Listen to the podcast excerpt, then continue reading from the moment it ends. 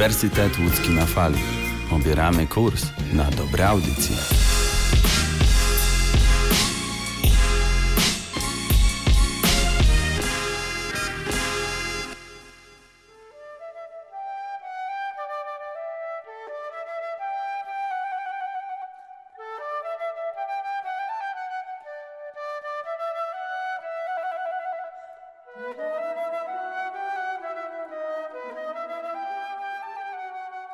Janczar się wziął z takiej prostej rzeczy, że jak zacząłem po prostu malować, e, malować, żeby coś zarobić, jakieś sentymentalne obrazeczki. No i to przychodzili znajomi, przychodzili różni ludzie, a ktoś mówi e, jeden do drugiego, kto to malował, a ktoś no ten, ten Jan z Czarnej. No to końcu stwierdziłem, że to będzie najlepszy skrót. Jan Czar, Jan z Czarnej.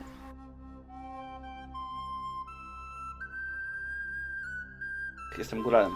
Po prostu przyjechałem tu jakiś czas temu do, do Czarnej. Tutaj yy, wcześniej się już ożeniłem, ale tutaj żona jest tutaj z Czarnej, tutaj pochodzi. No i tutaj zostaliśmy później już.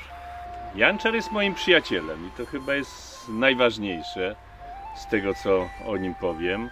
Znamy się od jakiegoś czasu, już kilkunastu lat. Mieszkamy obok, troszkę krócej niż te kilkanaście lat. To już jest w Bieszczadach moje trzecie miejsce, w którym, zawsze to powtarzam i opowiadam, miejsce, w którym przynajmniej pół roku mieszkałem. A takich miejsc w Polsce było już 18.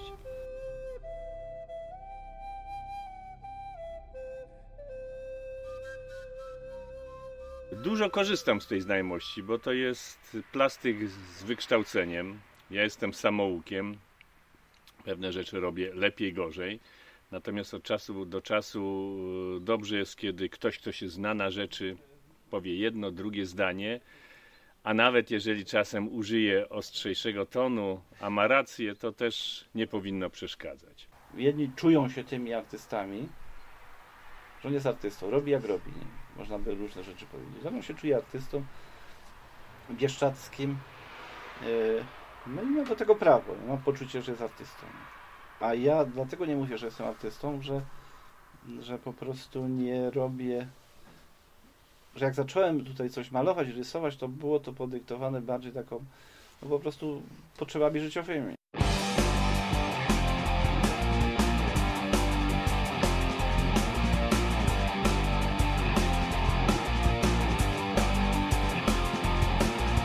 Janek jest artystą, natomiast Janek należy do tych skromnych ludzi, którzy mają w sobie tą mm, nieuzasadnioną skromność. Bo jeżeli jest się artystą, jeżeli się widzi swoje prace, jeżeli inni ludzie widzą te prace, bo prace bywają tak zwane standardowe i to nie jest niczym e, złym. Jestem rzemieślnikiem z zawodu, więc wiem na czym polega, ale nawet w rzemiośle zdarzało się, że robiło się taką parę butów do jazdy konnej, czy taką parę kowbojek, że już był to artyzm. Człowiek się zagubił, e, zagubił się w plastyce. I te wszystkie rzeczy, które są, to jest szukanie na nowo siebie. O, świetna myśl, nie? Że dlatego jest taka różnorodność, że e, ja jestem zagubiony w, tej, w tym morzu plastyki. I, I po prostu chcę, szukam, szukam po prostu, żeby się odnaleźć znowu z powrotem. Już nie miałem tego czasu na to, żeby Mm, żeby y, jakby takie swoje wizje. To było nie, naturalne to było, że no nie, będę się, nie będę robił czegoś, co, co tak tylko dla siebie. Nie? Tylko taka jest potrzeba, taka jest potrzeba.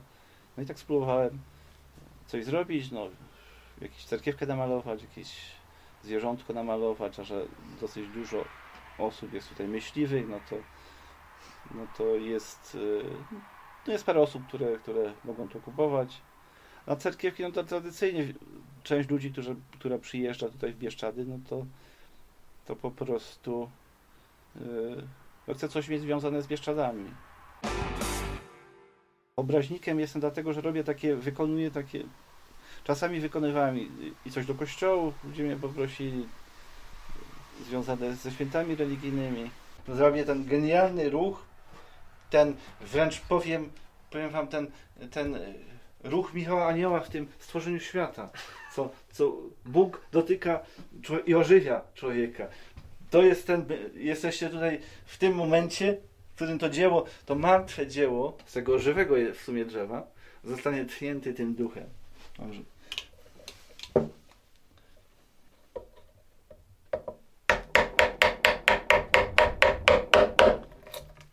Proszę bardzo. Nieprawdopodobne. Ale żebyśmy nie mieli gołosłowni, to wam wręczę to. Tutaj, proszę, tutaj przedstawicielowi. Dziękuję bardzo.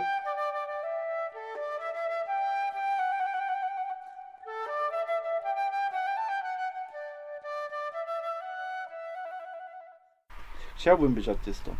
Na przykład jest tak, że ja nie jestem też zakapiorem bieszczackim, bo zakapior to jest taki sposób życia nie? Mhm. Tutaj ludzi. I nie jestem, bo ja tutaj nie mieszkałem, nie, nie uczestniczę w tym, tym życiu. Nie jestem też artystą. Jestem plastykiem, ale nie jestem artystą plastykiem, bo, bo głównie robię rzeczy plastyczne takie, żeby po prostu to sprzedać, no i tyle. Nie? Co to, mam oszukiwać.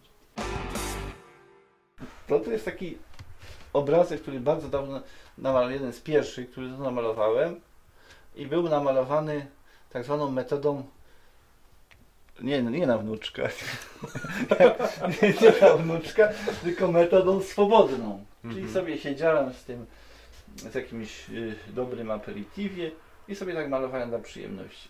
Starałem się go pokazać, sprzedać, nie. Ale niestety, niestety nie trafił w gusta ludzi. Nie trafił, był zbyt, zbyt był, o, zbyt był Janczarowski.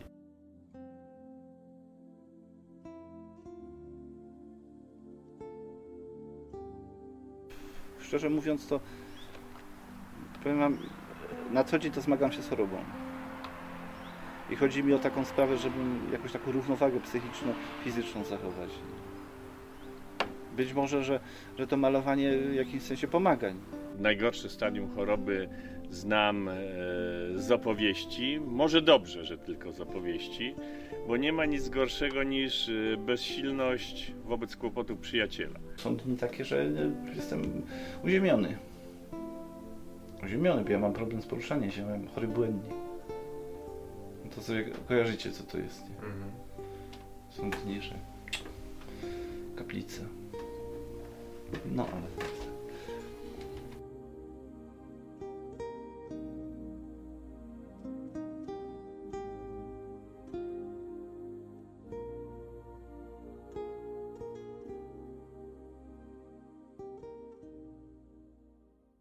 Padłem na pomysł, ewentualnie, żeby rysować ludzi, którzy są związani z Bieszczadami, bo to też niedawno narysowane, jeszcze niedokończone.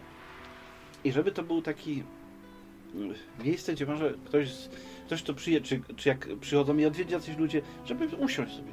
Usiąść, spocząć, porozmawiać, nakręcić film na przykład jakiś taki, nie wiem, zrobić i, i wypić w kulturze swoje trunki, ewentualnie zostawić mi butelkę. Trzyma się, czasem ma właśnie te słabe dni, że, że ciało odmawia posłuszeństwa. No ale na razie jeszcze funkcjonuje tak, jak funkcjonuje.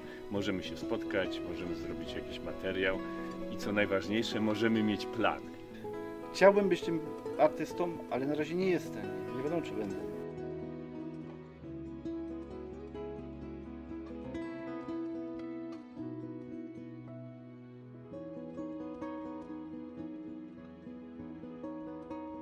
Jak tutaj czysto. Czysto, minimalistycznie i skromnie. Nie powiem, żeby do końca mi się to podobało. Mm, Zaraz wkroczymy w nowych butach od Balenciagi, które przypominają stopę, a do tego są na obcasie. Założymy suknię przypominającą żyrandol niczym Katy Perry i wyeskalujemy rozmiar naszych fryzur do maksimum. Do tego nie pogardzę milionem niebieskich e, sztucznych piór oraz kryształów. E, Szanowni słuchacze, plac mody wita. A na placu nieustannie wasz e, generał, tego co na catwalku i w świecie fashion piszczy. Paweł Ogórkiewicz. Cześć.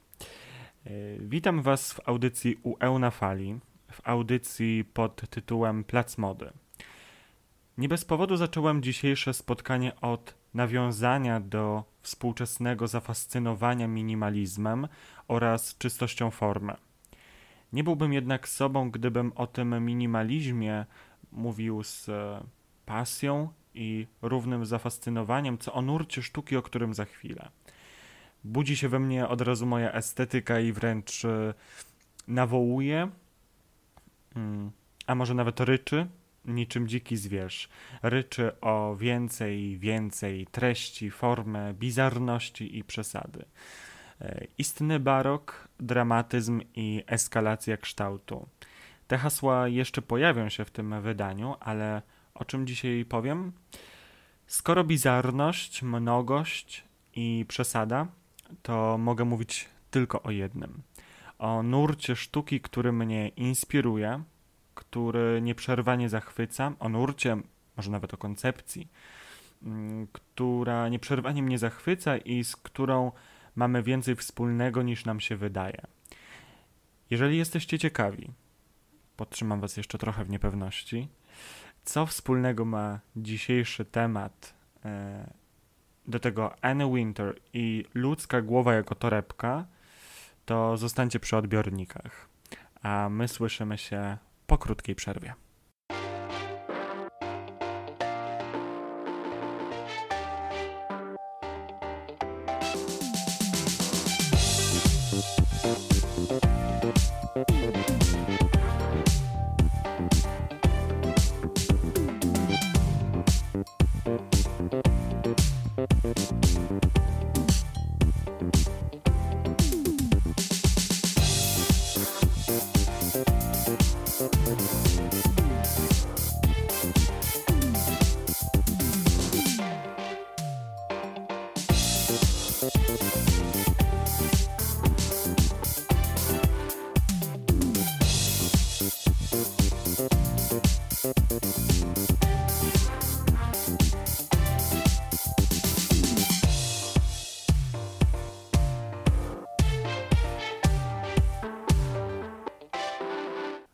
Wracamy po krótkiej przerwie i wracamy do wstępu, do wstępu, który był nieco enigmatyczny, e, ale już rozwiewam e, wszelkie wątpliwości.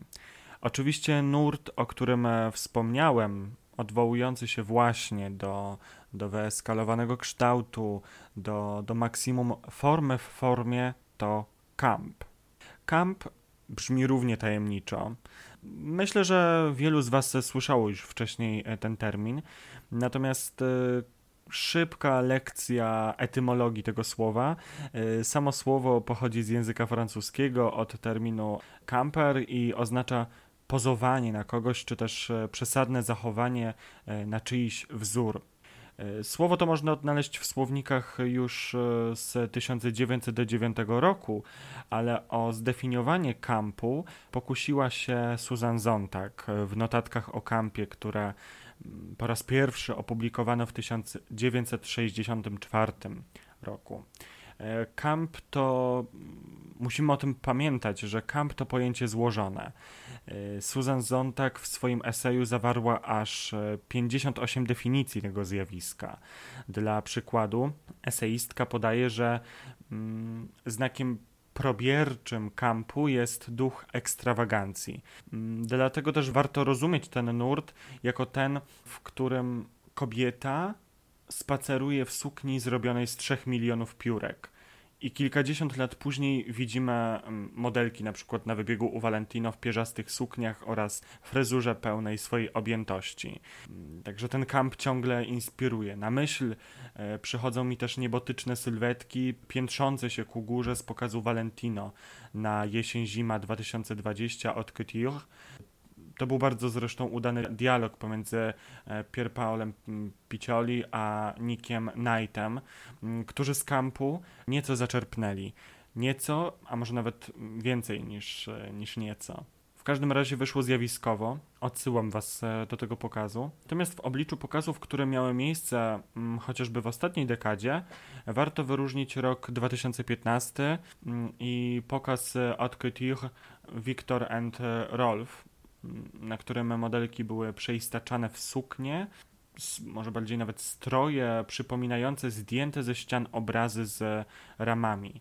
E, Efekt ciekawy i nawiązujący do kolejnej definicji kampu, która zakładała, że która zakładała, zakłada, że trzeba albo być dziełem sztuki, albo ubierać się w dzieło sztuki. No i ewidentnie w tym pokazie modelki były dziełami sztuki. Zresztą niedawno mieliśmy do czynienia z e, bardzo podobnym wydarzeniem. Mówię tutaj o pokazie Moschino i jego kolekcji inspirowanej obrazami, w ogóle twórczością Picassa. O definicjach kampu mógłbym mówić e, godzinami. Esej Zontek możecie przeczytać w zbiorze esejów tej autorki pod tytułem Przeciw interpretacji i inne eseje wydawnictwa Charakter. Swoją drogą to był bardzo udany prezent na, na moje 20 urodziny od e, moich przyjaciół. Także zachęcam Was do tego, aby sięgnąć po tę lekturę. E, Polecam Wam i polecam oddać się teraz rytmom, a tym samym krótkiej przerwie, która już za moment.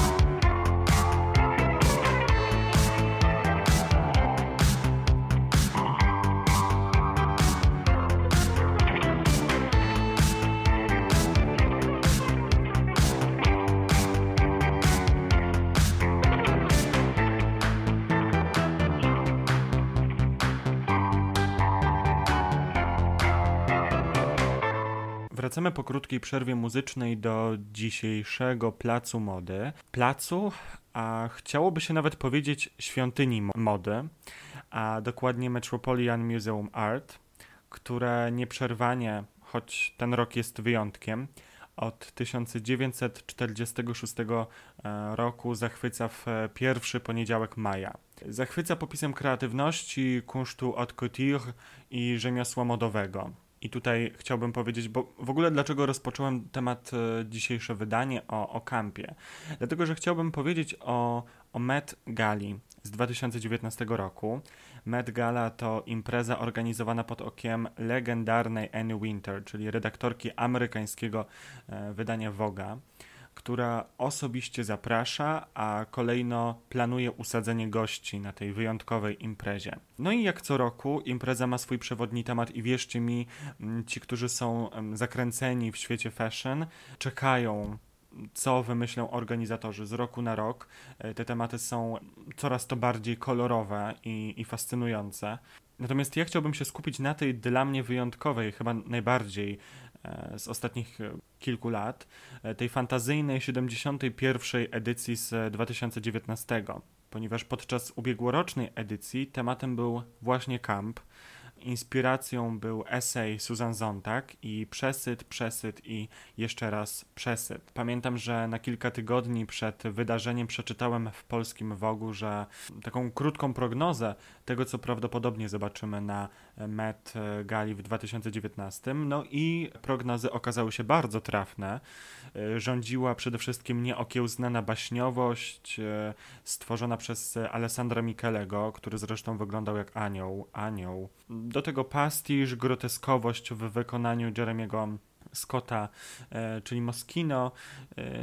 No ale poza nimi, strażnikami tej baśniowości i fantazyjności, tego nadmiaru, ale w dobrym stylu, pojawiło się wielu innych e, projektantów, innych artystów, a o tych, którzy zrobili na mnie największe wrażenie, już za chwilę. Dans le noir total, dans le noir total, dans le noir total, dans le noir total. Silence absolu, silence absolu, silence absolu, silence absolu. Vous tous dans la salle, tous dans la salle, tous dans la salle, tous dans la salle. Ne respirez plus, ne respirez plus, ne respirez plus, ne respirez plus. Attendez un peu, attendez un peu, attendez un peu, attendez un peu. J'entre en avant-scène, j'entre en avant-scène, j'entre en avant-scène, j'entre en avant-scène. Le rideau se lève, le rideau se lève, le rideau se lève. le rideau se lève. Attention, plein feu. C'est moi sous la lumière.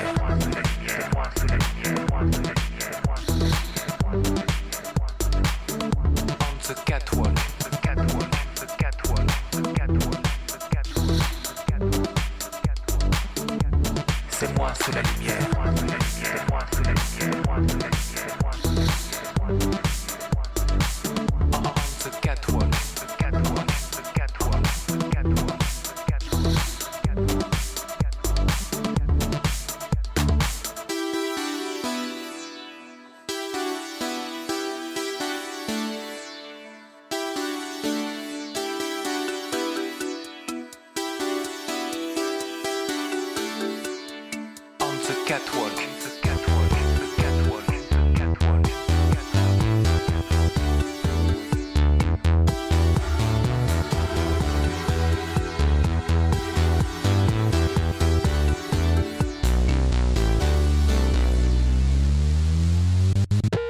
C'est moi sous la lumière.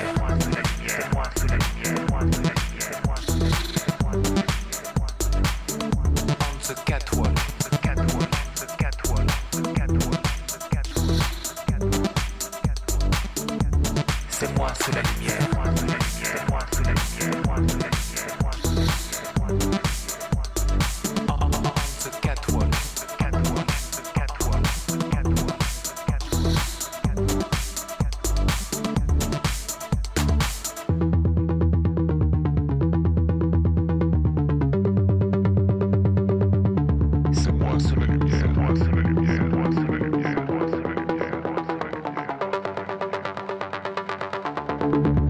Wrażenie estetyczne jeszcze trochę pobrzmi w naszych uszach.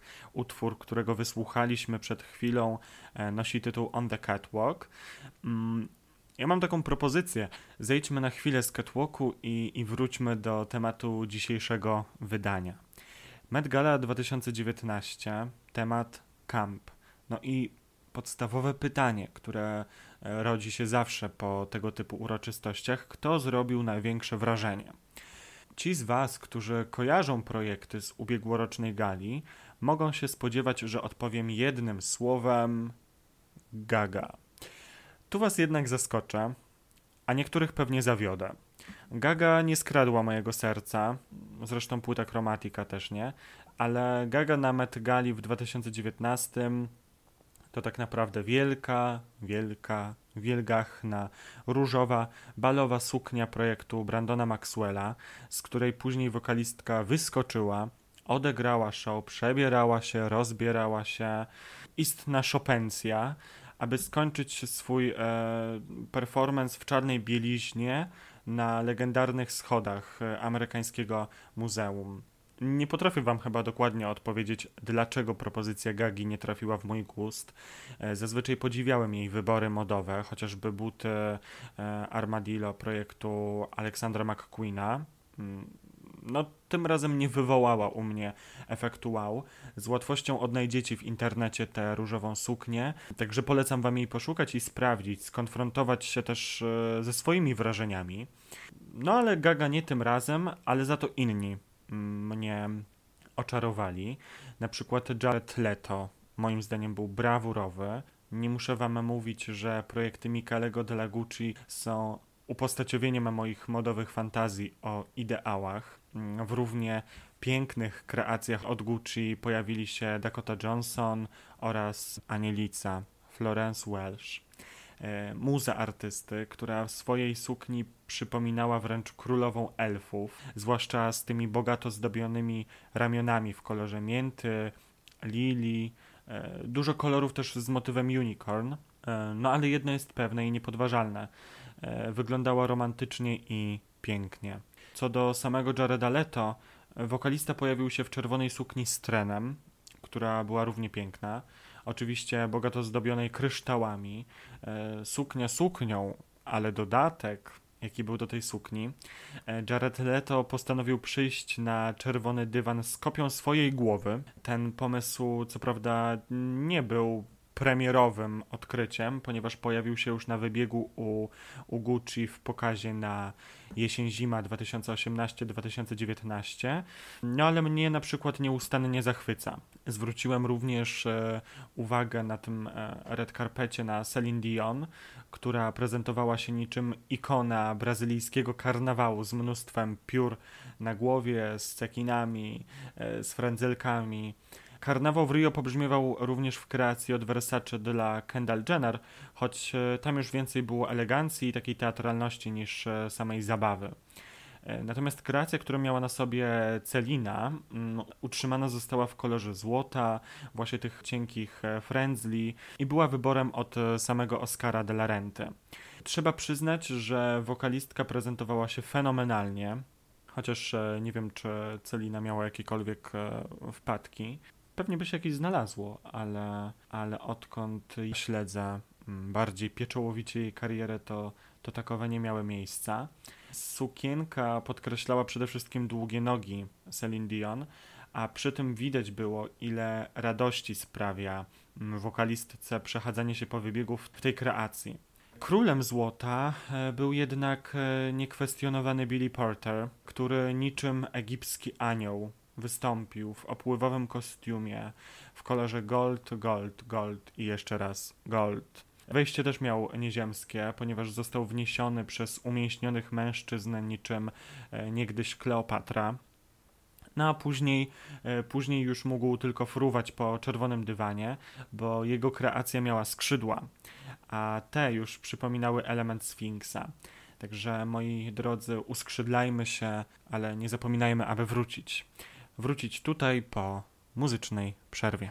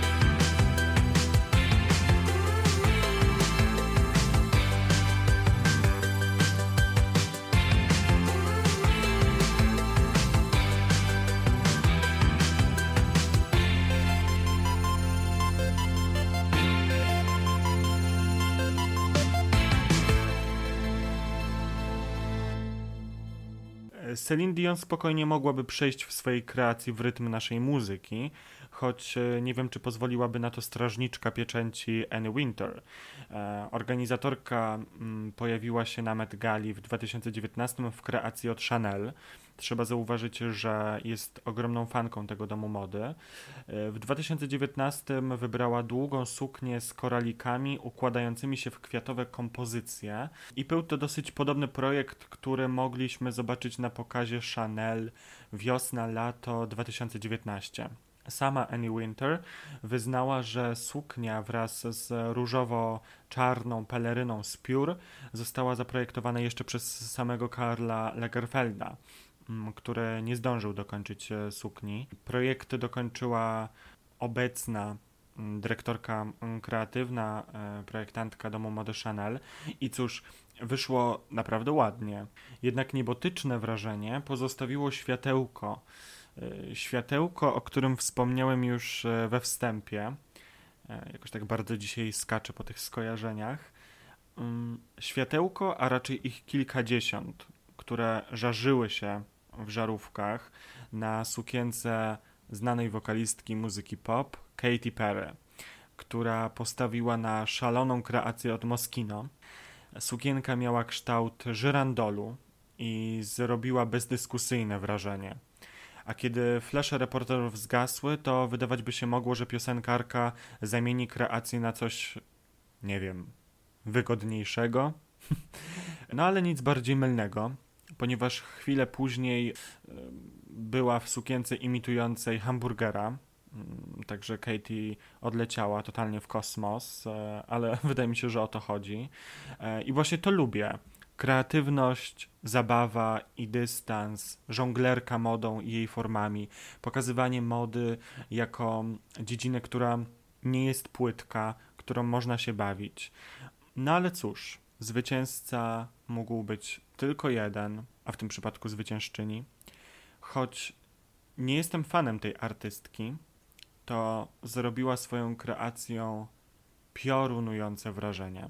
I nie wszystkim przypadła do gustu to tutaj raczej show skradła Gaga, jeśli chodzi o krytyków. A dla mnie piorunujące wrażenie, najbardziej piorunujące wrażenie, zrobiła jedyna i w swoim rodzaju Cardi B w kreacji od Thomasa Browniego. Czerwona, potężna suknia rozlewająca się, jej tren rozlewający się niczym magma. Tren, który rozciągał się na około 3 metry. Z tego co czytałem w Wogu, Mm, ponieważ e, to pismo opublikowało szczegółowe dane dotyczące tej kreacji. Uwaga, uwaga. 30 tysięcy piór, 2000 godzin pracy i 35 osób pracowało nad tą kreacją. Pracowało, aby stworzyć to dzieło sztuki. Oczywiście nie wliczam tutaj dekoltu, które zdobiły 44-karatowe rubiny. No i w moich statystykach trzeba jeszcze dołączyć pięciu mężczyzn, którzy pomagali dźwigać ten tren. No cóż, Szaleństwo i rozpusta w czystej postaci. E, Cardi e, B zadanie domowe odrobiła, no i poprzeczkę zawiesiła bardzo wysoko.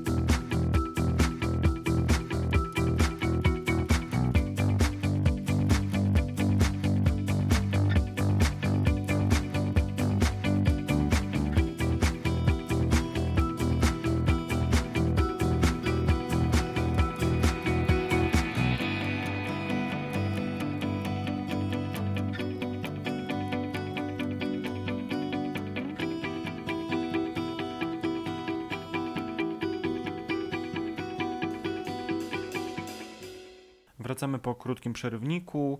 No i cóż, moi drodzy, dzisiejszy plac mody w audycji UE na fali dobiega końca. Mam nadzieję, że była to dla Was przyjemna pocztówka. Myślę, że tak. Myślę, że to całkiem wdzięczne określenie. Pocztówka z ubiegłorocznej Met Gali. Wydarzenia istotnego nie tylko dla projektantów, ale dla dziennikarzy modowych oraz gwiazd popkultury, na której można po prostu sobie pozwolić na więcej niż e, zwykle. W tym roku Met Gala została odwołana. Wiadomo, COVID, pandemia. A szkoda, ponieważ e, właśnie w tym roku przypada 150. rocznica powstania Metropolitan Museum Art, także mm, temat, czy w ogóle sama uroczystość zostałaby zrobiona z e, zwielokrotnionym rozmachem.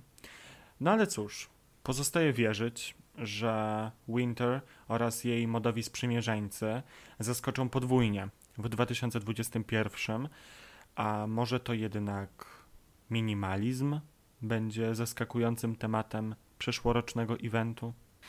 Mówił dla Was Paweł Ogórkiewicz. Trzymajcie się. Cześć.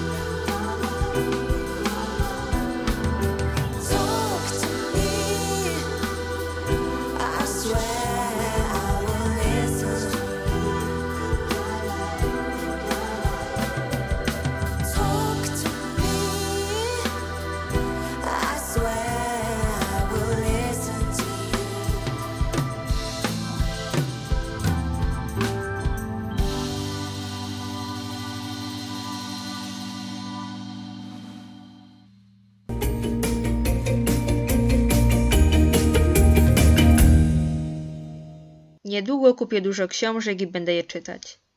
Wieczorami pójdę sobie do kina, a nocami będę słuchał deszczu spadającego na miasto. I tak będzie aż do wiosny. Marek łasko w tych słowach nastraja struny ludzkiego serca. Przepis idealny na tę i przyszłą porę roku.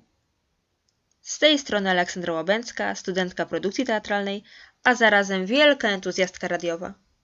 Zapraszam wszystkich do audycji o tytule Tu jest jakby luksusowo, czyli na podcast o tematyce kulturalnej, o zapierających dech piersiach filmach, zachwycających książkach i inspirujących cytatach. A przede wszystkim o luksusowych wnętrzach. Tych ludzkich wnętrzach. Doskonale zdaję sobie sprawę z tego, że nie wszyscy lubią okres jesienno-zimowy. Dookoła przewijają się osoby męczące się z przeziębieniem, niektórzy tak opatuleni szalem, że nie możemy rozpoznać ich twarzy. Zdecydowanie to specyficzny okres w roku, choćby ze względu na klimat i otaczające nas barwy.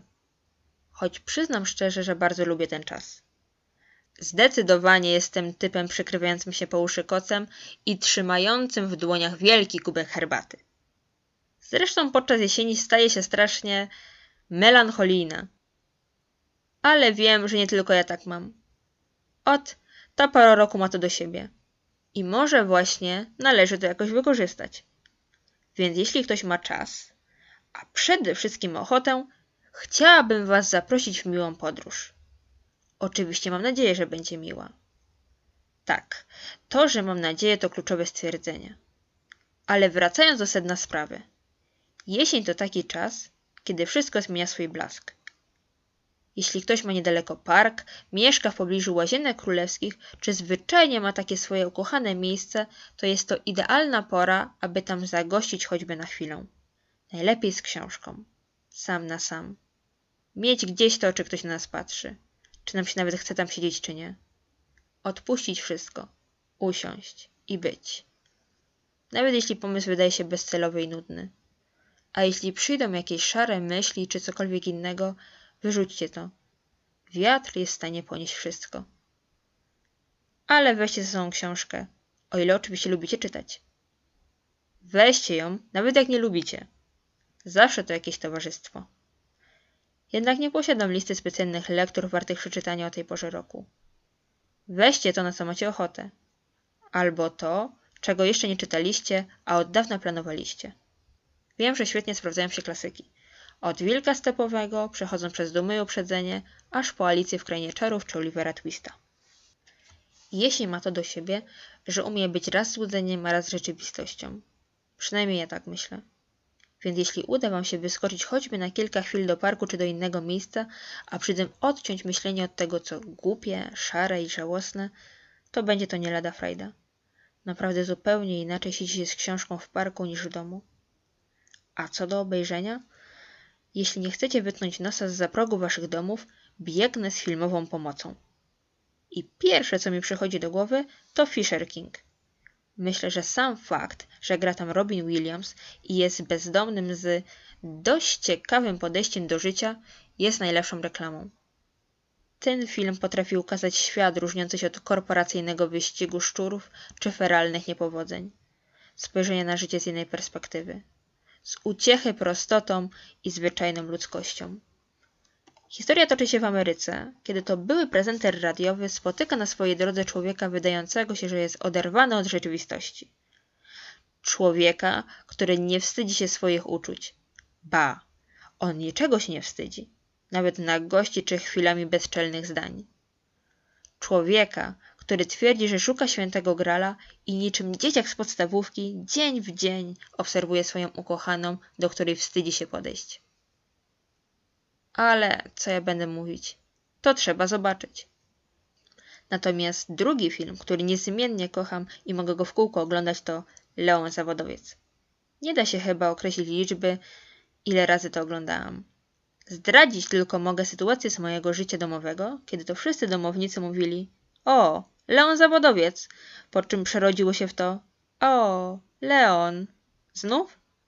Aktualnie ich zdanie jest takie Jezus Maria, znów to oglądasz. Chociaż wiem, że i tak wszyscy u mnie w domu bardzo lubią ten film. A ja w kółko i w kółko oglądam moje ulubione sceny, czyli te z Garym Oldmanem. I Gary Oldman, który chyba jest moim ulubionym aktorem, a dodatkowo bryluje w czołówce najbardziej utalentowanych ludzi kina, jest tu postacią nie do pobicia. Jego gra, te spojrzenia, gesty są nie do powtórzenia. Choć powinnam powiedzieć krótko, że przede wszystkim jest to historia niezwykłej relacji pomiędzy dziewczynką, którą gra młodziutka Natalie Portman, a płatnym zabójcą Leonem, w którego wcielił się Jean Reno. Bo o tym tak naprawdę opowiada ten film. Choć podejrzewam, że wielu z Was już oglądało to dzieło. I pomimo tego, że podcast ten nosi tytuł Tu jest jakby luksusowo, możecie spytać, co jest w Leonie luksusowego? Mamy tu brudne, szare ulice, obrzydliwy wystrój mieszkań, krew i Bóg wie co jeszcze. I właśnie ten luksus tkwi w bogactwie samej historii, gry aktorskiej i tego, jak bardzo nienachalna jest cała opowieść. W dodatku nadaje się idealnie do obejrzenia go właśnie podczas jesieni.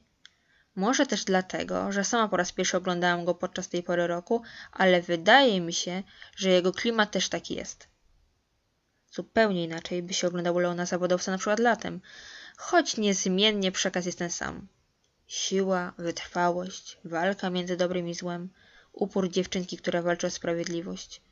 I cierpliwego, na wskroś dobrego człowieka, który stał się jej powiernikiem. Trochę tu namieszałam, przyznam szczerze, ale tak już mam, kiedy mówię o ulubionych filmach i muszę nad sobą niesłychanie panować, aby nie krzyczeć z radości i nie opowiadać o nich przez bite pięć godzin. Więc surowo opowiedziałam o Leonie jedynie parę zdań. Wszystkiego najlepszego na przyszłe dni. Trzymajcie się ciepło. Aleksandra Łabęcka.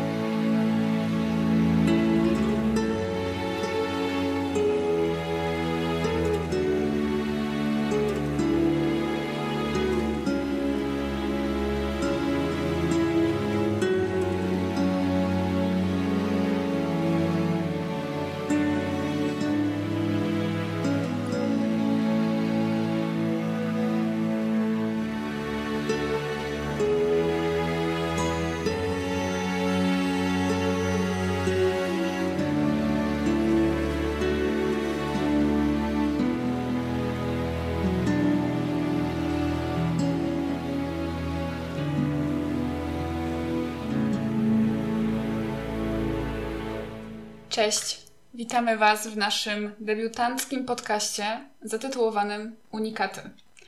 Przy mikrofonie Natalia Matuszewska i Eryk Kielak.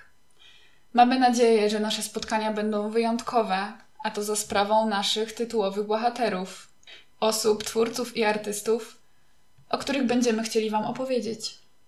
Przedstawimy historie niezwykłe, często nieznane, czasem nawet szokujące.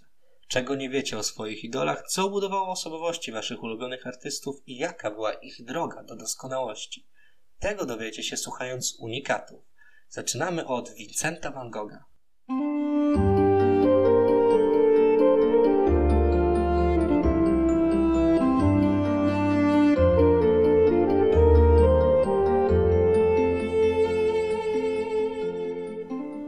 Przyszedł na świat w 1853 roku w małej holenderskiej wiosce.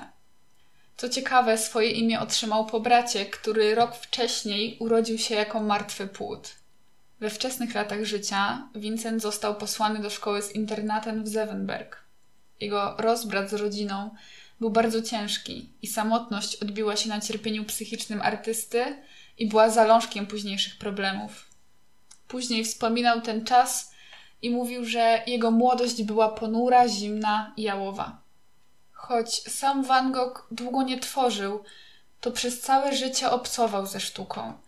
Po powrocie z internatu pracował w swojej rodzinnej firmie, która handlowała dziełami sztuki.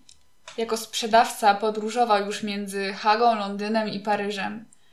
Jego pobyt w Londynie wspominał jako ten najszczęśliwszy okres w swoim życiu. Prawdopodobnie nigdy też nie zarabiał więcej pieniędzy niż wtedy. I właśnie podczas pobytu w Londynie Vincent pierwszy raz się zakochał. Jego wybranką była Eugenia Lower. Była to córka gospodyni, u której mieszkał. Vincent postanowił wyznać jej swoje uczucie. Niestety kobieta odrzuciła te zaloty i blefowała, że jest zaręczona z poprzednim lokatorem. Ta niezręczna atmosfera w mieszkaniu, która była połączona z niechęcią malarza do traktowania sztuki jako produktu na sprzedaż, sprawiła, że porzucił on rodzinny biznes. Vincent chciał spełnić swoje marzenie o byciu pastorem. Rodzina Van Goghów była szanowana w środowisku chrześcijańskim, bowiem wuj Vincenta był w tamtym czasie znanym teologiem i to właśnie on załatwił mu pracę misjonarza na belgijskim zapleczu górniczym w Borniarz. Był to rok 1879. Przyjmując chrześcijaństwo jako logiczny punkt odniesienia, Van Gogh chciał wybrać życie takie, jakie wiedli ci, do których swoje przesłanie w tamtym rejonie miał kierować, czyli do biednych górników i ich rodzin. Dzielił ich niedostatki do tego stopnia, że na co dzień sypiał na słomie w małym baraku na zapleczu piekarni. Piekarni, u której w tamtym czasie miał pomieszkiwać. Ten ascetyzm nie spodobał się jednak wszystkim, a zwłaszcza władzom kościelnych, dla których takie zachowanie było podważeniem godności chrześcijańskiej, jaką powinien reprezentować słowo duchowny. I przedwcześnie niestety dla Vincenta zakończyli jego misję. Okres spędzony w Borniarz okazał się jednak przełomowy z zupełnie innych względów. Momenty, gdy Van Gogh nie odprawiał kazań, poświęcał właśnie malowaniu, które wtedy stanowiło dla niego zwyczajnie coś w rodzaju hobby. Vincent sporządzał głównie szkice lokalnej społeczności, zazwyczaj podczas pracy albo tuż po niej, gdy na twarzach górników marowało się zmęczenie i smutek. Ten naturalizm pociągał Van Gogha. Jego paleta w tamtym czasie składała się przeważnie z mrocznych, ziemistych odcieni i nie wykazywała ani odrobiny żywej kolorystyki.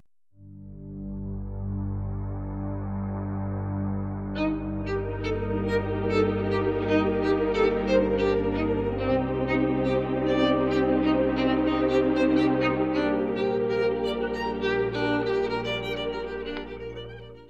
1881 roku wraz z rodzicami przeprowadził się do Etten, gdzie dużo czasu spędzał ze swoją owdowiałą kuzynką Ke. Młodzi dogadywali się wyjątkowo dobrze, a kuzynka jako jedna z nielicznych traktowała Vincenta po prostu z serdecznością. Artysta więc bez zastanowienia zaproponował jej małżeństwo.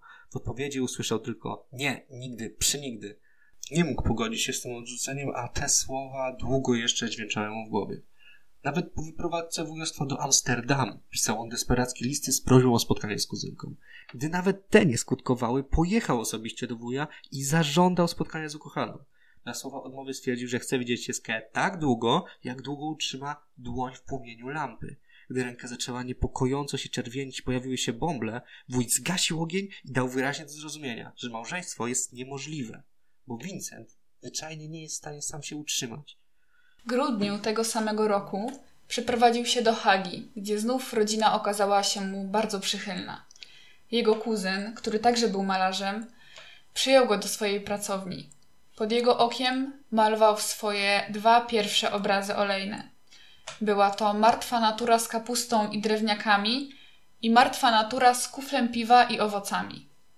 Jego pierwsze kroki w malowaniu były dosyć ostrożne i niezobowiązujące. Jako temat wybierał martwe przedmioty i zgodnie z tym, czego nauczył się w Akademii Sztuk Pięknych w Brukseli, usiłował stworzyć przestrzeń i efekty świetlne w przypadkowym zestawieniu przedmiotów i umieszczał je na płaskim, brunatnym tle. Choć życie artystyczne malarza zaczęło nabierać rozpędu, jego trudny charakter szybko to zaprzepaścił. Mieszkając u swojego kuzyna Małwę, wspólnie tworzyli, a kuzyn nawet opłacał mu atelier. Niestety to nie trwało zbyt długo. Malarze szybko posprzeczali się, przez co Van Gogh musiał opuścić lokum swojego kuzyna. Podejrzewał, że Małwe wszczynał dyskusję, bo dowiedział się o jego związku z Klasiną. Klasina Zin Hornik była prostytutką i alkoholiczką. Van Gogh przygarnął ją wraz z jej córką i kobiety miały mu pozować i robić to za darmo. W ten sposób Van Gogh mógł obcować z bardzo fascynującym go ludzkim cierpieniem i trudem. Efektem tej współpracy jest obraz Smutek. Kobieta urodziła kolejne dziecko, a Vincent trafił do szpitala z objawami rzeżączki. Tego było za wiele i po roku wyrzucił kobietę z domu. Doszedł wtedy do wniosku, że życie rodzinne jest niemożliwe do połączenia z artystycznym. Właśnie od tego momentu jego fascynacja kobietami zmalała.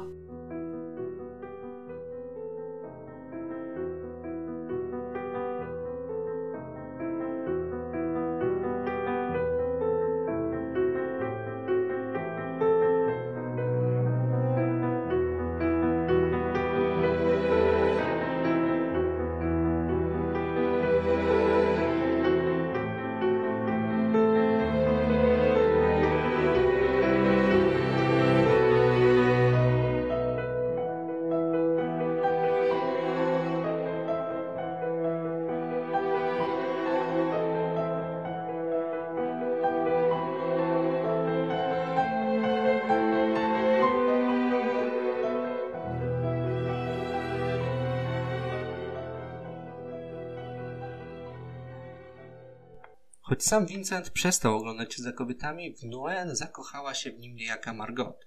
Artysta odwzajemnił to uczucie, choć z dużo, dużo mniejszym zaangażowaniem. Para mimo to planowała się pobrać, ale na drodze stanęli rodzice Margot. Kobieta łyknęła z tego powodu nawet strychninę. Od śmierci uratował ją właśnie Vincent, który bardzo szybko zawisł do szpitala.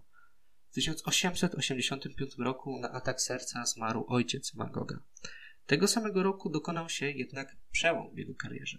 Z tego właśnie okresu pochodzi pierwsze wielkie dzieło artysty, obraz Jedzący kartofle, którym zaczęli interesować się artyści oraz marszandzi paryscy. Co ciekawe, Van Gogh został oskarżony o uwiedzenie siłą jednej z wiejskich modelek, czyli mówiąc prosto o gwałt, którego konsekwencją była ciąża wspomnianej modelki. W rezultacie katolicki ksiądz Noen zabronił parafiankom kategorycznie pozować temu artyście. Jego paleta wciąż składała się z mrocznych, ziemistych tonacji, szczególnie ciemnego brązu. Kiedy uskarżał się, że Theo, jego brat, który wtedy był marszandem paryskim, nie robił zbyt wiele, żeby sprzedać jego obrazy w Paryżu, ten odpowiadał, że były one zbyt ciemne i nie pasowały do aktualnego stylu reprezentowanego przez świetliste obrazy impresjonistów. To prawdopodobnie był jedyną osobą, która mogła mieć jakikolwiek wpływ na Vincenta i uświadomić mu jego braki. Dlatego też po tych uwagach Vincent postanowił dokształcić się i chciał dowiedzieć się czegoś więcej o kolorze. Przeniósł się wtedy do Antwerpii, wynajął niewielki pokój nad sklepem sprzedawcy farb, ale brakowało mu pieniędzy i nędznie się odżywiał. Otrzymywane od brata pieniądze wolał wydawać na przybory malarskie albo na modelki. Były to pierwsze oznaki szaleństwa i obsesji na punkcie malowania. W lutym 1886 roku napisał do swojego brata, że poprzedniego roku zjadł tylko sześć ciepłych posiłków. Jego zęby wtedy zaczynały się ruszać, co powodowało duży ból. Po wizycie u dentysty podobno 10 z nich trzeba było usunąć. Dodatkowo też Vincent musiał leczyć się z syfilisu. Zaczął wtedy w dużej ilości popijać absynt i powoli wpadać w alkoholizm. Zły stan zdrowia i problemy psychiczne powodowały, że Van Gogh zaczynał obawiać się, że umrze przedwcześnie i nie osiągnie wcześniej żadnego sukcesu artystycznego. Pod wpływem tych myśli namalował niewielkie płótno. Czaszka z palącym się papierosem. Bardzo dziwne, surrealistyczne dzieło, zupełnie niepodobne do innych jego prac. Przeprowadził się do Paryża, gdzie poznał Paula Gogena. Artyści wymieniali się obrazami, a początkowa fascynacja Gogenem przerodziła się z każdym dniem w obsesję Vincenta na jego punkcie. W 1888 roku, zmęczony Paryżem, wyprowadził się na południe Francji do Arles. Przeprowadzka miała stanowić detoks od paryskich pokus, takich jak alkohol i papierosy, które coraz bardziej wykańczały i tak już mocno zszargane zdrowie artysty. We wrześniu na stałe przeniósł się do Żółtego Domu, w którym planował stworzenie kolonii artystów na wzór XVIII-wiecznego Bractwa Malarzy Holenderskich. Jako przywódcę tej właśnie kolonii widział Paula Gogena. Przekonywał go, by ten pojechał do Arle i zamieszkał razem z nim. O dziwo Gauguin zgodził się. Oczekując go, Van Gogh intensywnie malował. Pomimo, że Żółty Dom nie był jeszcze w pełni meblowany, przed wprowadzeniem się artysta mógł go używać jako swoje atelier mając nadzieję na urządzenie w domu swojej galerii, w której miałby wystawiać własne prace. Namalował wówczas szereg obrazów. Między innymi właśnie wtedy namalował tak słynny cykl słoneczników. Malowanym obrazom Van Gogh przypisywał jeszcze jedną specjalną funkcję. Przede wszystkim miały one wywrzeć wrażenie właśnie na polu Gogenia. W rzeczywistości to Theo skłonił Gaugina do wyjazdu do Arles. Wiedział, że Vincent planuje otworzyć tam kolonię artystów, którzy przenosiliby na płótno widoki południa. Niestety Gauguin, Gauguin dostawał za to pieniądze, choć uważał, że towarzystwo Vincenta to poniżej jego godności i od początku nie był chętny do współpracy. Jednak swoją przyszłość widział w tropikach i potrzebował na to pieniędzy. O dziwo ten duet stworzył wspólnie kilka dzieł. Owocem ich pierwszej wspólnej sesji w plenerze stała się seria Les Alice Camps pędzla Van Gogha. Przedstawiała ona cztery widoki alei, a Gauguin namalował nawet portret Van Gogha, Van Gogh malujący słoneczniki.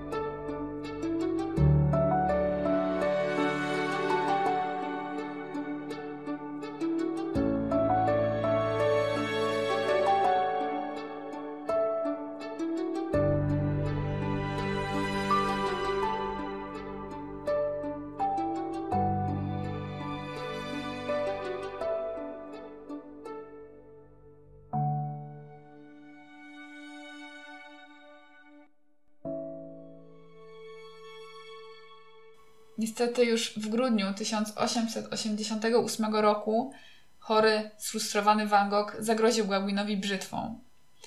Potem w panice wybiegł i uciekł do miejscowego domu publicznego. Van Gogh był, Van Gogh był wtedy bardzo samotny i często odwiedzał prostytutki. To burdel był dla niego jedynym miejscem emocjonalnego, ale też zmysłowego kontaktu z innymi ludźmi. Będąc tam, obciął sobie lewe ucho, mimo tego, że będąc tam obciął sobie lewe ucho, choć później utrzymywał, że była to tylko dolna część lewej małżowiny usznej. Van Gogh zawinął obcięte ucho w gazetę i wręczył je prostytutce o imieniu Rachel. Poprosił ją wtedy, żeby ostrożnie trzymała tę rzecz. Słaniał się na nogach, ale wrócił do domu, gdzie znalazł go Gauguin. Pomimo szeroko rozpowszechnionej tendencji do romantyzowania złego stanu jego zdrowia, do obsesji na punkcie Gauguina i sztuki, współcześni krytycy widzieli w nim artystę głębokiego, sfrustrowanego bezczynnością i chaosem myślowym, który był wywołany przez ataki choroby. Od tego też momentu problemy związane z chorobą psychiczną Van Gogha narastały. W styczniu 1889 roku, po spędzeniu dwóch tygodni w szpitalu, Van Gogh powrócił do żółtego domu, wznawiając malowanie obrazów. Niestety w lutym ponownie znalazł się w szpitalu po tym, jak dostał ataku paranoi. W szpitalu stwierdzono u niego manię prześladowczą. Choroba Van Gogha była nie tylko widoczna dla innych mieszkańców, ale przede wszystkim kłopotliwa. Z tego właśnie powodu zwrócili się oni do władz po zamknięcie Van Gogha w zakładzie dla psychicznie chorych, argumentując, iż stanowi on zagrożenie społeczne. Niestety dla malarza petycja podziałała. Żółty dom został zamknięty, a jak określali go mieszkańcy, szalony rudzielec trafił do zakładu Saint-Rémy de Provence.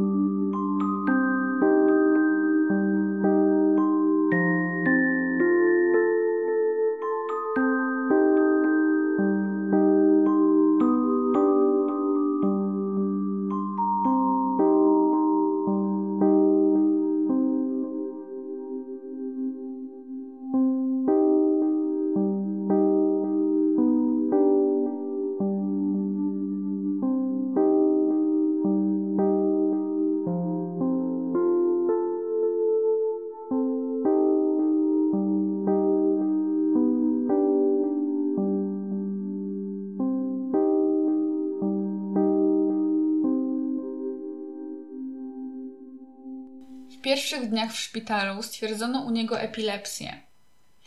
Vincent jednak zaczął od razu malować, a tematyką tych obrazów stał się szpital i ogród. Zamknięty w swoim pokoju Van Gogh malował wtedy swoje trzy słynne autoportrety. Jednak najsłynniejszym obrazem, jaki wtedy namalował, była Gwiaździsta Noc.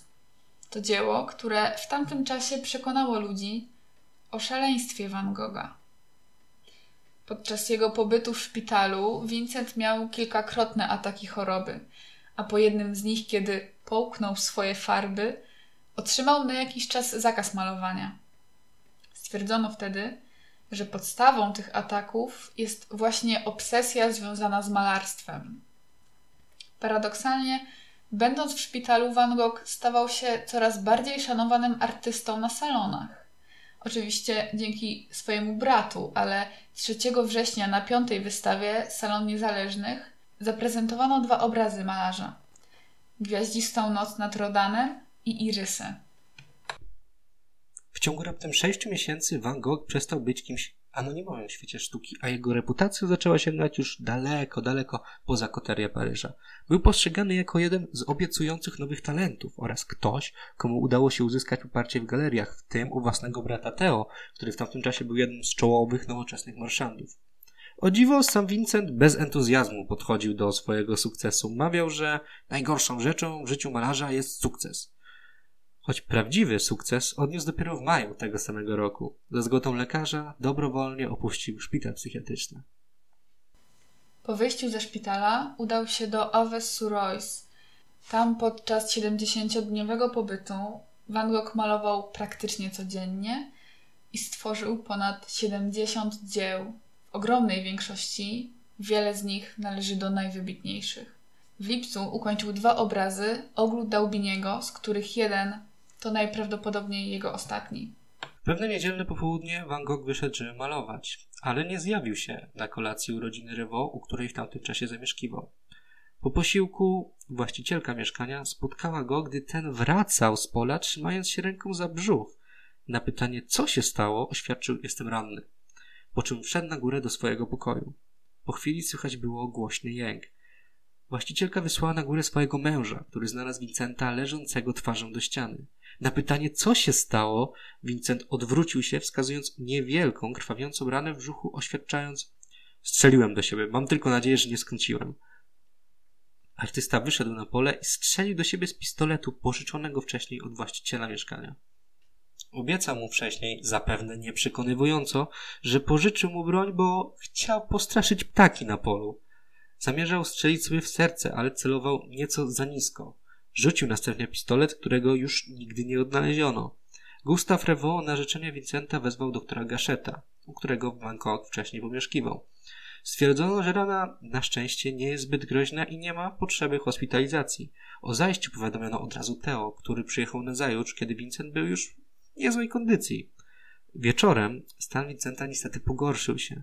Do rany wdała się infekcja i 29 listopada, we wtorek, o godzinie 1.30 w nocy, Vincent van Gogh zmarł.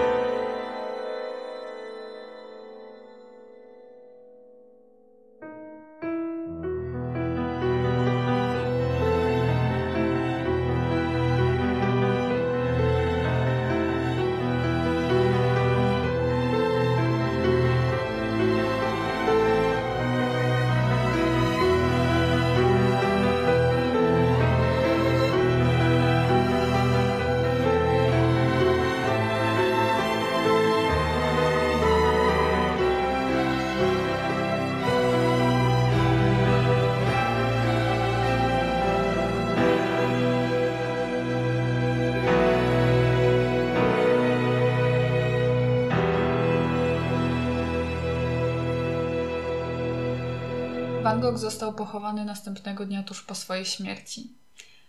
Jego trumna była ozdobiona białym materiałem i była zamknięta. Otaczały ją wielkie ilości słoneczników, które Vincent ukochał za życia. Na ścianach wisiały jego obrazy. Vincent. Na ścianach wisiały jego obrazy, a jego pochówek znalazł się na skraju pola pszenicy, które było także wdzięcznym tematem jego obrazów. Vincent większość życia pracował i spędzał samotnie, choć poszukiwał bratniej duszy, z którą chciałby wymienić się poglądami albo dyskutować o sztuce. Nie udało mu się też szczęśliwie zakochać ani założyć rodziny. Dla wielu jednak pozostawił po sobie dziecko. Ekspresjonizm.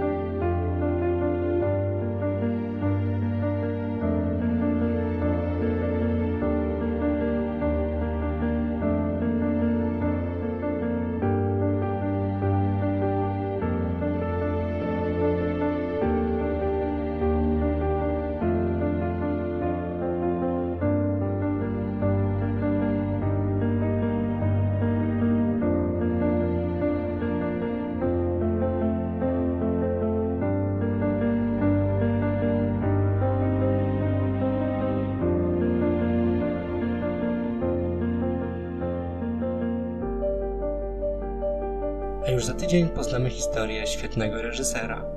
Za wysłuchanie dziękuję Eryk Kielak. Natalia Matuszewska. Do usłyszenia.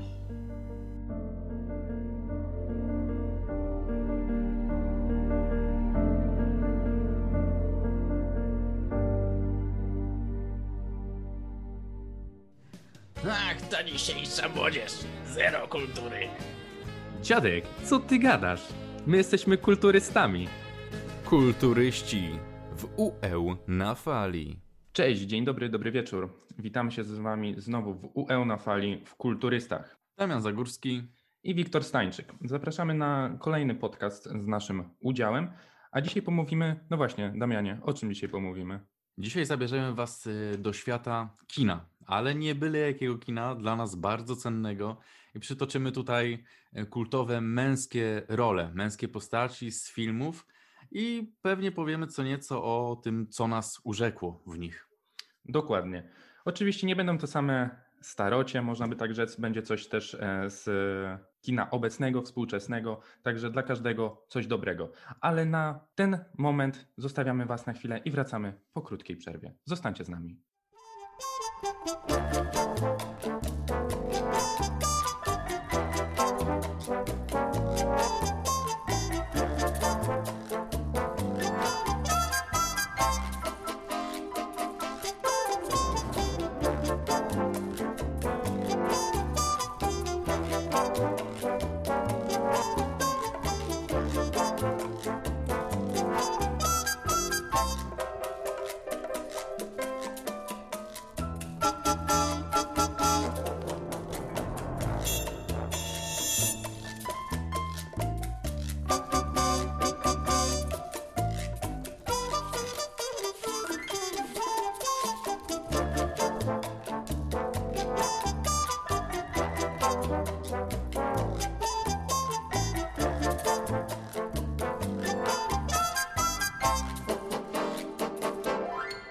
Jesteśmy już z Wami, a pierwszy zacznie Wiktor Stańczyk. Przedstawi Wam swoje filmy, które przygotował i powie nam co nieco o tych rolach, które wpłynęły na niego. No właśnie, w jaki sposób? Zaraz się tego dowiecie. Dowiecie się już za moment. I może najpierw po prostu przedstawię, o jakim filmie będziemy mówić. Będziemy mówić o, o świeżynce, o świeżej produkcji, e, która ujrzała światło dzienne w 2019 roku. O jakim filmie mowa? Oczywiście o Jokerze, w którym to zagrał Joaquin Phoenix. I przyznam Wam się szczerze, że mm, przed obejrzeniem tego filmu miałem mieszane uczucia. Zadawałem sobie pytanie, co jeszcze można pokazać w postaci Jokera? Na ile sposobów można przewałkować ten sam temat? Myślę, że to nie było odosobnione zdanie. Ale, tutaj podkreślam, ale wszystko zmieniło się po wizycie w kinie. Naprawdę. W poprzednim roku obejrzałem tylko dwa filmy, które wywarły na mnie tak ogromne wrażenie. Pierwszym oczywiście jest e, wspomniany Joker, którego zaraz sobie tutaj omówimy, a drugim z nich jest południowo-koreańska produkcja Parasite. Ale dzisiaj, dzisiaj nie o tym. E, Muszę przyznać, że postać mm, Jokera na przestrzeni lat dostarczała nam wiele emocji. Nie będę ich oceniał, ale fakt faktem nie da się nie zwrócić uwagi na tak barwną postać. Tylko w sumie, dlaczego tak jest? Dlaczego aż tak przykuwa uwagę widza postać Jokera? Wydaje mi się, że odpowiedź na to pytanie może być niejednoznaczna. Przede wszystkim oglądając filmy z postacią Jokera wiemy tyle, że nie jest on do końca zdrowy psychicznie i że gra mm, w filmie rolę tego złego. No ale co dalej? Przecież e, filmów o dobrych i złych jest tyle, że można by zrobić o tym kilka kolejnych podcastów. No i właśnie przez tę pewnego rodzaju niewiadomą Joker jest tak intrygującą postacią. No i właśnie dlatego też miałem obawy przed obejrzeniem najnowszej odsłony, ponieważ w najnowszej odsłonie filmu o Jokerze poznajemy jego historię od samego początku. Jednak przez to, jak ta postać została zagrana i w jaki sposób toczą się jej losy, nadal nie mam pewności, co tak naprawdę działo się naprawdę, a co było tak naprawdę tylko chorym wyobrażeniem głównego bohatera.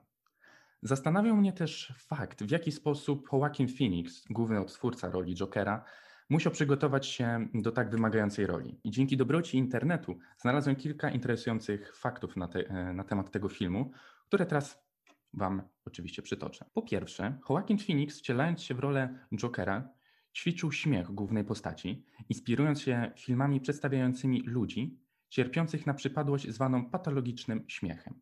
Co więcej, Phoenix musiał przejść restrykcyjną dietę, zrzucając aż 23,5 kg. Przygotowując się do roli, Phoenix przestudiował ruchy kultowych gwiazd niemego kina, jak Buster Keaton. I tutaj mam kolejną taką ciekawostkę, niekoniecznie związaną z samym e, bohaterem, z e, samym Joaquinem Phoenixem, ale ciekawostkę na temat miejsca, które odgrywa bardzo ważną rolę w filmie. A mianowicie, schody, na których odbyła się jedna z tańczonych scen, jest teraz kultowym obiektem na mapach Google, a fani umieścili je w kategorii miejsca kultu religijnego. I na koniec mam dość specyficzny news na temat tego filmu. Pornhub ujawnił, że od dnia premiery filmu ludzie zaczęli zdecydowanie częściej wyszukiwać filmy pornograficzne z motywem Jokera. No cóż, o gustach się nie dyskutuje. Obok Jokera zestawiłem postać, myślę, że równie barwną, ale w trochę inny sposób. Joker, postać wielu emocji. Tak samo drugi bohater naszego podcastu, w mojej części oczywiście, ma bardzo, bardzo, ale to bardzo skryte emocje. O kim mowa? Oczywiście o jednym z największych twardzieli amerykańskiego kina, czyli o Clincie Eastwoodzie, który wyreżyserował film i sam zagrał główną rolę. O jakim filmie mowa? Oczywiście o Gran Torino. Ale zanim przejdziemy do omówienia samego filmu, co, w nie, co mnie w nim urzekło, co jest w nim wyjątkowego, chciałbym Wam przedstawić sam zarys fabuły. Być może ktoś z Was nie oglądał tego filmu i nie wie po prostu, o czym teraz opowiadam. Posłużę się tutaj notatką z, ze strony Filmwebu, y, żebyście mieli w ogóle jakiś obraz, o co tutaj chodzi. Walt Kowalski to emerytowany weteran żyjący we własnym poukładanym świecie. Jego spokój zostaje zaburzony przez nowych sąsiadów z Azji, których syn próbuje ukraść mu ulubione auto, czyli tytułowe Gran Torino z 1972 roku. No i tutaj może się pojawić u niektórych pytanie, co, to tyle? To ma być ten wyjątkowy film? Jakiś młody chłopak kradnie staremu dziadkowi auto? No i właśnie, tutaj pojawia się esencja tego filmu. Ale zanim jeszcze te największe smaczki w tym filmie, chciałbym Wam powiedzieć, że Clint Eastwood jest postacią nietuzinkową. Dlaczego? Ponieważ zawsze, no w 90% przypadku, grał rolę twardych, nieugiętych, zimnych sukinsynów. Czy dobrych, czy złych, pozostawiam Waszej opinii i Waszej ocenie. Ale zgrał nieugiętego, twardego chłopa. I nie inaczej jest tutaj. Jest starym, emerytowanym wojskowym. Można powiedzieć, że nawet w pewien sposób stetryczałym. Ale czy to oznacza, że gorszym? Moim zdaniem zdecydowanie nie. I co ciekawe, uważam, że Clint Eastwood nie gra tutaj postaci. On po prostu jest sobą. Jest sobą, jest Clintem Eastwoodem, który na potrzeby filmu zmienia imię i nazwisko i wypowiada odpowiednie słowa. No dobrze, ale co sprawia, że ten film jest wyjątkowy? Moim zdaniem przede wszystkim to, że obok tego chłodnego, stetryczałego i nieugiętego Clint'a Eastwooda, czyli Walta Kowalskiego, jest młody, jeszcze nieopierzony, w pewien sposób nieśmiały młody chłopak imieniem Tao. I cała ta historia zaczyna się właśnie od wspomnianej kradzieży samochodu Gran Torino, który ma ogromną, ogromną wartość dla głównego bohatera. I właśnie na tym opiera się cała rama fabuły. Na jednym zwykłym samochodzie. Zwykłym, niezwykłym, można by rzec, ponieważ jest on z pewnego rodzaju spoiwem między światem Walta Kowalskiego i światem Tao. Głównym motywem tego filmu, przynajmniej dla mnie, jest relacja. I to słowo dzisiaj jeszcze bardzo dużo e, razy się tutaj pojawi, ponieważ relacja jest głównym i najważniejszym elementem tego filmu. Myślę, że nawet głównym elementem kina męskiego, o mężczyznach, o męskich uczuciach. Otóż w filmie cały czas pokazywana jest ich więź i sposób, w jaki ich przyjaźń została rozbudzona i w jaki sposób też zostaje ona rozbudowywana. Przeradza się ona wręcz w braterską przyjaźń. Nie ukrywajmy, w filmie panuje dość szorstki humor i niektórych może on śmieszyć, niektórych może nawet szokować, ale jest on jednocześnie zestawiony z dramatycznymi scenami. Z dramatycznymi. Co mam na myśli to mówiąc? Otóż pewna scena bardzo utkwiła mi w głowie, a mianowicie w pewnej scenie widzimy, gdzie, gdzie siostra Tao, czyli jednego z bohaterów, wraca do domu w opłakanym stanie. Jest pobita, wycieńczona. I w tym momencie mam pewnego rodzaju dysonans poznawczy, bo z jednej strony tu jest fajnie, tu jest śmiesznie, a tutaj widzimy takie sceny. I dzięki takiemu zabiegowi ten film jeszcze mocniej trafia do widza. I zastanawiałem się, dlaczego w ogóle tak jest? Dlaczego, dlaczego w ogóle e, Clint Eastwood zdecydował się na takie sceny?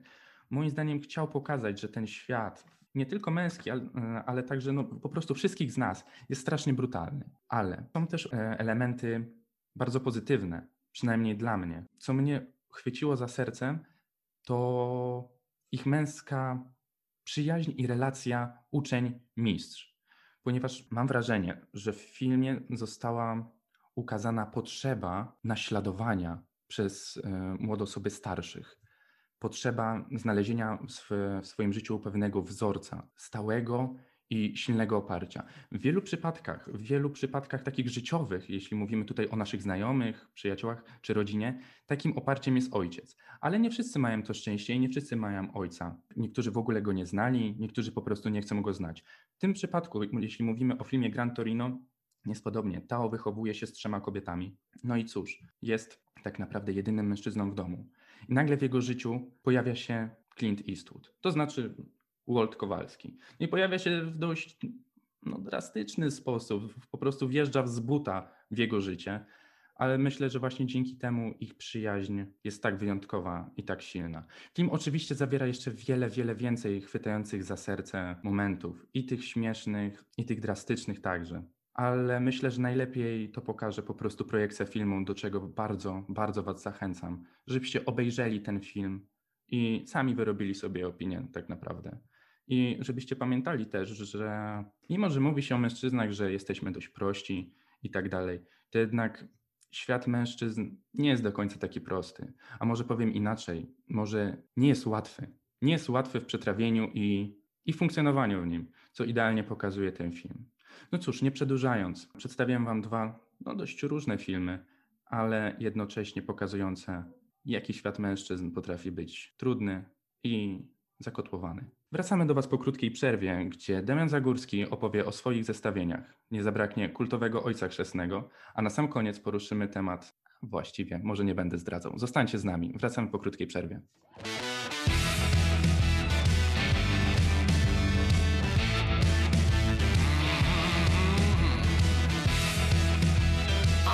Down the road, baby.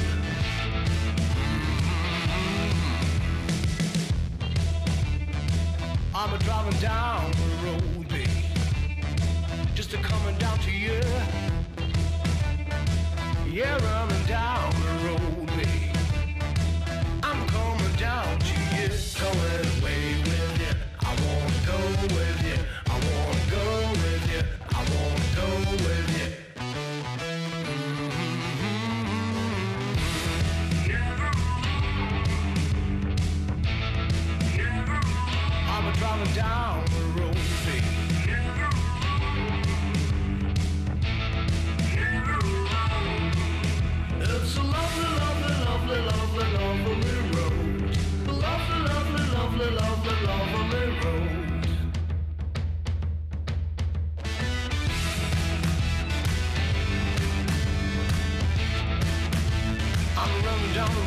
the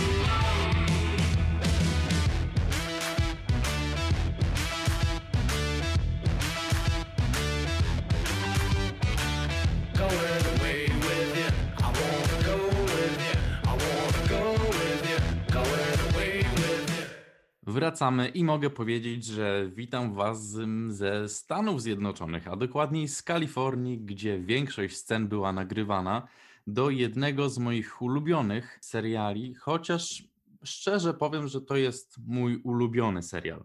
O jaki serial chodzi? Sons of Anarchy. O klubie motocyklowym, faceci w skórach, głośne Harley'e, wszystko to doprawione rockowo-bluesową muzyką charakterystyczną dla e, długich tras rozciągających się po mapie w Stanach Zjednoczonych. I dlaczego, dlaczego postanowiłem przywołać ten serial akurat do kina męskiego? No bo tej męskości tam nie brakuje. Główną postacią jest Jack Steller, syn jednego z założycieli klubów motocyklowego, czyli właśnie Sons of Anarchy, działającego w Kalifornii. Główna postać y, odgry, odgrywana jest przez Charlie'ego Hannama. W życiu pojawia się dziecko. W życiu tego Jacksa, który jest y, zajęty sprawami klubu, zajęty rachunkami z innymi warstwami tam społecznymi, z innymi gangami, z innymi klubami. Zajęty jest też przemytem broni, przemytem narkotyków, czego później się dowiadujemy w serialu, ale mam nadzieję, że nie zdradzę za dużo. Będę starał się nie spoilerować. W życiu tego motocyklisty pojawia się dziecko. Matką jest ćpunka, więc ona nie dostaje praw i dziecko spada na ręce tego Jacksa, który jest w tym klubie nieobojętny, bo pełni rolę wiceprezydenta tego, klubu, tego klubu, wiceszefa, nazwijmy to na, na potrzeby tego programu. Serial jest pełen wartości męskich, nazwijmy to, takie jak filozofia życiowa, w której twardo stąpają po, po ziemi, liczą się konkrety, nie ma żadnych niedomówień. Jeżeli ktoś podaje sobie dłoń i coś, na coś się umawia, mm, no to słowa są najwyższą wartością i te umowy i zawiązywanie relacji. Mam wrażenie, że tam y, motocykliści i tam w ogóle mm, wszyscy aktorzy przedstawiają świat taki, gdzie wartość y, relacji z innymi ludźmi jest stawiana naprawdę ponad wszystko, wszystko, wszystko. Tam nie ma przyjaźni. Jeśli ktoś oferuje swoją lojalność, to tak naprawdę staje się bratem, a ten brat jest częścią rodziny. Więc porównując to do obecnych czasów, gdzie sporo wartości, takich jak właśnie przyjaźń czy miłość, jest dosyć ulotnych, tam pokazane jest to, że podanie dłoni i oferowanie swojej przyjaźni, swojej lojalności jest czymś wiążącym, czymś nieobojętnym i nie są to słowa rzucane na wiatr. Serial pełen brutalności. Wiele scen przedstawionych jest śmierci, wiele scen egzekucji, wiele tortur. No nie jest to kino do wieczornego winka z dziewczyną, z żoną, czy może jeszcze z dziećmi. No nie, to jest naprawdę e, brutalne, e, brutalne kino, ale z racji tego mamy szansę naprawdę wczuć się w rolę tych postaci i usłyszeć, co czują tacy ludzie, kiedy widzą na przykład swojego brata umierającego na ich oczach, bo jest zamordowany, jest zastrzelony i dowiadujemy się, jakie właśnie mieliby wiadomości, jakie ostatnie słowa przed śmiercią mogą powiedzieć. Bo te egzekucje w świecie gangów, y, w świecie mm, przestępczości, mimo że są brutalne, to i tak honor nakazuje dać możliwość temu komuś, który będzie zabijany za chwilę, wypowiedzieć coś, y, jakieś słowa, które chciałby zostawić po sobie. Te ostatnie słowa tak, na takiej przysłowiowej ostatniej stronie swojej książki, swojej powieści zwanej życiem. Ci faceci w skórach e, daliby naprawdę zabić się mm, dla e, swojego brata i też mm, przywiązywali się bardzo mocno do tatuaży, do, do naszywek e, na skórach. Mm, I to też, to też było takie, symboliczne, że tak jak małżeństwo zawiązuje się tym, że wkładamy sobie obrączki na palce i przysięgamy sobie miłość i wierność, tak ci goście, dobrze zbudowani, umięśnieni i naprawdę tacy konkretni, z krwi i kości, zakładają te skóry z naszywkami, na których widnieje właśnie logo klubu, nazwa, no i to jest dla nich rodziną. Kolejne zachowanie bardzo męskie w moim odczuciu, mm, ale jestem ciekawy, co, co wy powiecie, kiedy usłyszycie takie słowa. No wszyscy znamy takie powiedzenie, że chłopaki nie płaczą, tak? No ja tutaj postawię coś anty do tego. Mam wrażenie, że może i chłopaki nie płaczą, ale prawdziwi mężczyźni nie powinni wstydzić się łez. I w tym serialu, naprawdę szczerym do bólu, brutalnym, łez jest pełno. Łez właśnie płynących z oczu tych potężnych motocyklistów, łez, czy to z tęsknoty za swoimi ukochanymi osobami, czy to za braćmi, czy to właśnie za miłością swojego życia, które, które niestety też wchodzą w ten świat i też niestety obrywają za to. Obraz miłości też jest y, przedstawiony nieco mniej kolorowo niż y, mamy do czynienia z nim na co dzień. Miłość w tym serialu przedstawiona jest pełna bólu, pełna cierpienia, pełna łez, no w myśl zasady, y, czymże byłaby miłość bez bólu i bez cierpienia. I to właśnie myślę, że stawia miłość w- tym serialu jako szczerą, dlatego że nie ma, nie ma gruntu, na którym można byłoby y, ją pielęgnować y, i żeby się rozwijała, tylko że ta miłość jest nie dzięki czemu, ale mimo tych wszystkich przeciwności losu. I tak zakończyłbym wątek Sons of Anarchy. Zapraszam wszystkich y, i zachęcam, no nie mogę zaprosić, ale zachęcam wszystkich do zapoznania się z tym serialem. A teraz przechodzimy do y, zupełnie innych części świata i zupełnie innego roku. Czas na kultowy film, kultową książkę. Właściwie powinienem powiedzieć y, w odwrotnej kolejności, bo to książka była najpierw napisana przez Mario Puzo w 1969 roku, a dopiero później został y, opublikowany, został wypuszczony film Ojciec Chrzestny. Jaką postać możemy tutaj przywołać? Oczywiście Don Vito Corleone, granego przez Marlona Brando, a także dwóch pozostałych Donów, o których się dowiadujemy. Kolejno Don Michael Corleone, grany przez Ala Pacino i Don Vincenzo Corleone, grany przez Andiego Garcia. Na początek przywołam parę cytatów, które najbardziej zostają w głowie po obejrzeniu tego y, filmu, całej trylogii mogę powiedzieć. I zacznę od słów wypowiedzianych przez właśnie Don Vito Corleone, a brzmią one tak. Mężczyzna, który nie spędza czasu ze swoją rodziną, nie może być prawdziwym mężczyzną. Słowa wypowiedziane przez Don Vito Corleone pokazują tak naprawdę, jaka, e, jakie przywiązanie było do tych wartości, jaką jest rodzina, przyjaźń, no i szacunek do tego, skąd się tak naprawdę pochodzi. Kolejny e, przykład tej dumy z racji tego, gdzie się urodziliśmy i małżeństwa i w ogóle takich obrzędów, no to brzmi tak. Żaden Sycylijczyk nie mógłby odmówić prośby w dzień ślubu swojej córki. No, widzimy, to nie było obojętne e, wydarzenie. W dzisiejszych czasach ślub troszkę e, stracił na takiej swojej wartości, a tutaj Mario Puzo no, przekazał nam taką, taki obraz tego święta, że to było naprawdę wielkie wydarzenie i to nie było obojętne po prostu, że wybieramy się na ślub albo na wesele i świętujemy, ale jutro może być co innego. Nie. W tamtych czasach, kiedy brało się ślub, no to przyrzekało się sobie naprawdę miłość i wierność na śmierć i życie. Początkowa scena, gdzie Don Vito mówi: Teraz przychodzisz do mnie i prosisz o wymierzenie sprawiedliwości, ale nawet nie prosisz o to z szacunkiem. Nie oferujesz mi swojej przyjaźni.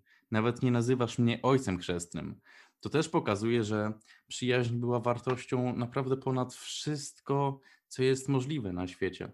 Dla ojca chrzestnego y, przyjaźń była mm, czymś równoznacznym z rodziną. Jeśli ktoś oferował tobie przyjaźń, to wiedział, że można na nim polegać i w przyszłości może się odegrać jakąś przysługą. Mario Puzo, wydając tę książkę w 1969 roku, chciał przekazać nam bezcenność tychże wartości.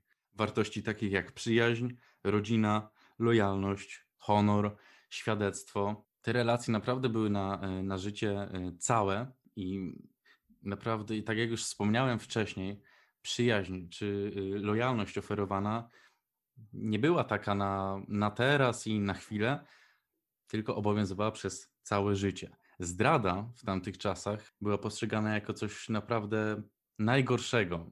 Nie wiem, czy życie ze świadomością o tym, że kogoś się zdradziło, tak naprawdę miało jakiś sens. To grzech taki leżący w głowie i zżerający cały swój honor, tak jak to było pokazane przez aktorów w filmie. Później naprawdę trudno było być e, lojalnym wobec kogoś, kiedy już raz dopuściło się zdrady. Cała rodzina działała ze sobą za pan brat, w myśl zasady wróg mojego przyjaciela jest też moim wrogiem. Oglądając ten film, czy zapoznając się z treścią e, książki Ojciec Chrzestny, naprawdę czuję się respekt i czuję się taką dumę, że poznajemy takie postaci i automatycznie rodzi się w nas potrzeba bycia i podążania za takimi y, wartościami w życiu, takimi właśnie jak lojalność, y, uczciwość i budzi to w nas chęć też bycia takimi lojalnymi przyjaciółmi, braćmi czy członkami rodziny.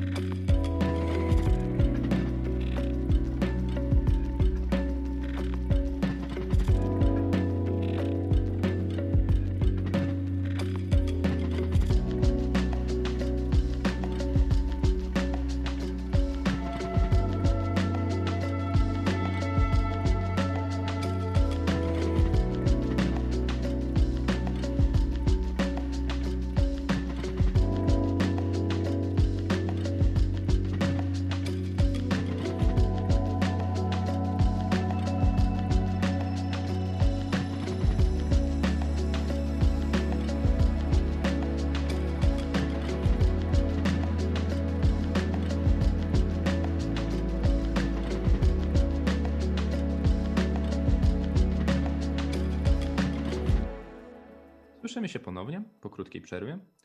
Dalej jesteśmy w niezmienionym składzie. Wiktor Stańczyk i Damian Zagórski. Nic się nie zmienia, tak samo jak nasze zamiłowanie do męskiego kina. Damian, proszę nie śmiej się, naprawdę, starajmy się być poważni. E, zwłaszcza, że teraz poruszymy bardzo, ale to bardzo ważny dla nas temat filmu, przynajmniej dla mnie, ale myślę, że dla ciebie także, kultowego filmu, który zmienił postrzeganie kinematografii w Polsce, moim zdaniem. Filmu no naprawdę przełomowego filmu stworzonego w latach 90. w Polsce. Damianie, czy wiesz o jakim filmie mówię? Mogę się domyślać, bo dla nas ten film jest tak samo ważny, no, czy dla mnie, czy dla ciebie, bo tak naprawdę wydało się to, że ma dla nas jakąś wartość i coś dla nas więcej znaczy niż, niż tylko to, że obejrzeliśmy sobie, dowiedzieliśmy się właśnie, gdy się poznawaliśmy. A jest to film Psy. Psy i Psy 1 i Psy 2 tak naprawdę.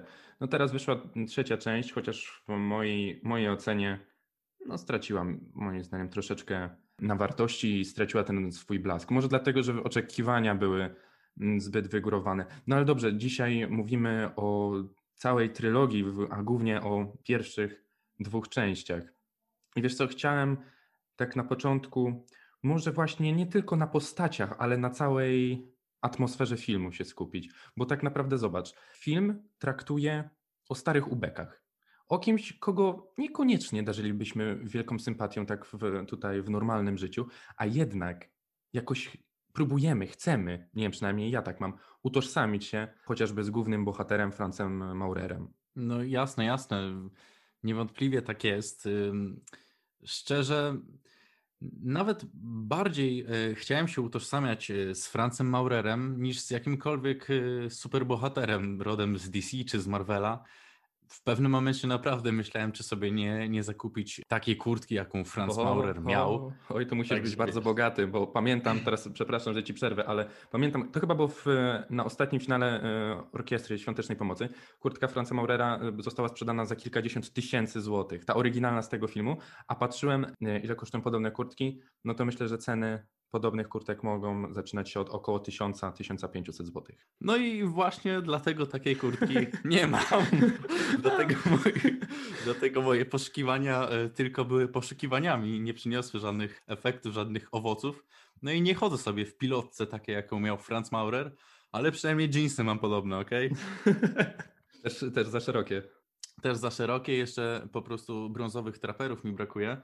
No A to przepraszam, a przepraszam, tutaj też wkrada się mały błąd. Brązowe trapery oczywiście, ale możesz zakupić sobie białe retro Adidasy. A rozumiem, że nawiązujesz do tego, że Franz też takie nosił. No inaczej bym o tym nie mówił. No tak, oczywiście. Nie, no naprawdę postać kultowa, rola odgrywana świetnie. No mężczyzna z krwi i kości, sam Bogusław Linda, gdy patrzymy na te sceny, mimo tego, że Psy Jedynka e, wyszły w 1992 roku, no to widać e, jeszcze tamte czasy w, kim, w kinematografii, że ten sposób nagrywania filmów e, no był troszkę inny i tak samo, nie wiem, śmiesznie wygląda krew. Wszystko jest takie zabawkowe, no widać pewne niedorobienia, ale no to były takie czasy. To były takie Po prostu- czasy faktycznie. tak. No. A pamiętasz No. tą anegdotę i... Kurczę, nie wiem, czy to nie Władysław Pachcikowski, reżyser tego filmu, jak nagrywali scenę, kultową scenę już końcową, e, kiedy to Franz Maurer e, mierzy się z, ze swoim przyjacielem Olo. Pamiętasz, jak nagrywali moment strzału? No, powiem tak, no zastosowane tam było ostre takie slow motion, nie? Tak, Pewnie tak, o tym tak. mówisz. I Tak. te efekty tych wybuchów, takie no już Tak, wizualne i te naboje wypadające z, z karabinu, no lekko może tandetą zajeżdżało, ale dla mnie naprawdę do dziś robi to wrażenie. Nie, ma, nie mam z tym problemu, żeby obejrzeć ten sam film i cały czas przeżywać go tak, jak przeżywałem go oglądając go pierwszy raz. Tak, myślę, że przeżywamy to, ale to też pewnie dlatego, że mamy do tego sentyment. Sentyment, który nabyliśmy przez te wszystkie lata, kiedy coraz częściej odtwarzaliśmy sobie ten sam film. Ale wracam jeszcze na chwilę do tej sceny końcowej. Faktycznie jest to slow motion, ale jest też moment, kiedy głowa przyjaciela właśnie Franca Maurera no, zostaje rozstrzelona w drobne kawałeczki. I co ciekawe, no oczywiście żaden aktor na planie nie ucierpiał, a był to po prostu e, wysadzony arbuz. Chociaż y, inne źródła podają, że była to kapusta okraszona sztuczną krwią. Więc tutaj jest pewna niezgodność, też nie chcę nikogo wprowadzać w błąd, ale fakt faktem, no było to po prostu zwykłe, zwykłe warzywo lub owoc. Także bardzo, bardzo fajny zabieg, ponieważ no, robił ogromne wrażenie tak naprawdę. No jasne, jasne. No przedstawiony troszkę inaczej, no bo jakby przedstawić taką brutalną scenę, gdzie komuś wybucha głowa, no. No W myśl zasady ka- każdy orze jak może, tam reżyserzy zadziałali na tyle, ile mogli. No i wyszło jak wyszło, ale czy źle, jak na tamte lata, lekko przymykając oko na tą scenę, było naprawdę okej. Wiesz co, ale teraz tak się zastanawiamy, mówimy tutaj, no można powiedzieć o tamtym, tamtym w takim sensie, w tamtym kinie, chodzi mi o to, że kinie lat y, 90. w Polsce, ale myślę, że film stał się też kultowy z, dzięki temu, w jaki sposób te postacie zostały przedstawione. A zostały przedstawione w taki sposób, że mówiły bardzo charakterystycznym językiem. Myślę, że słów na K, P i H tam nie brakowało, ale też nie brakowało ciętych ripost głównego bohatera, czyli Franza Maurera. No, myślę, że jednym z takich mm, głównych haseł, które każdy e, widz pamięta, jest na przykład bo to zła kobieta była. Kultowa scena. Znaczy, nawet ym, wyciągnięte dialogi z tego filmu do dziś ym, myślę, że są używane przez kogoś, y, kto może rzeczywiście widział ten film i komuś te dialogi zapadły w pamięć. No, my jak sobie rozmawiamy, to czasem rzucimy takim cytatem, Tak, nie? Z jasne, tego filmu. Jasne, i to jest dla nas takie normalne, wiesz, potrafimy to jakoś odczytać. Ty coś powiesz, ja coś powiem, właśnie rzucimy takim cytatem i dla nas jest to zupełnie normalne. I wiesz co, to jest trochę dziwne, bo y, chyba nie mam drugiego takiego filmu, czy, czy polskiego, czy, czy zagranicznego, który, który by tak na mnie wpłynął i który, mm, który miałbym tak długo w głowie. Wiadomo, że oglądałem wiele ciekawych, ciekawych filmów czy seriali, ale nikt, y, nikt, y, nigdy nie miałem takiej sytuacji, żeby on został ze mną na aż tak długo i cały czas trwał we mnie z tak samo dużą energią. Też wiele filmów y, obejrzałem, czy seriali, czy książek przeczytałem i y, pełnych naprawdę kolorowych postaci, brutalnych bohaterów, ale tak jak psy na mnie wpłynęły, no nie ma drugiej takiej pozycji. I muszę dodać, że z cytatów, wyciągniętych dialogów y, z tego filmu najbardziej jednak w głowie mam imię zasad, powiedziane tak y, przez Franza Maurera. No, to tak naprawdę pobudziło mnie do tego, żeby jednak w życiu jakby kierować się zasadami przez siebie, y, chociaż przez siebie założonymi ym, i postępować w zgodzie ze sobą. Tak, żeby nigdy nie być pewnego rodzaju życiowym hipokrytą i nie wierzyć się własnych wartości. Ale myślę, że ten film y, jest dobry dla każdego, na każdą porę i na każdy czas, ponieważ pokazuje i uczy nas, jak, jak trzeba trzymać się zasad tak naprawdę i jak ważna potrafi być przyjaźń w życiu człowieka. Czego moim zdaniem, tutaj trochę ci posłuchszę, czego myślę, że jesteśmy też dobrym przykładem ponieważ uważam, że jeśli tak dalej pójdzie, jeśli dalej będziemy tworzyć tak dobry podcast i dalej będziemy studiować na tak wspaniałej uczelni, myślę, że będziemy tworzyć znakomity duet, tak jak Franz i Olo. Tylko mam nadzieję, że nigdy nie poróżni nas taka Angela. Zła kobieta, mówiąc inaczej. Tak. Taka zła kobieta. No, Taka zła tak- kobieta. Otóż to. A na koniec, e, skoro dzisiaj już mówimy o męskim kinie, to jak co tydzień chcielibyśmy Wam zostawić pewien cytat. A brzmi on tak. Mężczyzna, który nie spędza czasu z rodziną, nigdy nie będzie prawdziwym mężczyzną. I zapamiętajmy sobie te słowa. Panowie, Zapamiętajmy i jeszcze dodam, pozwolę sobie Proszę. e, wtrącić moje słowa e, w Twoje zakończenie.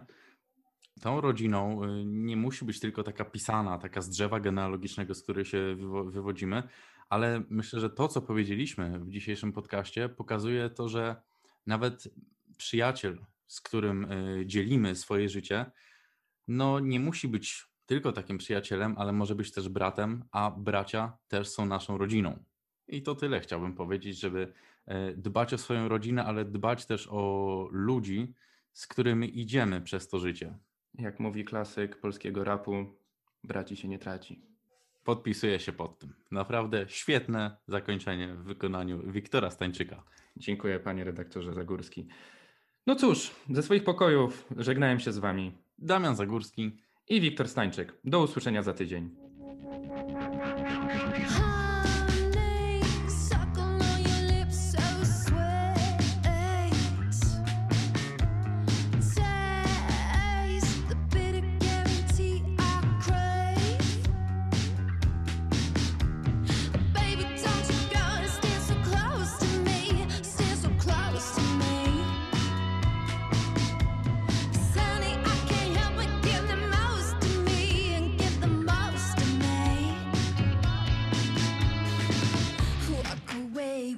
Walk, away, walk on, baby. Walk away, walk, walk away, walk on, baby. Walk away, walk, walk away, walk on, baby.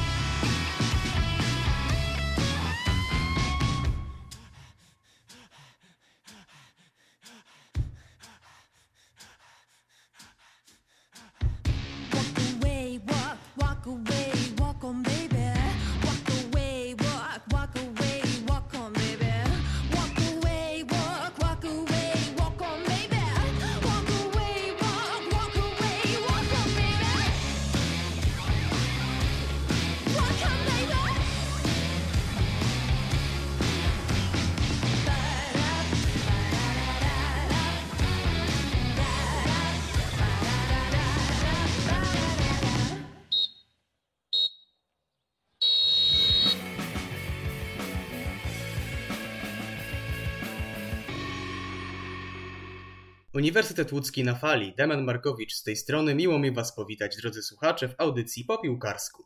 Listopad to czas, w którym piłkarskie reprezentacje rozgrywają swoje ostatnie spotkania, a później hibernują do marca następnego roku. Między kolejnymi meczami są więc ponad 3 miesiące różnicy, nawet w tak wyjątkowo przypełnionym kalendarzu, jaki mamy obecnie. Jest to więc czas podsumowań i dokonań kadry z ostatnich 12 miesięcy, choć w tym przypadku będzie to jedynie okres od września do teraz. Dzisiaj pochylę się nad tymi jesiennymi miesiącami przepełnionymi piłką reprezentacyjną, a nieocenioną pomocą w tym przedsięwzięciu będzie Marcin Kowara, którego możecie kojarzyć ze Sportcastu z wiosny tego roku. Miło mi Cię gościć ponownie w mojej audycji. Witam serdecznie, dziękuję bardzo za za zaproszenie. Najwięcej czasu poświęcimy oczywiście dwóm ostatnim spotkaniom w wykonaniu naszych orłów z Włochami i Holandią i od tego też rozpoczniemy naszą audycję. Jeśli jeszcze tego nie zrobiliście, to zachęcam do zaparzenia sobie kawy, herbaty albo melisy, zważywszy na tematykę, którą poruszymy po krótkiej przerwie.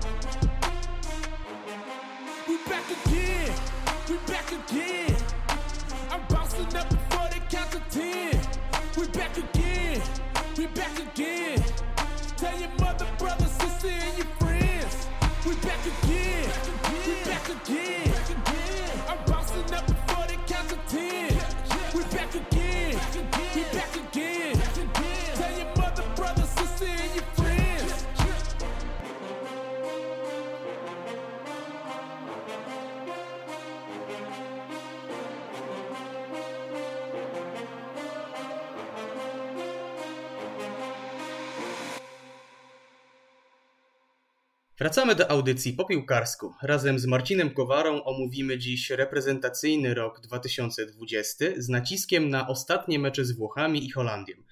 Marcinie, drodzy słuchacze, jako student dziennikarstwa mam oczywiście świadomość, że cisza w audycjach radiowych to grzech, lecz zważywszy na zaistniałe okoliczności po meczu z Włochami, postanowiłem mimo wszystko rozpocząć tę, w cudzysłowie, dyskusję od bardzo wymownych 8 sekund ciszy.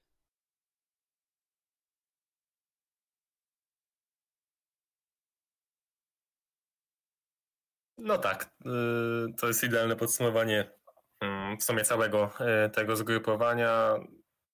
Patrząc na twitterowe dyskusje dziennikarzy, ekspertów, ale też oczywiście kibiców, y, no chyba to był temat przewodni, nawet nie, stricte boiskowe wydarzenia, a sytuacja z pomeczowego wywiadu, no, gdzie pokazuje to jasno no, niezadowolenie Roberta Lewandowskiego z pewnych decyzji, działań, czy też generalnie można powiedzieć całej kadencji Jerzego Brzęczka. Już po meczu z Holandią yy, obaj panowie troszkę tonowali te nastroje, raczej nie chcieli nakręcać tej yy, medialnej spirali.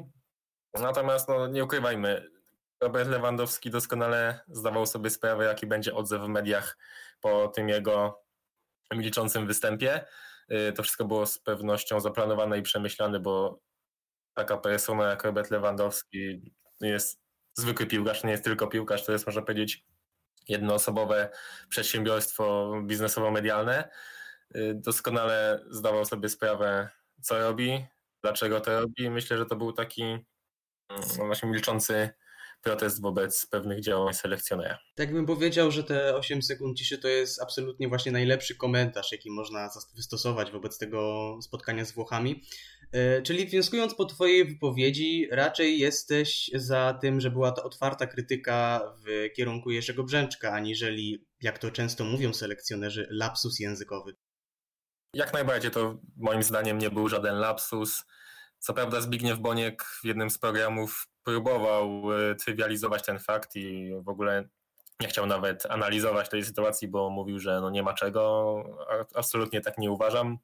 Jeśli kapitan reprezentacji Polski decyduje się na taki ruch, taką zagrywkę przed kamerami, no to jest to jasny sygnał, że coś tam wewnątrz kadry nie jest tak. Pytanie, czy, czy chodziło o taktykę, czy o nastawienie selekcjonera, nie wiem, do, do, do innych kwestii, odpraw, jakby motywacji. Jasne jest, że może, może nie było wystąpienie z cyklu Miarka się przebrała, czyli już taki jasny sygnał, że temu panu dziękujemy, natomiast na pewno e, nasz kapitan zakomunikował gdzieś podprogowo, że no, coś tam jednak wewnątrz kadry na linii trener piłkarze nie jest tak jak należy.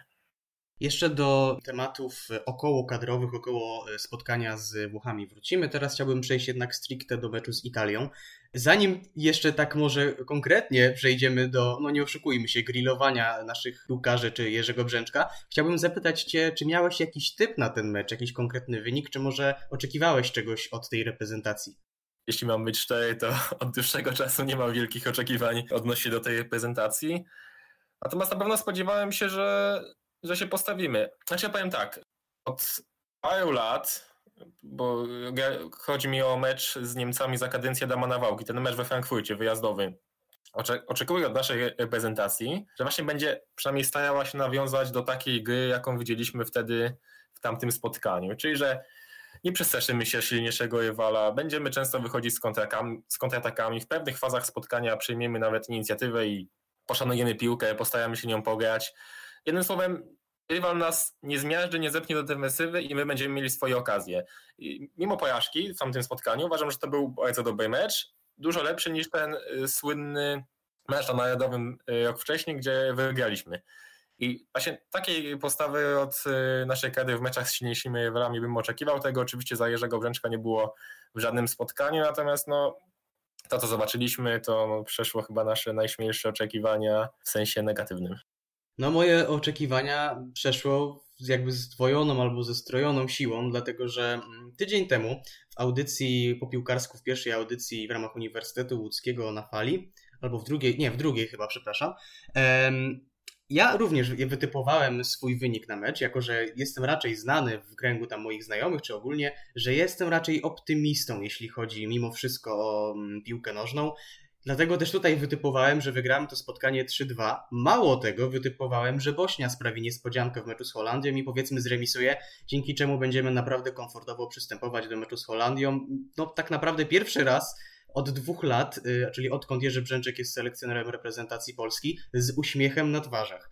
No wyszło to jak wyszło, ale jak spodziewałem się, że mimo wszystko będzie trudno, ale no nie oszukujmy się, Włosi byli osłabieni, nie, wystąp- nie, nie mogło wystąpić bodajże 10 czy nawet jeszcze większa liczba piłkarzy. Nie powiedziałbym, że to są Włochy z Serie B, absolutnie, ale naprawdę wydawało mi się, że reprezentacja Włoch jest osiągalna w kontekście chociażby remisu. Grubo się przeliczyłem i naprawdę dziś mogę powiedzieć, że zawodnicy powiedzmy z nie wiem, Sassuolo, Sampdori, no w Sampdori akurat gra Bartosz Beryszyński, tak, ale zawodnicy z takich średniaków Serie A naprawdę no, są w stanie zdominować reprezentację Polski.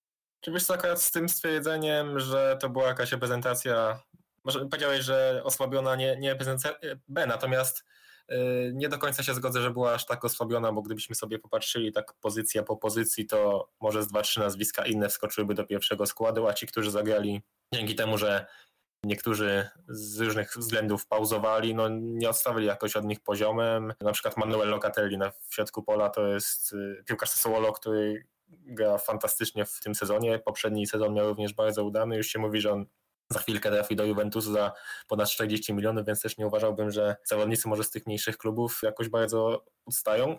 Więc oczywiście tutaj skupmy się jednak na, na naszej kadrze. No nie było tam właściwie no niczego. Ciężko, ciężko w ogóle jakby analizować ten, ten mecz pod względem naszej gry, czy też indywidualnie patrząc na każdego z piłkarzy, bo nic, nic się tam nie kleiło, tak? Gdyby miało jakieś tam indywidualne oceny wystawiać, to pewnie oprócz Wojtka Szczęsnego to by się skończyło na jedynkach i zajach, więc ciężko tak naprawdę coś racjonalnego i merytorycznego tutaj powiedzieć, bo nie ma o czym. Włosi nas zmiażdżyli, grali w sposób bardzo widowiskowy, spektakularny, ofensywny. Powiem szczerze, dawno nie widziałem takiej drużyny na tle reprezentacyjnej. Pomijając jakieś mecze tam, nie wiem, Francja, San Marino na przykład, żeby z taką łatwością drużyna wychodziła z fazy obronnej do, do ofensywnej. Tam były dwa, trzy podania i oni już byli pod naszą bramką. W środek pola kompletnie nie istniał i no, gdy, tak, z taką łatwością rywale wjeżdżają w nasze pole karne, no to ciężko w ogóle cokolwiek zrobić. Tak jeszcze w kontrze do tego, co mi odpowiedziałeś, szczerze powiedziawszy, jakby z całym szacunkiem zarówno do, do twojego zdania, do twojej opinii, jak i do samego piłkarza, ale jeżeli Federico Bernardeschi, który ostatnimi czasy, no delikatnie rzecz ujmując, nie ma najlepszego momentu w kadrze w Juventusie, wygląda w meczu z Polakami jak pan piłkarz i praktycznie jest nietykalny, no to jednak jest tutaj mały problem. Nie wiem, czy tak naprawdę mam być zadowolony z faktu, że tydzień temu, kiedy typowałem mój przypuszczalny skład na to spotkanie, odgadłem 10 z 11 nazwisk. Jedyny błąd, jaki popełniłem, to obecność Arkadiusza Recy. Tydzień temu uważałem, że Jerzy Brzęczek wyjdzie na to spotkanie z Tomkiem Kędziorą na prawej obronie i Bartkiem Bereszyńskim na lewej, czyli podobnie jak to wyglądało w pierwszym spotkaniu zakończonym bezbramkowym remisem. I tutaj też pytanie do Ciebie, czy porażka leży po stronie piłkarzy, czy jednak to jest y, kwestia kompletnego braku podejścia taktycznego do tego spotkania? W sensie, czy uważasz, że gdyby lepsza taktyka została dobrana do tego spotkania, naprawdę moglibyśmy coś w tym meczu osiągnąć, czy jednak Włosi byli dzisiaj po prostu nietykalni? Moim zdaniem nie można wymienić tam w 100% trenera bądź w 100% piłkarzy. Myślę, że to się rozkłada gdzieś tam po połowie na pewno nie trafiliśmy z formą, to nie wiem z czego to wynika, też musimy pamiętać o tym, że obecny sezon jest bardzo specyficzny i nie było praktycznie okresu przygotowawczego, to mówię oczywiście o klubach w tym momencie. Większość piłkarzy wskoczyła z marszów w nowe rozgrywki bez praktycznie przygotowań do tego sezonu. Też nie wiemy, w jakiej są formie fizycznej poszczególni gracze. Koronawirus, którego niektórzy przechodzą bardzo ciężko. E, z naszej krady wiemy, że Piotr Zieliński jeszcze się można powiedzieć po tym zakażeniu nie odkręcił i też nie wygląda aż tak dobrze w Napoli. Podobnie było z Bartkiem Bajaszyńskim, gdzie widać, że kondycyjnie w Sampdori na początku, tuż po wyleczeniu, no nie dojeżdżał. I pewnie różne czynniki się na formę piłkarza składają. Jest ich dużo więcej niż w normalnych okolicznościach. Natomiast tak naprawdę ciężko powiedzieć, jaki plan miał Jerzy Brzęczek, tak? Bo to, że jakiś plan miał, to na pewno. Tylko problem właśnie z Jerzym Brzęczkiem jest taki, że nie, to, nie, że on nie ma planu, tylko że on ten plan ma, ale piłkarze na boisku nie są w stanie go zrealizować. Czego to wynika? Czy właśnie ze złej dyspozycji jakby piłkarzy, którzy właśnie nie są w stanie zrealizować fantastycznych, genialnych pomysłów Jerzego Brzęczka, czy gdzieś to jest wina po stronie selekcjonera? Na, na pewno jest. Tylko jedna pozycja w twoich typach się nie sprawdziła z tym, co zobaczyliśmy na boisku. O to powiem ci, że podziwiam cię, bo ja tak naprawdę do tej pory nie wiem, jakim składem tym najsilniejszym powinniśmy wyjść na wiem, pierwszy mecz eliminacyjny Mistrzostw Świata czy, czy na e, Mistrzostwa Europy. Tak naprawdę z ich pozycji takich fundamentalnych, pewnych jest kilka. Gdybyśmy sobie tak przeszli, to pewnie to będzie Wojciech Szczęsny, ale też na Sapozem nie możemy być pewni, bo co chwila broni inny bramkarz na zgrupowaniu tym listopadowym w trzech meczach wyszło trzech innych bramkarzy, co uważam nie jest dobrą decyzją, bo od tyłu powinniśmy budować taką pewność, solidność, zgranie, natomiast yy, tutaj Jerzy Brzęczek gdzieś szuka innych rozwiązań i uważam, że właśnie tutaj bramkarz powinien być jeden, wybrany, moim zdaniem powinien być to Wojciech Szczęsny i on powinien grać w meczach Ligi Narodów, towarzyskiej możemy sobie kombinować tam czy z Fabiańskim, czy ze Skorupskim. Patrząc dalej, no, no podejrzewam, że wyjdzie Glik z Bednakiem na, na, na ten pierwszy mecz eliminacji, boki, to już nie wiadomo. Pozytywnie z Holandią wypadł Tomek Kędziora, natomiast równie dobrze może tu wyjść na prawej Bartek Bereszyński, na lewej Damerece czy, czy Busa. Jak wyjdzie na prawej Kędziora, to na lewej może być Bereszyński. Środek to jest w ogóle kompletny miszmasz, bo tam y, pojawiło się kilka nowych nazwisk, jak po październikowym zgrupowaniu Karol Linetti, który wypadł bardzo pozytywnie, jest Jakub Moder, Krychowek przychodzi gorszy okres i to też jest y, pytanie, czy on będzie grał w pierwszym składzie, pewnie będzie, bo akurat selekcjoner nie ma do jego y, dyspozycji takich obiekcji jak kibice czy dziennikarze. Skrzydła to też jest nie wiadomo, bo na lewej może grać to Jóźwiak. Teraz jest to raczej kandydat numer jeden, ale jest też Grosicki, który mimo trudnych momentów w klubie w tej kadrze z reguły nie zawodzi. Na prawej też to będzie Szymański, który rok temu wskoczył do reprezentacji i wyglądał całkiem przyzwoicie. Teraz wygląda trochę gorzej, natomiast też tam w klubie, z tego co pamiętam, zmienili mu trochę pozycję, on gra bardziej w środku. Wskoczył teraz Płacheta, który moim zdaniem jest największym wygranym tego zgrupowania, bo tak naprawdę nie powinno go być na kadrze, gdyby Jakub Kamiński nie wyleciał.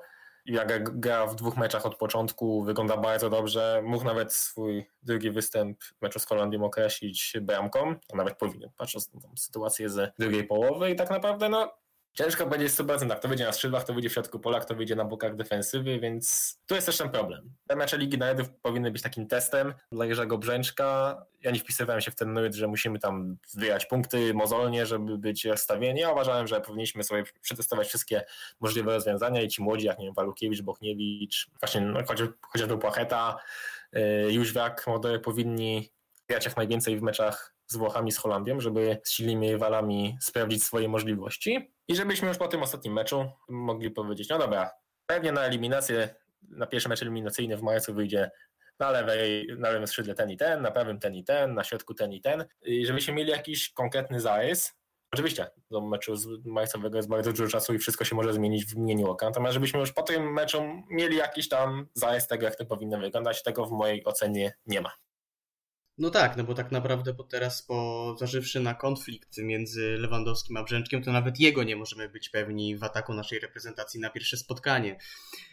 No, odsuwając trochę żarty na bok, naprawdę jestem optymistą jak mogę, ale, tak trochę parafrazując klasyka, Pole karne Włochów zostało przez nas, naszą reprezentację nie zostało zdobyte. Donnarumma w La Gazzetta dello Sport nie został oceniony. W tej samej gazecie zostaliśmy porównani do Estonii, z którą rozprawiła się reprezentacja Włoch parę dni wcześniej 4 do 0. Nie powiem, że przed tą kadrą nie ma przyszłości, ale jak naprawdę jestem optymistą, co już podkreślałem, nie widzę tej przyszłości z, z Jerzym Brzęczkiem, aczkolwiek nie byłem w stanie jednoznacznie stwierdzić, czy nawet e, w przypadku mm, pogromu z meczu z Holandią, do którego oczywiście jeszcze przejdziemy, czy on powinien zostać selekcjonerem, czy powinniśmy szukać w trybie awaryjnym y, zastępstwa?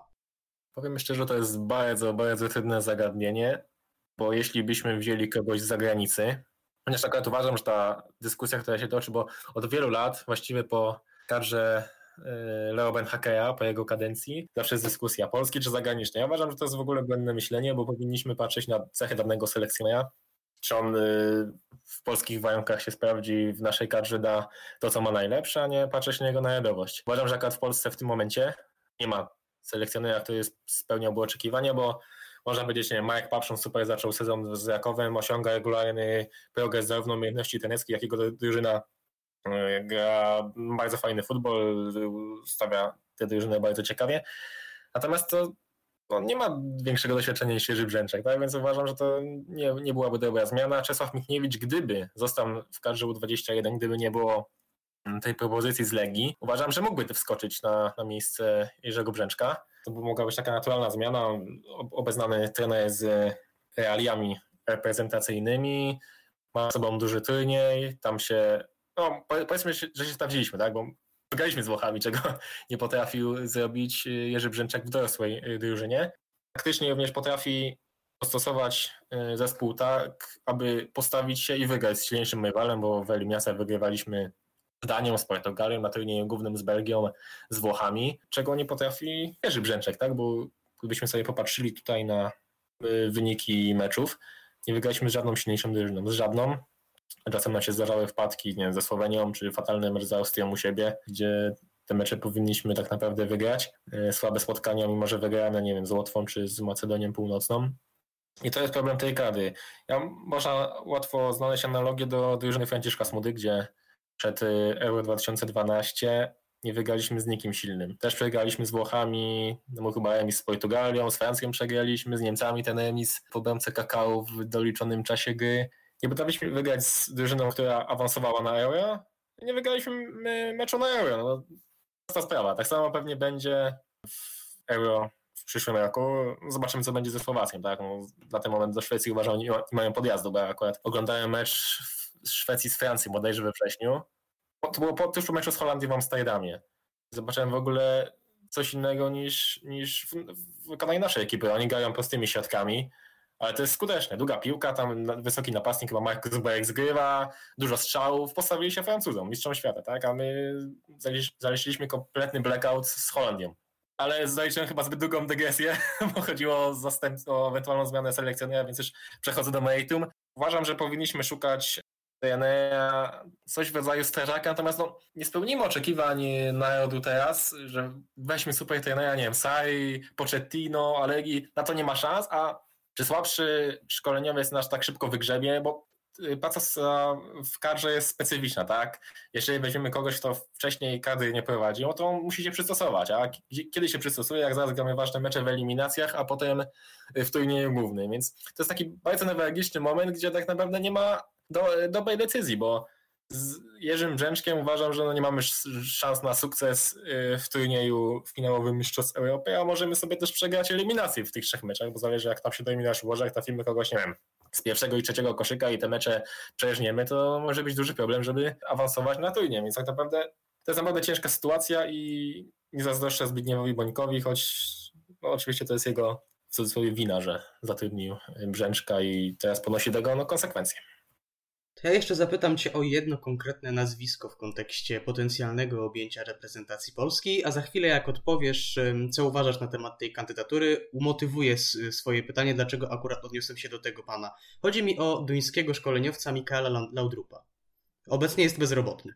Bo chyba ostatnio prowadził jakieś tam kluby w Emiratach, czy gdzieś tam w tych... W Katarze, tak, w Katarze. Wcześniej go dobrze kojarzę ze Swansea, tam pracował naprawdę świetnie, wywalczyli bodajże pierwsze trofeum w historii, na pewno wygrał Puchar, Puchar Ligi z tą drużyną i na pewno, na pewno tamtą pracą mógł imponować w Premier League. Szczerze mówiąc w ogóle nie spatrywałem tego nazwiska i nie kojarzyłem, żeby też się pojawiało w mediach, natomiast musiałbym sobie na pewno to wszystko e, przeanalizować, jego karierę, jak sobie tam radził na poszczególnych szczeblach, bo na ten moment ciężko, ciężko, ciężko. A, czy, a ten to argumentujesz? A argumentuję to tym, że w mojej karierze w Football Managerze został on następcą Jerzego Brzęczka po mniej więcej paru miesiącach, odkąd zacząłem grać. Widzisz. Ale z Football jest, jest różnie. Ja pamiętam, jak grałem taką mega, mega długą karierę. W gimnazjum to byłem po prostu y, mistrzem Football Managera. Grałem w to, tukłem non-stop i pamiętam, że w jakimś 2040 roku Leo Messi objął Bejta Jerozolima, więc z tymi typami to niekoniecznie. To jeszcze dwa, dwie, dwa mm, tematy powiązane około, powiedzmy około, krążące około tematu meczu Polska-Włochy. E, Jesteś bardziej hashtag Team Lewy czy hashtag Team Glik? I mam tutaj na myśli ich wypowiedzi, ponieważ mm, z, ze słów e, Roberta Lewandowskiego wynika, że on oczekuje od tej kadry, że jednak byśmy próbowali grać troszeczkę bardziej kombinacyjnie, troszeczkę swoją grę, żeby próbować się postawić tym mm, reprezentacjom, ale w takiej otwartej grze. Z kolei Kamil Glik podkreśla, że oni nigdy nie byli i nigdy prawdopodobnie nie będą reprezentacją, która będzie w stanie jak równy równy walczyć z takimi mm, reprezentacjami jak Włochy czy Holandia. I on właśnie bardziej e, skupiłby się na roli takiego przeszkadzacza. W której drużynie ty byś się umieścił? Jestem hashtag team neutralny, to znaczy wszystko zależy od okoliczności boiskowych. Podejrzewam, że gdybyśmy wygrali z Holandią, to by w ogóle nie było, że inaczej byłaby dyskusja, ale nie byłoby takiego nie wiem, pojazdu po, po Jerzym i po kadrze.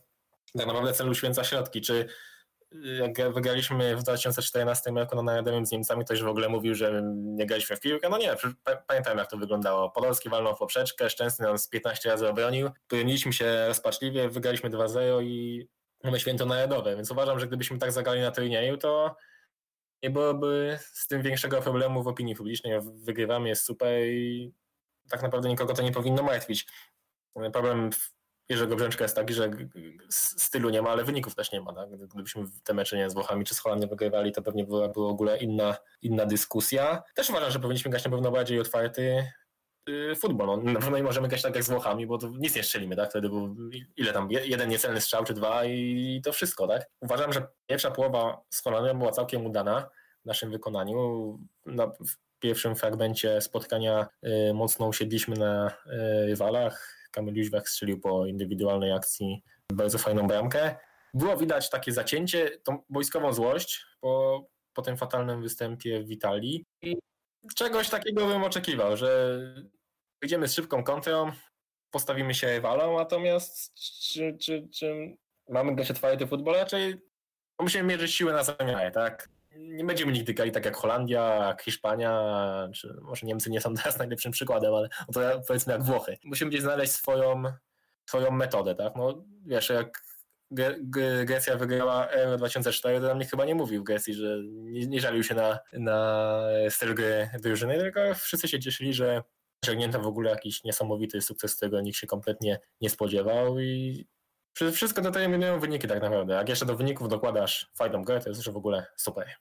To teraz jeszcze ostatni wątek związany z meczem z Włochami. Chciałbym poruszyć temat wypowiedzi Brzęczka na konferencji prasowej. Dokładnie te, te dwie. Jedna dotycząca Roberta Lewandowskiego, druga dotycząca Arkadiusza Recy. W przypadku kapitana naszej kadry jest to, cytuję, zachował się troszkę niefortunnie, a w przypadku e, Arkadiusza Recy jest to komentarz, że zagrał e, dobry mecz, co jakby kłóci się z szeroko rozumianą opinią publiczną. No nie, na pewno Hefon nie zagrał dobrego meczu, ale też nie oczekujmy, że Jerzy Brzęczek będzie tak mocno krytykował swoich piłkarzy personalnie przed kamerami. Myślę, że przynajmniej mam taką nadzieję, że zrobił to w szatni. Kasus też Zbigniewa Bońka, że on nie wyjdzie i nie powie, że Brzęczek jest B, bo on go zatrudniał i też jakby na siebie ściągnął krytykę, tak? Tak samo Brzęczek nie powie o piłkarzach przed kamerą, że zagrali fatalnie, zjedzie każdego, bo sobie też nie wystawi tym samym najlepszej opinii. Ale też umówmy się, że akurat wypowiedź dotycząca Recy nie jest najbardziej niefortunną wypowiedzią, którą słyszeliśmy w ostatnim czasie od selekcjonera. Natomiast Lewandowski, no, został na pewno Jerzy Brzęczek wrzucony na wysokiego konia w tym momencie i tak nie wiedział pewnie za bardzo, co odpowiedzieć, próbował gdzieś tam to bagatelizować. No ciężka sytuacja tak naprawdę, pewnie się tego nie spodziewał. Chyba, że jakieś tam wysyłano mu już symptomy w szatni, że są jakieś tarcia na, na linii, ale to była taka pierwsza sytuacja, gdzie otwarcie, no umówmy się, skrytykował Lewandowski selekcjonera i pewnie też musiał to jakoś starać się ugasić, no żeby tego, do tego ognia tam nie podrzucać swoimi słowami, choć pewnie znając selekcjonera, chociażby pamiętamy wypowiedź o, dotyczącą Michała Pola, tak, że po, pozdrawiał go sprzed kamery, że selekcjoner lubi odpowiedzieć, ale wie, wie komu odpowiedzieć, o, że dziennikarzowi to tak bezpiecznie, a jednak swojemu piłkarzowi y, no nie bardzo. Kompletny kontrast do tego, co obserwowaliśmy podczas kadencji Adama Nawałki. Postawmy kropkę w tym miejscu. Do omówienia spotkania z reprezentacją Holandii przejdziemy już niedługo, zostańcie więc z nami.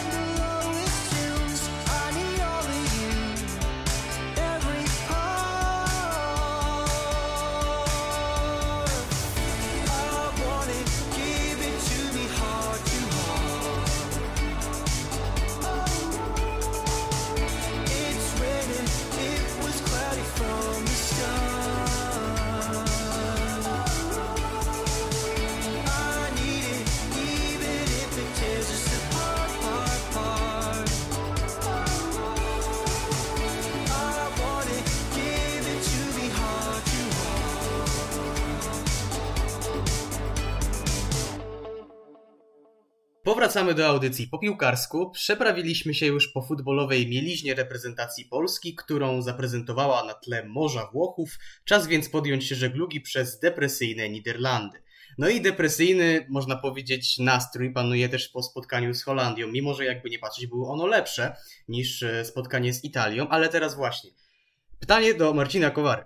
Czy gdyby mecz z, mecz z Włochami się nie odbył i bezpośrednio powiedzmy po meczu z Ukrainą mielibyśmy mecz z Holandią, to czy bylibyśmy obiektywnie zadowoleni z tego spotkania? Już nawet nie mówię o, o wyniku, tylko o stylu i tak dalej. Czy jednak byśmy, mm, no może narzekali, to jest dużo po- powiedziane, ale no nie bylibyśmy po prostu usatysfakcjonowani z tego, jak gra kadra. Bo wydaje mi się też, że trochę zaciemnia nam mm, obraz fakt, że wcześniej graliśmy katastrofalny mecz z Włochami. Jakby nie mogło być już gorzej, dlatego jakby siłą rzeczy zagraliśmy lepiej z Holandią, ale wydaje mi się, że gdyby tak wyjąć mecz z Włochami i spojrzeć bez kontekstu meczu z Włochami na mecz z Holandią, wydaje mi się, że wcale, nawet patrząc po ocenach, jakie są wystawiane niektórym zawodnikom, wcale byśmy w tak w różowych barwach nie widzieli tego, tego spotkania. Masz absolutną rację, ja te- też tak uważam. O, nie dało się zagrać już gorzej niż z, z Włochami, prawda? Więc siłą rzeczy gdzieś te nastroje na pewno nie były optymistyczne, ale nieco lepsze. Podejrzewam, że ta część kibiców, która była w środę Team Holandia, pewnie czytaliśmy też te same komentarze na Twitterze, że przegrajmy wysoko i zwolnimy Brzęczka, musiała być rozczarowana, bo spodziewała się pewnie podobnego występu e, co w Italii. No tak jak mówię, uważam, że ten pierwsza, pierwsza faza spotkania była całkiem niezła.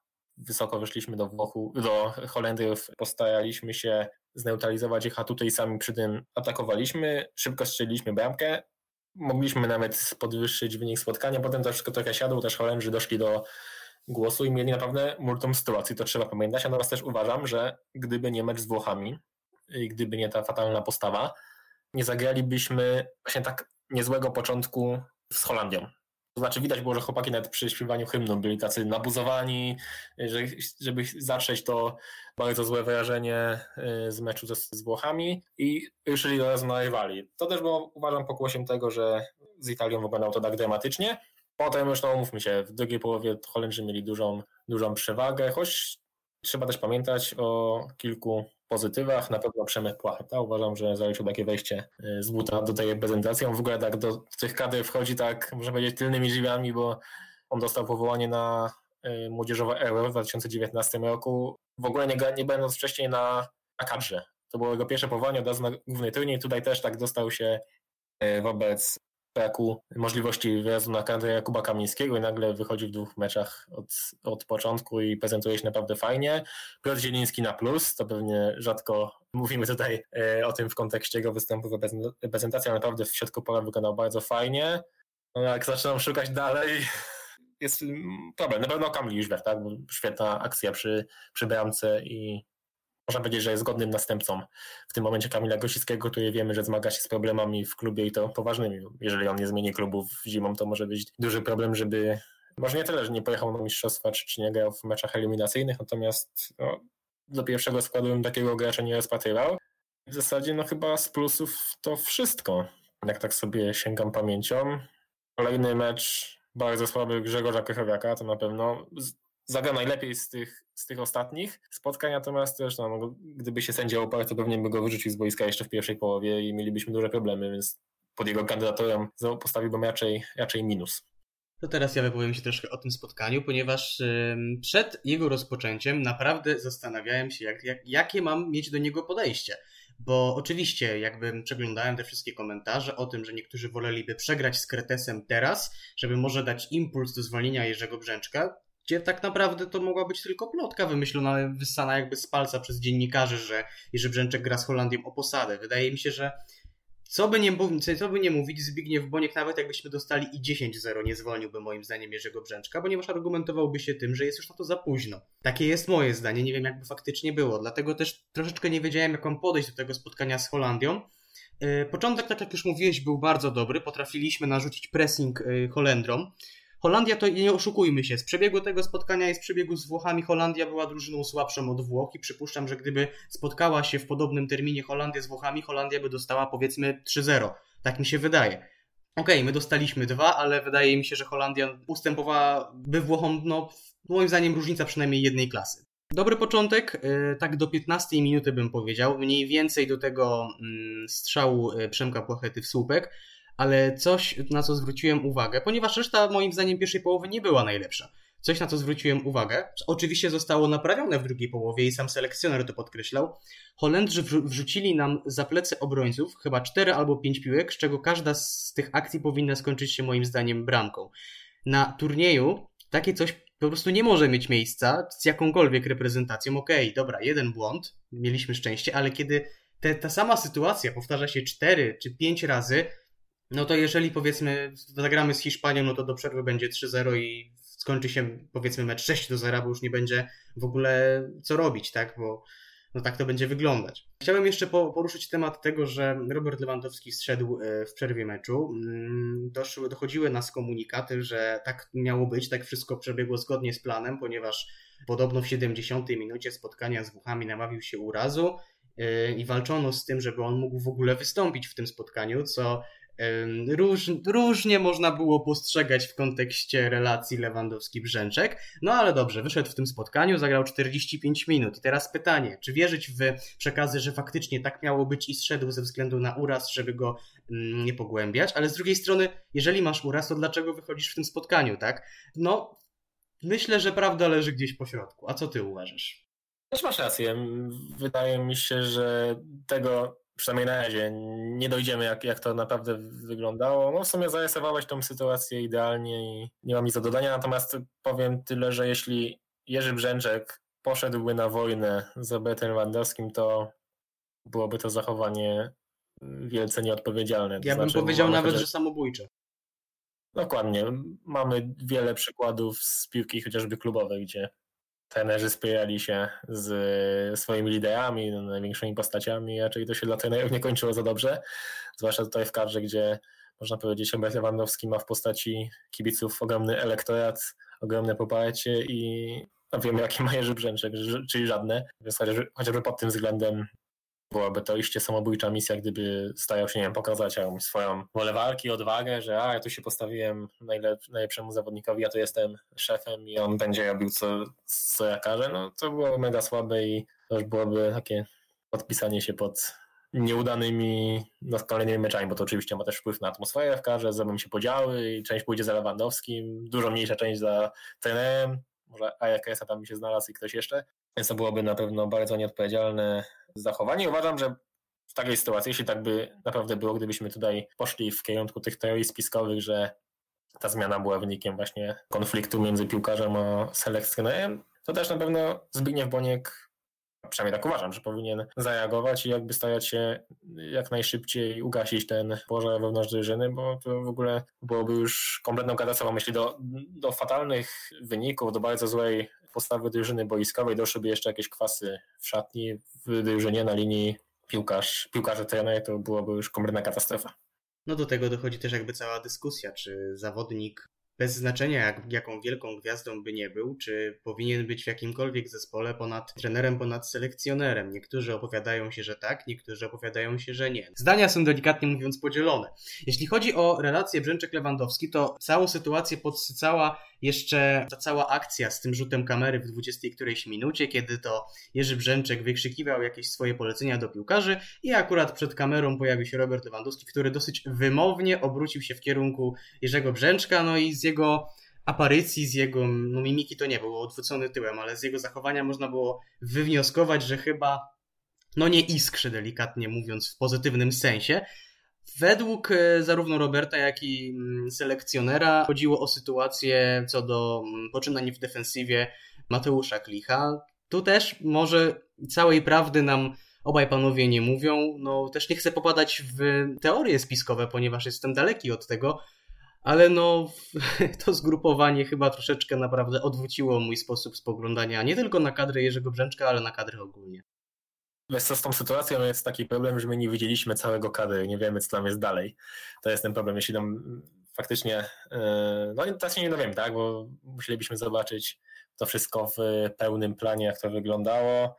Taki wycinek może być yy, mocno przekłamany, ale no, wydaje sobie faktycznie, można się zastanawiać, jak te relacje wyglądają, a raczej jak nie wyglądają poprawnie i No jest to dużym problemem, tak? Już wysyłamy takie sygnały, że coś tam wewnątrz kadry jest nie tak. A jeszcze odnosząc się do tego, co powiedziałeś wcześniej, a propos to powinien być ważniejszy, czy, czy gwiazda, czy, czy trener. Ja uważam, że w ogóle nie powinniśmy tej sytuacji rozpatrywać w takich kategoriach, bo jeśli Robert Lewandowski, zwycięzca Ligi Mistrzów, przyjeżdża z Bayernu Monachium i chce w jakiś sposób pomóc tej kadrze, to Jerzy Brzęczek powinien być wręcz wdzięczny, że Robert angażuje się tak nie w y, pozycję lidera, chce pomagać tym młodszym zawodnikom. To jest jak najbardziej pomocne dla tak niedoświadczonego selekcjonera. Bo jeśli Jerzy Brzęczak teraz był z założenia selekcjoner, wielkim selekcjonerem tak, i nie potrzebuje pomocy, on sobie sam poradzi, to byłoby to bardzo nieodpowiedzialne zachowanie. Tak? Jurgen Klopp kiedyś mówił dobrze, że problemem niektórych trenerów jest to, że oni nie potrafią sobie dobrać asystentów, którzy wiedzą więcej od pierwszego trenera. Tak? Że, żeby nie bać się wziąć do sztabu kogoś mądrzejszego od siebie, żeby pomagał w danych aspektach. A tak samo tutaj, można powiedzieć, że jakby Robert Lewandowski, patrząc na jego ogromne doświadczenie, tego jaką pozycję ma nie tylko w polskim, ale w światowym futbolu, powinien być takim wojskowym asystentem selekcjonera, tak samo w szatni. Nie uważam, żeby tu był jakiś, nie wiem, konflikt, jakieś tajecie na tej linii, bo to powinno być coś absolutnie naturalnego, tak? Jeśli jest wyróżniająca się postać w danym kraju, która gra w kadrze, no to powinna pomagać w różnych aspektach i to selekcjoner powinien przyjmować w sposób pozytywny, a nie negatywny, nie wiem, że chce osobić jego pozycję. Chociaż też oczywiście nie wiemy, jak to wygląda w szatni, tak? Bylibyśmy mądrzejsi, gdybyśmy mieli tam jakiś podgląd i wiedzieli, jak to wygląda, ale mówię tak z dystansu, że teoretycznie, patrząc z daleka, jest to korzystne dla Brzęczka, że ktoś taki chce mu w jakiś sposób pomóc, pokierować tymi piłkarzami. Być może będziemy mieli wkrótce pogląd, jak to będzie wszystko wyglądać. Podobno w trakcie kręcenia była, może nadal jest, teraz być może w trakcie już montowania, kolejna część e, jakby reportażu, tak można powiedzieć, Niekochani. Nie wiem, jak ona, jak bardzo ona będzie obiektywna, ale no będziemy w stanie zobaczyć, jak to wyglądało może e, w relacji Brzęczek-Lewandowski. I jestem też ciekawy, którzy tym razem dziennikarze odnajdą się w tym reportażu jako ci pałający jednym wielkim hejtem wobec Jurka Brzęczka. Które tweety się tam znajdą? To mnie też ciekawi. A uważasz, że takie sceny na przykład z szatni po meczu z Włochami zostały puszczone? Bo ja uważam, że jeśli tam coś się zadziało... Ja uważam, że muszą być puszczone. Może nie tyle, nie mówię, że muszą być jakieś drastyczne sytuacje tam puszczone, ale uważam, że jeżeli oni decydują się na publikację czegoś takiego, a z tego co wiem, już jest informacja gdzieś tam rzucona, że takie coś będzie, to pominięcie szatni w przerwie meczu y, Polska-Włochy to będzie jeszcze większy strzał w stopę. Jeżeli ktoś chce być postrzegany jako kogo, ktoś, kto jest fair, no to powinien opublikować chociażby, nie wiem, chociaż parę zdań z tej szatni, bo w takim wypadku po prostu nie wypada wiarygodnie.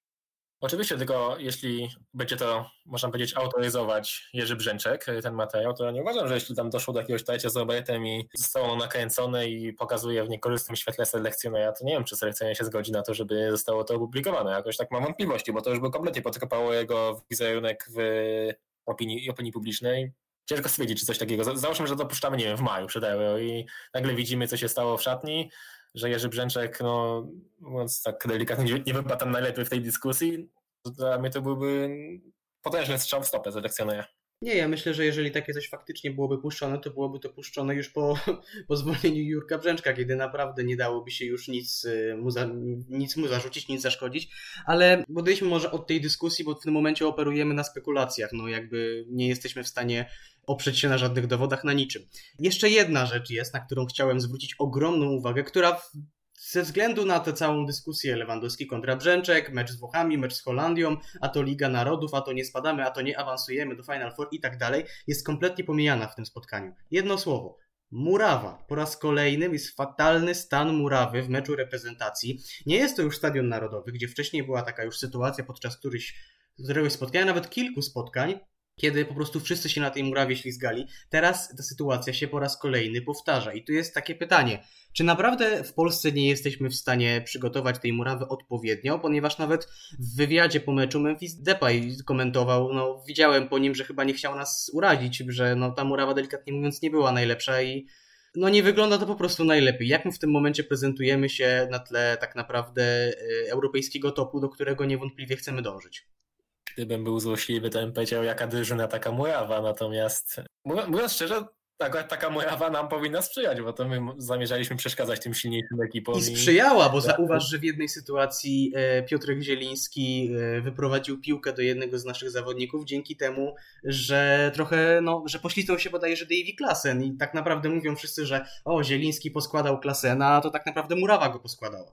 Więc akurat tutaj nie powinniśmy na to narzekać, ale faktycznie tak patrząc już e, na tak globalnie, słabo wypadamy właśnie pod tym względem, że nie, jako kraj nie potrafimy przygotować dobrze Mojawy, bo przecież byliśmy organizatorami Euro U21 w 2017 roku, Mundialu w dziewię- U20 w 2019, wcześniej Euro w 2012.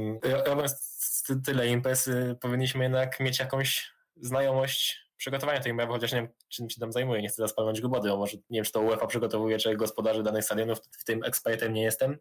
No ale no powinniśmy na, umieć to zrobić, bo tak jak mówisz, to nie jest pierwszy raz, kiedy takie problemy się pojawiają i to no, nie wystawia nam dobrego świadectwa, tak? A, a absolutnie nie możemy teraz się y, zasłaniać tym, że a moja była słaba, to nam nie szło, bo uproszczenie i to bardzo nieuzasadnione, wręcz bym powiedział, że to jest jeszcze większy kamyczek do ogródka dla Jerzego Brzęczka, bo skoro Holendrzy grali z taką łatwością, pojawali piłką, a tak słabej Mojawy, to jak to by wyglądało, gdyby ta Mojawa była przygotowana perfekcyjnie?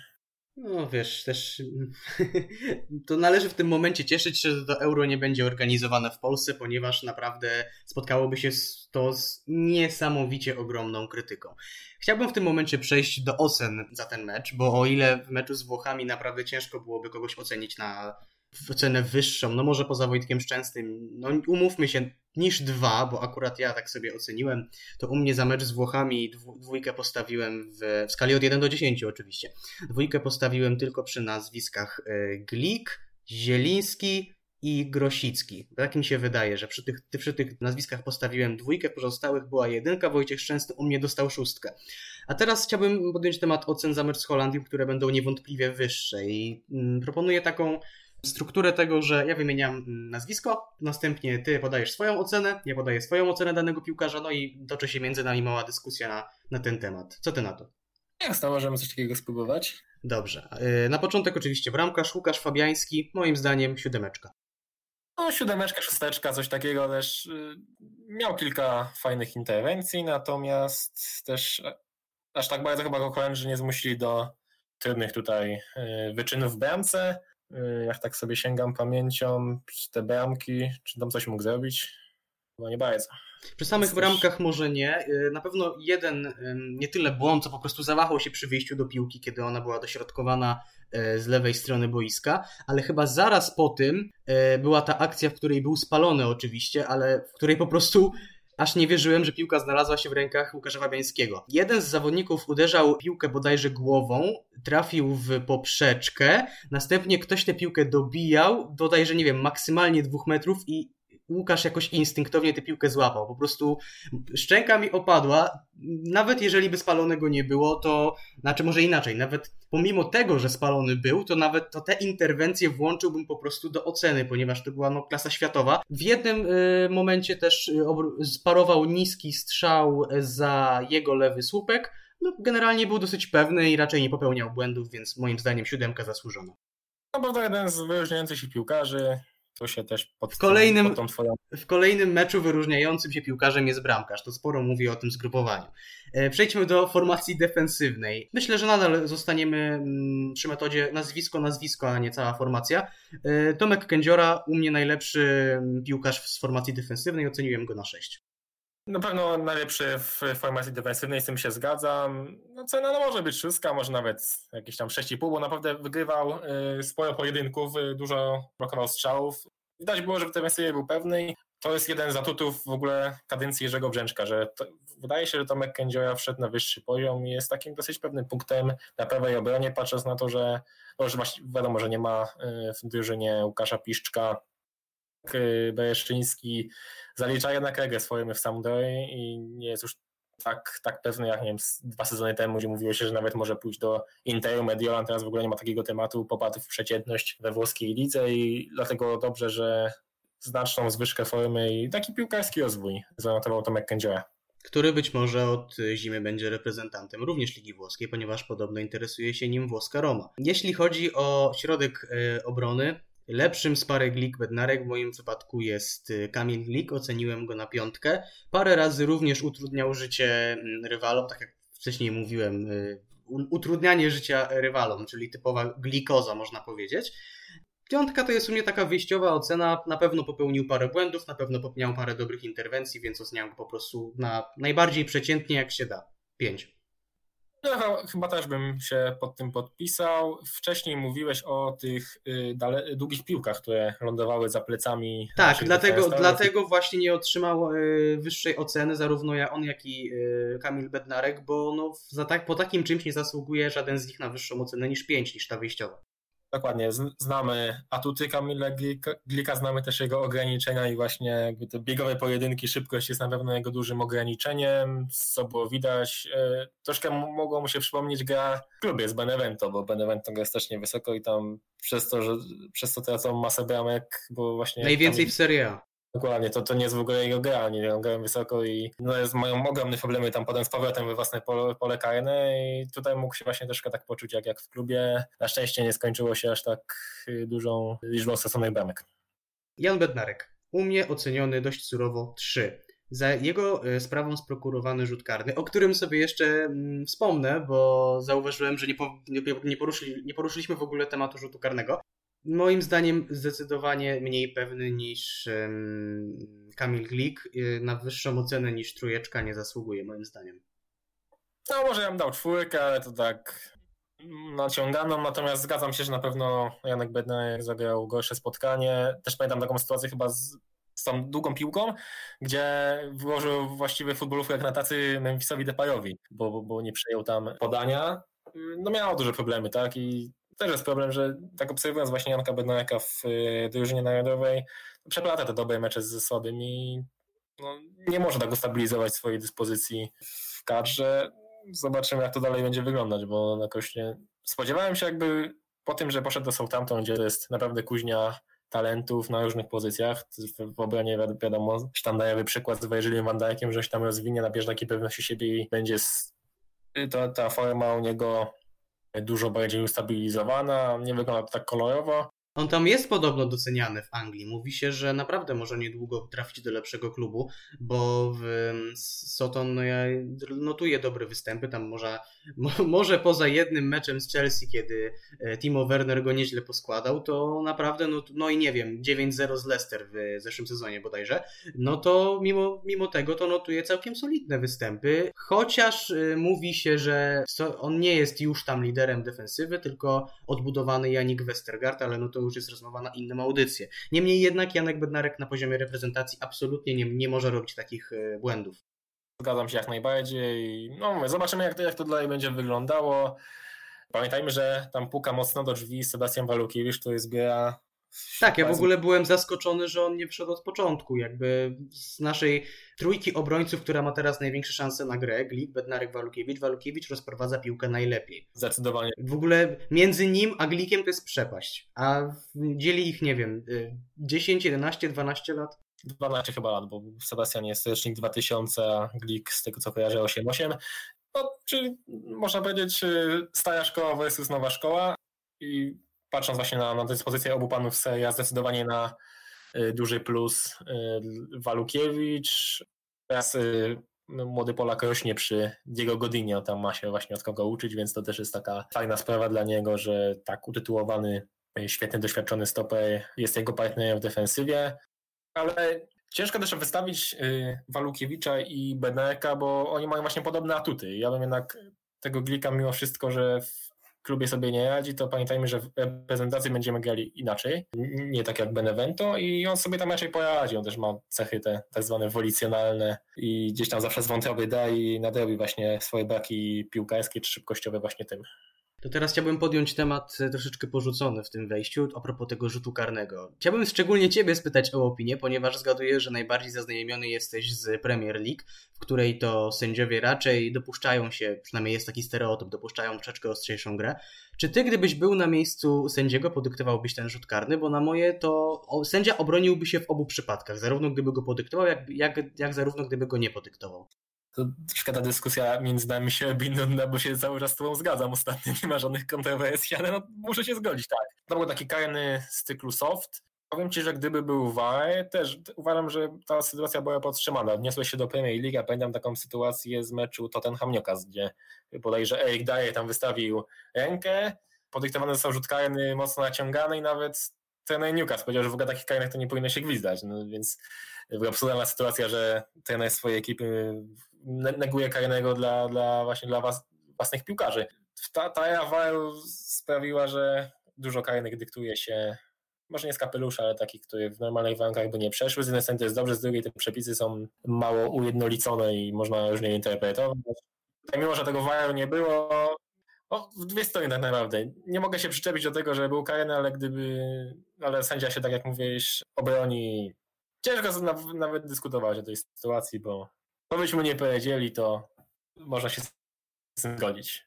Warto też zauważyć, że w każdym spotkaniu na tym zgrupowaniu em, podyktowanym między, na, przeciwko naszej drużynie został rzut karny. Z Ukrainą mieliśmy szczęście, bo Jarmołenko trafił w słupek. E, Z Włochami Jorginho pewnie raczej pokonał Wojciecha Szczęsnego, no i teraz Memphis Depay pokonał Łukasza Fabiańskiego, który był blisko obronienia tej, e, tej jedenastki. E, Tam mówili komentatorzy, że nie do obrony. Moim zdaniem naprawdę niewiele brakowało w porównaniu do tego, jaką pracę musiał Łukasz przejść w kontekście e, rzutów karnych. Poprawił na pewno ten element. No, ostatnio też viralowy w internecie jest obroniony rzut karny strzelany przez Lokmana w meczu z Fulham, który no, pożal się Boże, można powiedzieć, był.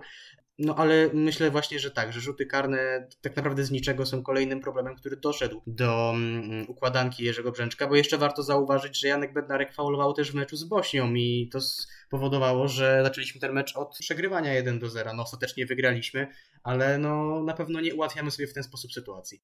Pamiętaj mi też o sytuacji z meczu z Włochami, gdzie Janek Bednarek zagrał ewidentnie ręką, gdyby tam był VAR, to Dokładnie. Sędzia podyktowałby 11. To jest też duży kamyczek do ogródka właśnie naszej gry defensywnej, bo tak jak mówisz, w każdym meczu dyktują przeciwko nam, że te karne one nie biorą się z kapelusza, po prostu są jak najbardziej zasłużone dla rywali, a tak jak wspomniałem przed chwilą, mieliśmy jeszcze szczęście, że nie było kolejnej jedenastki, ale z czego to się bierze? Gdy pozwalamy rywalom na takie szaleńcze ataki, to po pierwsze jesteśmy pod presją i tu piłkarz nie myśli tak w 100% racjonalnie i popełnia często błędy. I właśnie to, że dopuszczamy rywali tak blisko naszego pola karnego, skutkuje tym, że po pierwsze częściej tam gości, jest większa szansa matematycznie po prostu, że, że, ten, że coś tam w cudzysłowie odwalimy i będzie 11 przeciwko nam. Po drugie sami się prosimy po prostu o jakieś no, niebezpieczeństwo właśnie z tym związane. To teraz może przejdźmy, albo raczej wróćmy do tych ocen za mecz, yy, bo troszeczkę odpłynęliśmy z tymi rzutami karnymi i tak dalej. No głównie z mojego powodu, ale uznałem, że warto o tym jeszcze wspomnieć. E, Skończmy formację defensywną, został nam Arkadiusz Reca. Ludzie mm, też troszkę chyba zachwycają się za bardzo jego występem, ponieważ w porównaniu do meczu z Włochami oczywiście zagrał lepiej, ale tak można powiedzieć przy każdym zawodniku, nawet y, tych, którzy w tym meczu y, nie wystąpili. Albo właśnie ci, którzy, nie wiem, zagrali w meczu z Włochami, a tym razem nie podnieśli się z ławki, też zagrali lepiej. A Rekreca u mnie został oceniony na piątkę. No ja bym dał jeszcze mniej, bo może jestem uprzedzony do KS, powiem szczerze, że nie jestem jego jakimś wielkim fanem jego występów na lewej obronie w naszej drużynie. Nie radził sobie chłopak z, z, z tymi młodymi Holendami, no Calvin Stengs bodajże grał na jego stronie i tam raczej no, nie wyglądało to zbyt optymistycznie. Ja uważam w ogóle, że Reca najlepiej by się sprawdzał, sprawdza się na wahadle, tak jak gra chociażby teraz w Crotone. No ale no nie ukrywajmy, polska kadra nie będzie grała z trzema obrońcami i z wahadłami. Dlatego też uważam, że nie powinien grać na tej lewej obronie. Ma, ma kondycję do biegania, ma chłopak zdrowia, coś więcej. Umie też się znaleźć pod polem karnym rywala, to, to na pewno. No, zanotował chyba dwie asysty w tym sezonie w lidze włoskiej. W kadrze też pamiętam chyba z Łotwą. W tym meczu na narodowym udało mu się dokładnie zacentrować bodajże na głowę Roberta Lewandowskiego. Chłopak ma, ale no w defensywie sobie nie radzi specjalnie. No i to są te mankamenty. Jeśli my gramy defensywnie, bo tak niestety to wygląda za czasów Jerzego Brzęczka, to uważam, że Reca nie jest zbyt dobrym kandydatem, że tak mówiąc ogólnie tylko o tym meczu. Udało nam się skończyć formacje defensywne, przejdźmy do pomocy. No, tak samo jak w przypadku obrony, zaczynajmy od prawej, od prawej strony. Przemysław Płocheta, jak na drugi mecz w kadrze, naprawdę bardzo dobre, bardzo solidne spotkanie. Nie chcę popadać w hurra optymizm mimo wszystko, bo oczywiście drugie spotkanie rozegrał jeszcze ma sporo do poprawy, zwłaszcza tego, że po 55 minucie to tak naprawdę już siadł kondycyjnie. Ja oceniłem go na szóstkę, czyli u mnie jest to taki mały plusik. Naprawdę Przemek z buta wszedł do tej kadry, można powiedzieć, ale o tym jeszcze mm, na pewno wspomnimy pod koniec tego wejścia. A ja bym dał nawet siódemkę. Uważam, że tak jak już mówiłem chyba już dwukrotnie tutaj, że to jest największy wygrany tego zgrupowania. A też pamiętajmy, że to nie grało na swojej nominalnej pozycji, bo on jest lewo, lewoskrzydłowym. Tutaj zagrał na prawej i schodził często do, do środka. Raz zamatował bardzo udany strzał obroniony przez bramkarza rywali. No szlepał tam, starał się. Tro, trochę, chyba, trochę chyba Jurek Brzęczyk chciał z niego zrobić takiego Ariana Robena w tym meczu.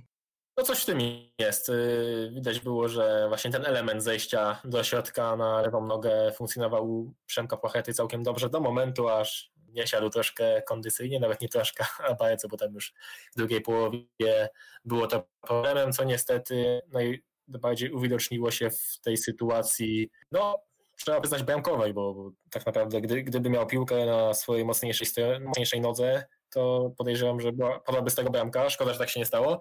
I mimo tej, tej niewykorzystanej sytuacji, tak jak mówię, dałem mu siódemkę za to, że no wszedł właściwie, można powiedzieć, z ulicy do tej kadry. Zagrał w pierwszym składzie w dwóch spotkaniach i wyglądał naprawdę bardzo pozytywnie.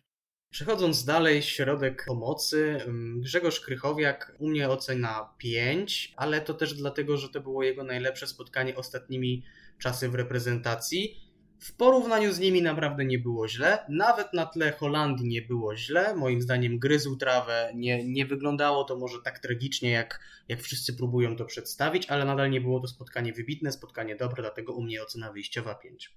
No powiedzmy, że też się z tym zgadzam. Tak jak mówisz, no, najlepsze z tych spotkań, ostatnie w ogóle patrząc na wszystkie mecze w 2020 roku, wydaje mi się, że zagrał naj, najlepiej właśnie w meczu z Holendrami. Agresywny, waleczny, z tego z czego jest znany od lat. Natomiast wydaje mi się, troszkę też kondycyjnie nie dojeżdża w tym momencie. Szybkość jeszcze, jeszcze mu spadła. No jest jakiś taki zagubiony. Nie wiem, z czego to wynika, bo przecież poprzedni sezon w lidze rosyjskiej miał bardzo udany. Był chyba piłkarzem w ogóle swojego klubu, yy, najlepszym piłkarzem swojego klubu. Na pewno został nominowany do jedenastki sezonu i nagle taki zjazd. Ciężko powiedzieć w ogóle, z czego to wynika.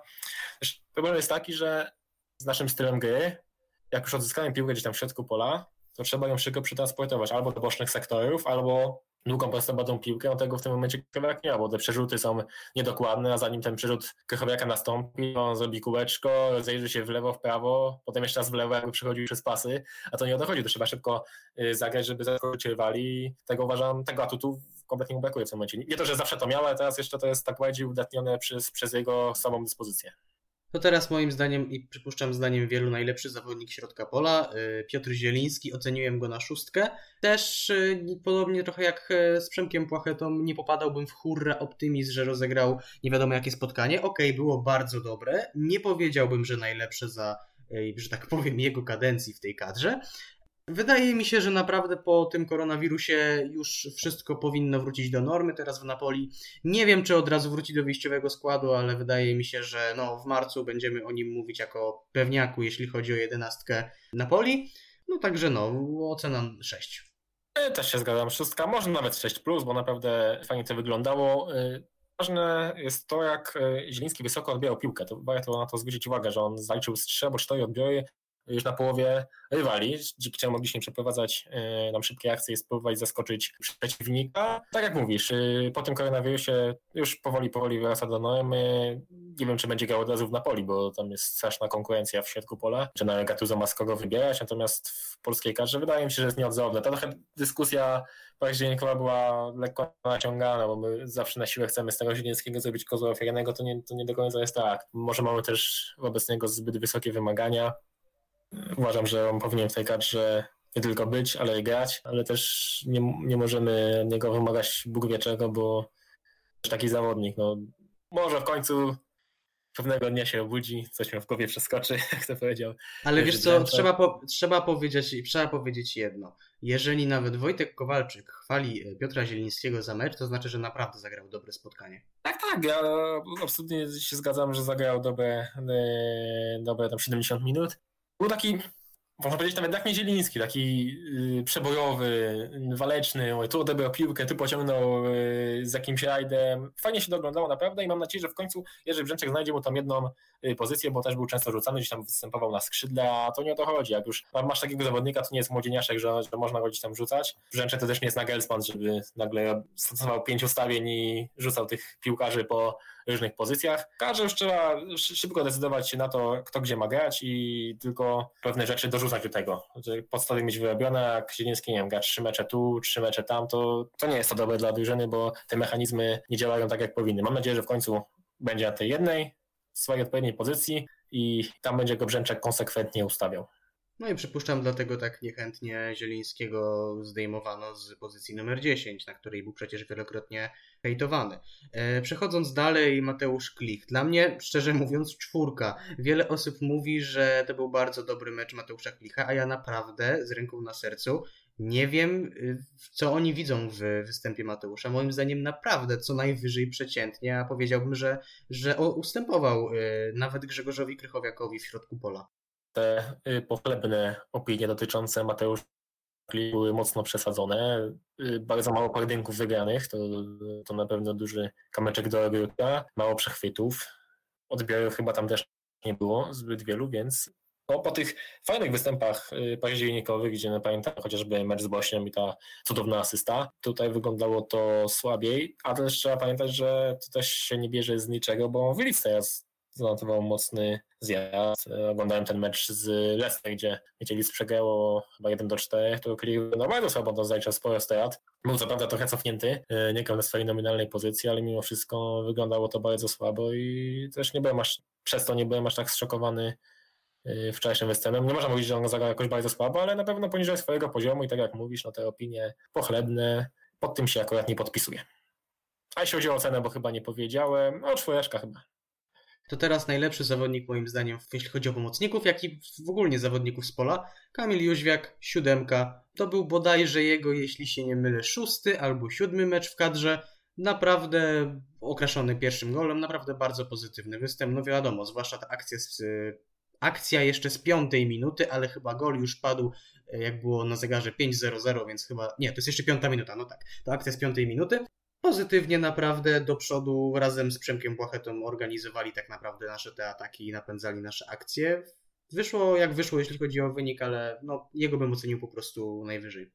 On właśnie lubi grać z Holandią, bo mecz e, wrześniowy w Amsterdamie to był jego pierwszy występ od, od pierwszej minuty biało-czerwonych barwach. I też zagrał tam, no nie, nie będziemy chwalić pewnie nikogo za mecz w Amsterdamie, natomiast też y, charakteryzował się właśnie odważną postawą, bezkompromisową. Y, miał też nawet strzał, bardzo nieudany wtedy i pamiętam, że właśnie wyglądał całkiem fajnie. Tutaj również y, znaczy zagrał dużo lepiej niż, niż w Amsterdamie, ale tutaj też się właśnie charakteryzował odwagą, dynamiką, no ta akcja przy bramce no, świetna, tak? Nie, nie było wcale takie łatwe, bo zaliczył, tu nie około 30-metrowy sprint, potem żeby to opanować spokojnie piłkę, kiwnąć, strzelić, no, to nie są wcale proste rzeczy, bo już na takim zmęczeniu trzeba tam operować.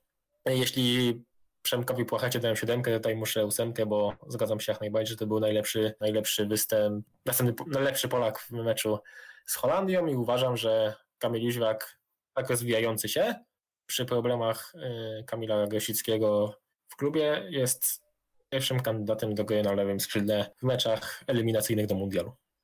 Zauważ, jakie my oceny w ogóle dajemy za tak naprawdę mecz przegrany. Okej, to była Holandia, ale no ty No, no. mówisz, ty mówisz, ty mówisz ósemka, ja mówię siódemkę, siódemki. Okej, nie wszyscy zawodnicy jak najbardziej, ale no jaki dziennik, jaki, nie wiem, jaka gazeta sportowa, jakie, jakie, mm, jaka redakcja dałaby takie wysokie oceny w każdym innym meczu za, za przegrany mecz?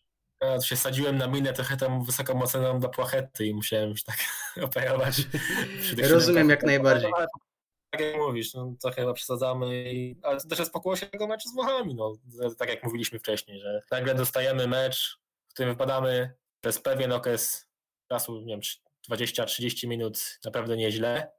Potem już nas Holandia y, mocno atakuje, my sporadycznie wychodzimy z, kontra, z kontratakami i my dajemy naprawdę fajne oceny, co troszkę chyba jednak odbiega od rzeczywistości i też pokazuje, ja- jaka bieda jest w tej reprezentacji, jeśli chodzi o dobre występy. Jaki głód jest w ogóle tego, że, żebyśmy zaczęli grać ofensywnie atakować rywali. To teraz najbardziej kontrowersyjna ocena, y, tak mi się wydaje. Mm, Robert Lewandowski. Miałem trochę problem, mały, bo mały, bo na początku oceniłem go na dwa. I mówię to z ręką na sercu. Oceniłem kapitana naszej kadry, który, no jakby nie patrzeć, wracał się, jak zwykle zresztą, do rozgrywania do środka pola, na dwa. Potem po namyśle, tuż przed audycją, podniosłem mu ocenę do trójki, ponieważ dziwnie. Jakoś tak jak spojrzałem na tę ocenę drugi raz, wydaje mi się, że dwa to jednak za mało, podniosłem mu tę ocenę do trzech. Mimo wszystko uważam, że to był tragiczny występ Roberta. Okej, to z czego jest znany, że no pomaga w tam rozgrywaniu, to okej, ale no nie zapominajmy, że Robert Lewandowski to jest dziewiątka, nie dziesiątka. Zgadzam się, natomiast też nie oceniałbym go aż tak surowo. Po pierwsze, pamiętajmy o tym razie, okej, nie wiemy jak tam, jak to było poważne zagadnienie, bo tak jak rozmawialiśmy wcześniej, być może e, była to jakaś tam pokojowa zagrywka, żeby być może nie właśnie przykryć te tajcie na linii piłkarz-selekcjoner. Natomiast y, musimy też pamiętać o asyście do Jóźwiaka przy bramce, że takim bezpośrednim otwierającym podaniem w ogóle skonstruował tę akcję. Miał też tam kilka zgrań piłki. Natomiast no, to nie był taki typowy Robert Lewandowski, snuł się na boisku, był taki mocno nieobecny przez większość y, pierwszej połowy. Na pewno oczekujemy innego Roberta w drużynie narodowej, lidera z prawdziwego zdarzenia. Tutaj tego nie było, ale to też na pewno wpływ na to miały te y, milczące rozmowy pomeczowe i, i cała otoczka wokół kadry, to trochę tak, takie, takie zniechęcenie. Robert tym meczu z Włochami pewnie też się przełożył na, na mecz z Holendrami. Dałbym, no za tą ocenę może czwórkę, ale dałbym wokół właśnie trójki, czwórki, coś takiego. To teraz zbiorowo bym ocenił e, wszystkich rezerwowych ze względu no, małej oszczędności czasu. E, Krzysztof Piątek moim zdaniem 5. Tak, to jest zaskakujące, że oceniłem piątka wyżej od Lewandowskiego, ale moim zdaniem tak, ocena wyjściowa. Jakub Moder 4, Karol Linetty 4. W żaden sposób mi żaden z nich nie zaimponował jakoś szczególnie, ale no, nie, zasługi, nie zasługują na tę samą ocenę moim zdaniem co Krzysztof Piątek, który troszeczkę, chociaż aktywny był z przodu, a Kamil Grosicki i Maciej Rybus moim zdaniem grali zbyt krótko, by móc zostać obiektywnie ocenieni. Znaczy, akurat z piątkiem się nie do końca zgadzam. Ja mu dał mu niższą ocenę. W ogóle go za bardzo nie widziałem. Co prawda tam troszkę biegał, ale niewiele dał ofensywie. Też tam fajną kontekst, gdzie wychodziliśmy z przewagą chyba jednego zawodnika, którym kończył Płacheta. Lecz strasznie zwolnił podaniem do klicha i to miało wpływ, że potem te wiesz, ułamki sekundy miały wpływ na to, że ta akcja nie skończyła się tak, jak powinna. Jeśli chodzi o Jakuba Modera, to on jest już zajechany straszliwie. To kondycyjnie widać, że jest słabo i fizycznie nie wygląda najlepiej. On gra co trzy dni, Liga, Liga Europy, reprezentacja, gra praktycznie każdy meczu, a to jest młody chłopak, on 21 lat, tak więc logiczne, że będzie miał zjazdy formy i te wahania właśnie są spowodowane moim zdaniem tym, że no jest zmęczony po prostu, tak? Carolinetti jakoś nie, nie, nie bardzo też mi zaimponował w tym spotkaniu. Po bardzo obiecującym październikowym zgrupowaniu wydawało się, że to już jest taki nie ten słynny Karolek, tylko Karol bez na pełną gębą w końcu odnalazł miejsce y, w tej drużynie. To listopadowe zgrupowanie troszkę zweryfikowało ten pogląd, natomiast też no, nie możemy się doczepiać jednego zawodnika, bo, bo wszyscy zagrali tak naprawdę słabo, chociaż w tym meczu z Włochami. Zobaczymy, jak to dalej się potoczy, bo seria wygląda całkiem przyzwoicie. A Gosicki i tak jak mówisz, no ciężko tutaj w ogóle komentować, bo grali z, z zbyt małym wymiarze czasowym. To teraz tak na zakończenie tego wejścia. Kto twoim zdaniem, no może oprócz Przemka Płachety, bo o nim już mówiłeś, jest y, największym wygranym, a kto największym wygranym zgrupowania? Bo ja sobie wypisałem tutaj takie trzy nazwiska. Plusik, jeśli, chodzi o całe zgrupowanie, zapisałbym oczywiście przy Przemku Płachecie, który moim zdaniem najlepiej wypadł podczas tych trzech spotkań. Łukaszowi Skorupskiemu, który co prawda grał tylko jedno spotkanie z Ukrainą, ale swoimi interwencjami osobiście na ten moment mnie przekonał bardziej niż Bartek Drągowski z Finlandią. Oczywiście to się pewnie jeszcze e, może zmienić, e, czy to nawet w marcu, czy w czerwcu, czy podczas, podczas samego turnieju. E, a trzeci plusik dałbym przy Piotrku Zielińskim, ponieważ z meczu na mecz moim zdaniem grał coraz lepiej. No i teraz y, chyba wrócił już na dobre do takiej swojej reprezentacyjnej dyspozycji, a może jeszcze lepiej. A jeśli chodzi o minusy, no to pójdę trochę po najmniejszej linii oporu. Jerzy Brzęczek, ale to tak naprawdę mógłbym dawać minus to zgrupowanie praktycznie. Ale też Robert Lewandowski. Nie mówię tylko o dyspozycji sportowej, która no, mocno odbiega od tej e, domyślnej Roberta, ale także o tej całej aferze z Jurkiem, przepraszam, panem selekcjonerem Jerzym Brzęczkiem, która odbije się negatywnie dla obu. Zarówno dla Roberta, jak i dla Jerzego Brzęczka. Jakby w tej sytuacji moim zdaniem nie ma wygranych.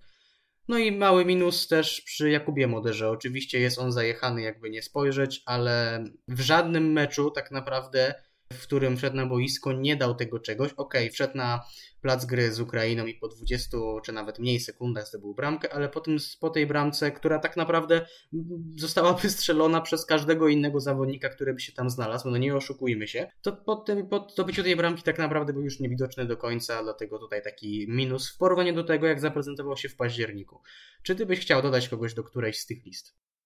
Y, Powiem Ci, że postawiłbym jeszcze plus przy Kamilu Źwiaku, mimo wszystko, mimo że wcześniej też prezentował się całkiem nieźle. To taki stempel postawiony na tych wcześniejszych powołaniach, bo miał, to też była taka sinusoida, tak? Oczywiście też było zależne od tego, jak cała kadra się prezentowała, ale je- jeden mecz zagrał fajnie, potem zagrał naprawdę słabo, a tutaj pokazał się na tle silnego rywala, że naprawdę w przypadku problemów Kamila Grosickiego z regularną grą będzie godnym następcą na pewno, a poważnym kandydatem właśnie do gry w pierwszym składzie na, na te najważniejsze mecze y, wiosenne. Tam wspomniałeś o Łukaszu Skorupskim, że plus, okej, zgodzę się, na pewno wyglądał y, fajnie w meczu z Ukrainą, natomiast no, nie ma co dyskutować za bardzo o trzecim bramkarzu, tak? bo wiadomo, że jeśli odpukać co się stanie Wojtkowi Szczęsnemu, co niestety ma to w zwyczaju na, na dużych imprezach, to wskoczy tam Łukasz Fabiański, tak? Trzeci bramkarz to nie jest za bardzo pole do dyskusji, bo są bardzo małe szanse, że on wystąpi w y, istotnym spotkaniu, a też powiem szczerze, obserwując Serie A i, i występy zarówno Skrupskiego, jak i Dęgowskiego, to jednak wyżej cenię Dęgowskiego. We Włoszech też jest wyżej ceniony, nawet tam się pojawiają informacje, że Inter jest zainteresowany jego pozyskaniem, miał być potencjalnym następcą Samira Handranowicza, gdy ten już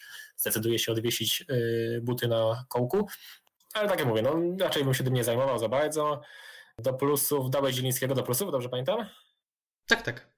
No to, po tym się podpisuję, bo właśnie po tej dyskusji październikowej, kiedy, kiedy mówiło się, a po co nam Zieliński, mamy Gojarskiego, grajmy w, w środku w ogóle innym, inne zestawienie, fajnie się zaprezentował Linetti, yy, dobrze grał Mateusz Klik, więc no, Zielińskiego można odstawić. No nie, nie można odstawić Zielińskiego, tego piłkarza nigdy nie powinno się odstawiać, abstrahując od tego, kto jakie ma zdanie o, o zawodniku Napoli. I tutaj też pokazał, że on tej karze na pewno jeszcze da wiele, wiele korzyści, wiele pożytku. Uświadomiłeś mi, że kompletnie ani słowa nie powiedzieliśmy o Jacku Góralskim, który zaliczył skandaliczny występ pod względem agresji w meczu z Włochami, ale myślę, że zgodzimy się, że to w ogóle nie powinno mieć miejsca.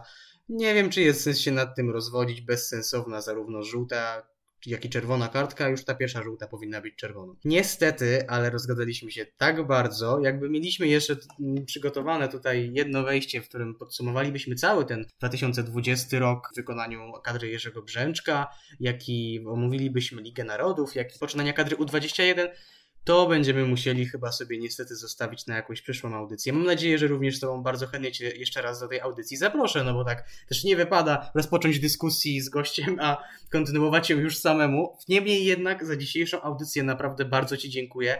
Myślę, że jak to już niektórzy, ym, zarówno kibice, trenerzy, prezesi, wszyscy mówią, byłeś nieocenioną wartością doda dodaną do, do tej audycji i no, szczerze dziękuję Ci, że mogłem z Tobą na ten temat luźno porozmawiać. Bardzo dziękuję za zaproszenie. Z chęcią, jeśli jeszcze będzie taka okazja, to na pewno porozmawiam o dalszych naszych y, występach. No już na pewnie, pewnie już na wiosnę po tych meczach eliminacyjnych, jak to tam wy- wygląda, aby było mniej okazji do grillowania. Niewykluczone, że kiedy już poznamy grupę eliminacyjną Mistrzostw e, Świata, to porozmawiamy sobie też o niej, jakby bardzo chętnie Cię również zaproszę i możemy dokończyć po prostu e, tematy, których nie udało nam się teraz poruszyć. Zobaczymy.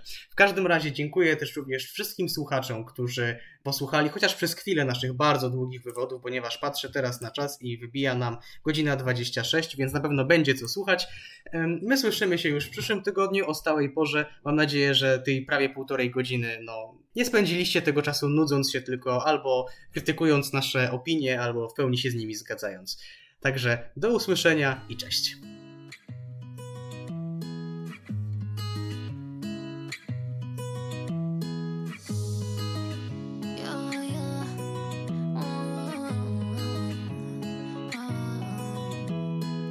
Ça m'a pris, je faire comme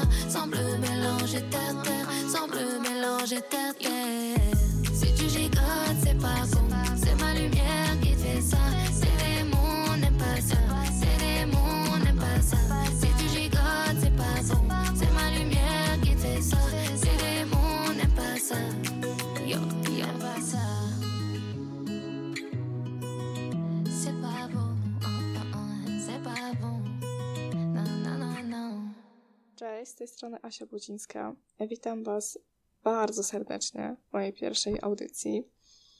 Jestem studentką pierwszego roku psychologii na Uniwersytecie Łódzkim i przychodzę do Was dzisiaj mm, z takim kącikiem psychologicznym. Chciałabym zrobić taką serię audycji e, na temat właśnie naszej psychiki, tego, co się z nami dzieje i jak sobie z tym radzić. Dzisiaj przygotowałam temat dosyć na czasie, dosyć też trudny, taki nieprzyjemny. Nie za bardzo chcę o tym rozmawiać. Mm, Mianowicie izolacja. Chyba wszyscy już mamy dosyć tej sytuacji, kiedy siedzimy w domu, kiedy nie możemy normalnie iść na uczelnię, nawet do restauracji, na imprezę. Każdemu to chyba doskwiera, nawet jeżeli jest introwertykiem i nie lubi spędzać czasu poza domem. Po prostu mamy takie ludzkie potrzeby, żeby gdzieś tam wychodzić, spędzać czas z ludźmi, po prostu doświadczać różnych bodźców. I niestety nasza psychika na tym cierpi. I to nie jest tylko mój wymysł, czy jakieś tam gadanie, tylko jest to udowodnione naukowo. Nawet ONZ podaje, że podczas pandemii wzrósł odsetek depresji, również stanów lękowych i poczucia samotności. W 2020 roku w Etiopii wykonano badanie, w którym wyszło, że wśród społeczeństwa w Etiopii aż trzykrotnie wzrósł odsetek depresji i, różnych stanów lękowych itd. To jest straszny wynik. To jest naprawdę wynik godny przerażenia. Niestety obserwujemy też wzrost przemocy domowej. No bo jak sami się domyślamy, kiedy ofiary nie wychodzą z domu, oprawcom po prostu łatwiej jest pozostać niezdemaskowanym. Coraz więcej ludzi sięga również po używki, takie jak alkohol, przede wszystkim alkohol. Czasie pandemii COVID-19 wśród osób od 15 do 49 lat wzrost spożycia alkoholu wzrósł o 20%. 20%, słuchajcie. To jest bardzo, bardzo dużo. I naprawdę jakby nie ma się czym szczycić. Nawet nie o to chodzi, że nie ma się czym szczycić. Po prostu te wyniki pokazują, jak bardzo ludzie przeżywają tę pandemię, tą izolację, jak próbują sobie poradzić w różnorakie sposoby, które no nie są dobre niestety, są bardzo niezdrowe i bardzo szkodliwe, bo wiadomo, że nałog, nałogi szkodzą i to wszystkie. I niestety taka jest teraz smutna rzeczywistość. Jesteśmy jako ludzie zmuszeni sobie z tym radzić. Niektórzy wybierają sposoby, które nie są właściwe. Izolacja nie jest dla nas normalną sytuacją. Od dawna wiadomo, że ludzie to zwierzęta stadne, które żyją w grupach. I teraz, kiedy zamknięto nas w domach, już drugi raz zresztą, i mam wrażenie, że y, z tym drugim lockdownem, który tak naprawdę ma miejsce, przeżywamy to dwa razy bardziej. My po prostu nie nadajemy się do życia w samotności.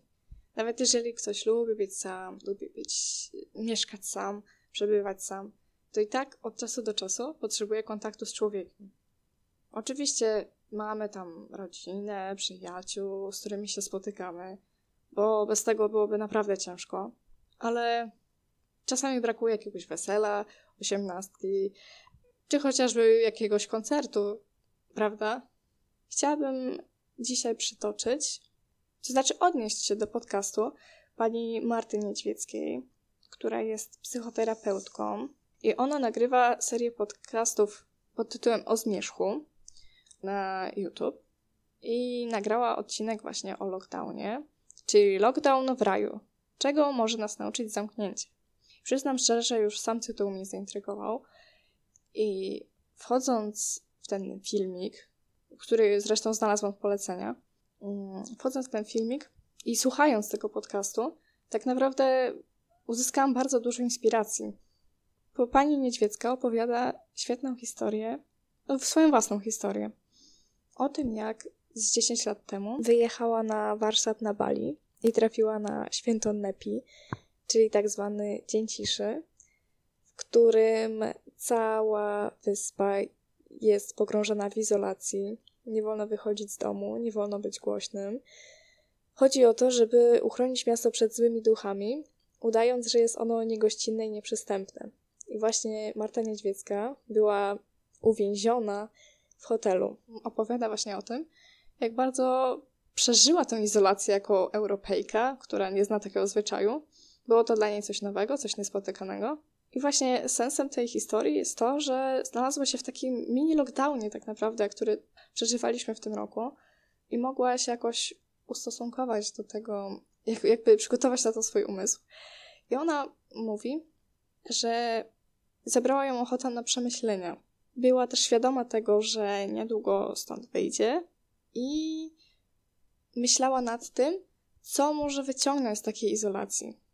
Przyszło jej do głowy, że tak naprawdę może w końcu pobiec sama ze sobą, że może się zatrzymać, nie musi pędzić, zapytać siebie o pewne kwestie. Kim jestem? Czego chcę? Ja jakby zgadzam się tutaj z nią, ponieważ szczerze powiem, że samej mi przyszła takie refleksje do głowy. Myślałam nad tym, kim jestem, co chciałabym zmienić w tym życiu. Bo przyznacie sami szczerze, że na co dzień o pewnych kwestiach się nie myśli, kiedy jesteśmy zagonieni, kiedy idziemy do szkoły, do pracy, jakoś tak, taki mamy kołowrotek. I okazuje się, kiedy jesteś, że kiedy jesteśmy zamknięci w izolacji właśnie, to zostajemy sami ze sobą i może nas to zaskoczyć wręcz negatywnie. Bo pomyślcie, ile macie wad, których do tej pory nie widzieliście, a które na przykład widzą inni. Jestem przekonana, że podczas tej pandemii odkryliście chociaż jedną rzecz, którą, której o sobie nie wiedzieliście. Może być to wada, może być to zaleta, może być to jakaś umiejętność, jakiś talent, bo też nowych rzeczy niektórzy z nas próbowali i też bardzo Was do tego zachęcam, ale to w następnej części tej audycji. Właśnie może warto czasami tak troszeczkę pomyśleć, po co to jest potrzebne. Izolacja wydaje się, że jest bezsensowną, bezsensowną akcją. Ogranicza życie, zabiera życie. Niektórzy mówią, że ich rok został wyjęty z życia, ale czy nie jest to po prostu inny sposób spędzenia tego roku? taki bardziej wewnętrzny, bardziej sami ze sobą. Może to też jest potrzebne w życiu. Pani Niedźwiecka w swoim podcaście wspomina również o książce Hrabia Monte Cristo. I tam e, w tej książce jest przedstawiona historia młodego marynarza, który zostaje uwięziony w więzieniu na 14 lat i ucieka. No i pani Niedźwiecka mówi, że tak naprawdę było to wręcz niemożliwe, żeby stamtąd uciec. A okazało się, że jednak mu się udało. I dlaczego? Prawdopodobnie, gdyby się poddał, gdyby nie miał celu, prawdopodobnie by tam zmarł. Ale jego celem była zemsta. Miał do czego dążyć. I Marta Niedźwiecka zachęca nas do tego, żebyśmy też mieli swój cel. Żeby to wszystko nie było takie bezsensowne, takie pozbawione wartości, że jest to tylko przeczekane. I może powiem tutaj taki wytarty frazes: żyj chwilą. Żyj chwilą, na przykład, nie wiem, dzisiaj jest środa i ja tą środę chcę przeżyć jako środę, a nie poczekalnie na czwartek czy na piątek. Dziś jest dzisiaj i właśnie pani Marta też to podkreśla, żeby nie odkładać życia na potem.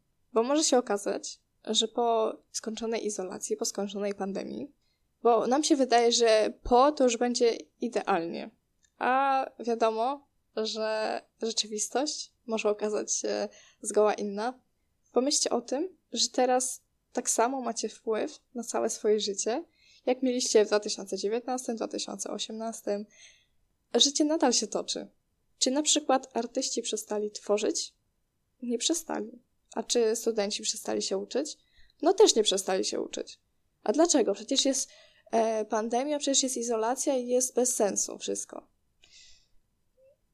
Nie.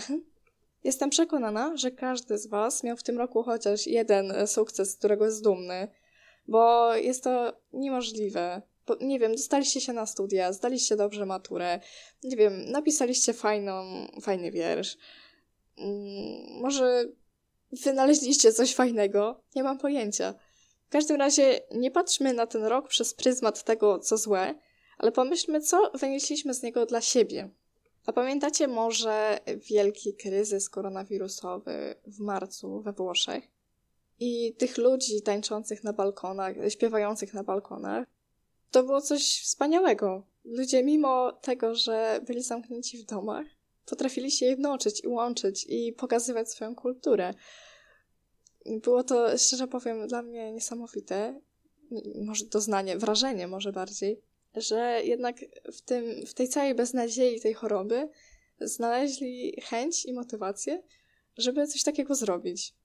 Ja słyszałam w tym roku dużo takich słów, że 2020 rok jest najgorszy, jest bez sensu, że powinien być wycięty w ogóle z historii świata. Przyznam szczerze, że zarówno u mnie, jak i u mojej rodziny, u moich znajomych wydarzyły się rzeczy pozytywne i negatywne, tak jak w każdym roku. I mimo, że jest ten pryzmat choroby gdzieś tam, że tak powiem, na świecie, ale czy ten rok naprawdę różni się od innych? Różni się może sposobem spędzania go, ale czy doznaniami, wydarzeniami, czy takim ogólnym rozrachunkiem sumienia? No to jest taka refleksja, z którą tutaj Was chcę zostawić, żebyście troszeczkę przemyśleli, żebyście przede wszystkim może usiedli i pomyśleli, co pozytywnego wydarzyło mi się w tym roku podczas tej izolacji. I zostawię Was tutaj chwilę z muzyką, właśnie taką chwilę przemyśleń. I wrócimy po przerwie na drugą część audycji.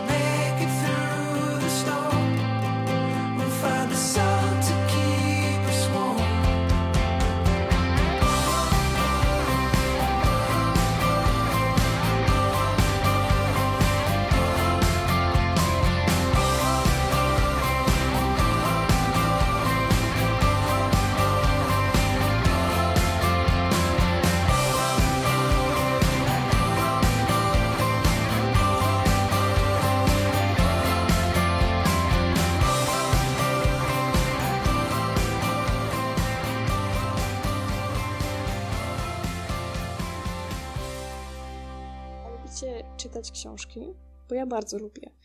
I mam na ścianie listę książek, które, których nie przeczytałam wcześniej, bo nie miałam czasu, bo mi się nie chciało, bo miałam ważniejsze sprawy do roboty.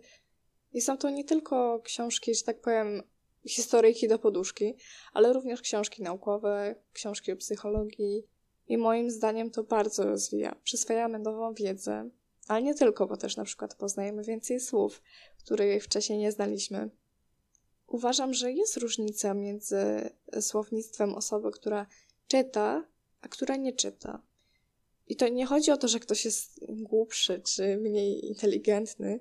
Po prostu ten zasób, ten y, wachlarz y, różnych określeń jest większy, bo mamy z tym do czynienia na co dzień.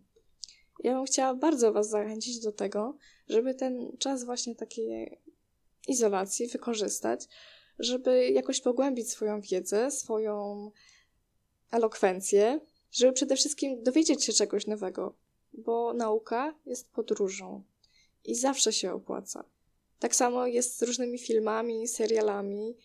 Bardzo Was zachęcam do tego, żeby coś obejrzeć, czego wcześniej, tak jak mówię, nie mieliście czasu, ochoty, nie chciało Wam się. Warto poświęcić na to chociaż chwilę. Nawet chociażby po to, żeby móc e, kiedyś komuś o czymś opowiedzieć, żeby móc e, znaleźć jakiś przykład e, w rozmowie. Człowiek, który jest oczytany, zawsze ma pewną przewagę w kontaktach międzyludzkich. Bardzo Was zachęcam, żeby dbać o swój umysł, żeby dbać o jego rozwój, o samorozwój przede wszystkim, żeby nie zatrzymywać się w miejscu, bo zatrzymywanie w miejscu dąży do redukcji, do spadku. Dużo rzeczy się zapomina, dużo rzeczy gdzieś tam ulatuje z głowy. Czytanie i oglądanie filmów rozwijająco działa na nasz mózg. Sprawia, że cały czas intensywnie pracuje, zapamiętuje, przetwarza informacje, przez to dłużej może być utrzymany w zdrowiu i w sprawności. Także naprawdę nie zaniedbujcie tego aspektu i proponuję właśnie wykorzystać czas tego zamknięcia, żeby się tym zainteresować. A jeszcze taka mała podpowiedź. A może macie lekturę szkolną, której nie przeczytaliście, nie wiem jak to się stało, w czasach szkolnych? Może teraz jest właśnie czas, żeby do niej zajrzeć, tak bardziej na spokojnie, po prostu, bez wizji sprawdzianu z lektury czy wypracowania. Może się okazać, że jednak nie były takie głupie, takie beznadziejne, jak nam się wydawało. Oczywiście każdy ma swoje preferencje, każdy lubi inny gatunek, inną też grubość, inne, że tak powiem, ramy czasowe, ale naprawdę może się okazać, że coś nas zainteresuje. Coś, co wcześniej uważaliśmy za, że to jest nie dla nas. Ja na przykład przeczytałam w czasie izolacji, tej wiosennej, e, Ferdydurkę Witolda Gombrowicza i przyznam wam szczerze, że zakochałam się w sposobie pisania tego pisarza, w, tej, w treści tej książki, w tym groteskowym stylu, który ośmiesza społeczeństwo.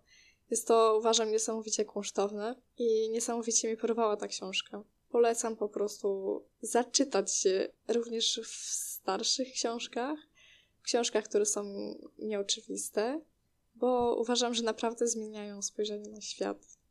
Jak już mówiłam o rozwoju umysłowym, to może przejdę też do rozwoju fizycznego, który nierozerwalnie wiąże się również z tym psychicznym. Mianowicie chciałam tutaj wspomnieć o sporcie. Może nie jestem osobą, która powinna się jakoś tutaj super y, wy, wynurzać na temat sportu, ponieważ ja sportu nie za bardzo lubię. Uprawiam czasami jakąś aktywność fizyczną, że tak powiem, bardziej dla zdrowia, ale nie jest to jakieś moje hobby, jakaś moja pasja. Ale chciałam tutaj wspomnieć y, tylko o tym, że jeśli zawsze wizja ćwiczeń was przerażała, pędzała was w jakiś taki w jakiś taki niewyjaśniony stan wymówek wszelakich, to naprawdę ja, jako osoba, która nie lubi uprawiać sportu, zalecam, żeby chociaż dwa razy w tygodniu podnieść się na pół godziny i po prostu wykonać jakieś ćwiczenia. Nie chodzi o to, by były trudne, by to był jakiś wyczerpujący trening, jakieś yy, siódme poty wylewać, ale by troszeczkę zadbać o to ciało, żeby ono nie było takie zasiedziane, takie sztywne. Po prostu, by zachować się w zdrowiu, w ruchu, bo teraz, kiedy nie chodzimy na uczelnię, czasami też nie chodzimy do pracy, siedzimy głównie w domu, żeby dać sobie troszeczkę taką namiastkę tego życia codziennego, żeby te mięśnie nie odzwyczaiły się od aktywności. Już nie wspominając o tym, że kilogramy lecą w dół, jeżeli się ruszamy. To wszyscy wiemy. Warto też wspomnieć słowo o zdrowym odżywianiu. Ja wiem, że to jest trudne i samej mi się. Rzadko mi się zdarza zdrowo odżywiać, tak naprawdę, ale starajmy się po prostu o to dbać w miarę możliwości. Bo to zdrowie jednak mamy jedno i nie warto doprowadzić się do jakiegoś choróbstwa. Ja ze swojej strony mogę polecić y, kanał pani Moniki Kołakowskiej na YouTubie. Prowadzi tam różne treningi. W czasie kwarantanny robiła różne wyzwania, na przykład 30-dniowe albo 90-dniowe. Przyznam, że nie dałam rady wykonać tych wyzwań, ale wiele osób je chwaliło i bardzo Was zachęcam do tego, żebyście sprawdzili kanał Monika Kołakowska. Chciałabym Was też zachęcić do tego, żebyście zwrócili uwagę na jogę. Yoga jest sportem, który nie wymaga jakiejś super kondycji. Jest bardziej potrzebna do tego, żeby zrelaksować mięśnie, żeby troszeczkę je ponapinać, porozluźniać. Jest to sport dla każdego. Każdy może spróbować swoich sił w jodze. Przyznam, że samej mi się bardzo spodobała yoga. Szczególnie, że mam ją teraz na WF-ie na uniwersytecie. Tym bardziej jeszcze odkrywam ten świat. Także rekomenduję. Ale nie tylko jest odchudzanie, jest również gotowanie. Pytanie: kiedy ostatnio przygotowaliście sobie pyszny posiłek, swój ulubiony posiłek?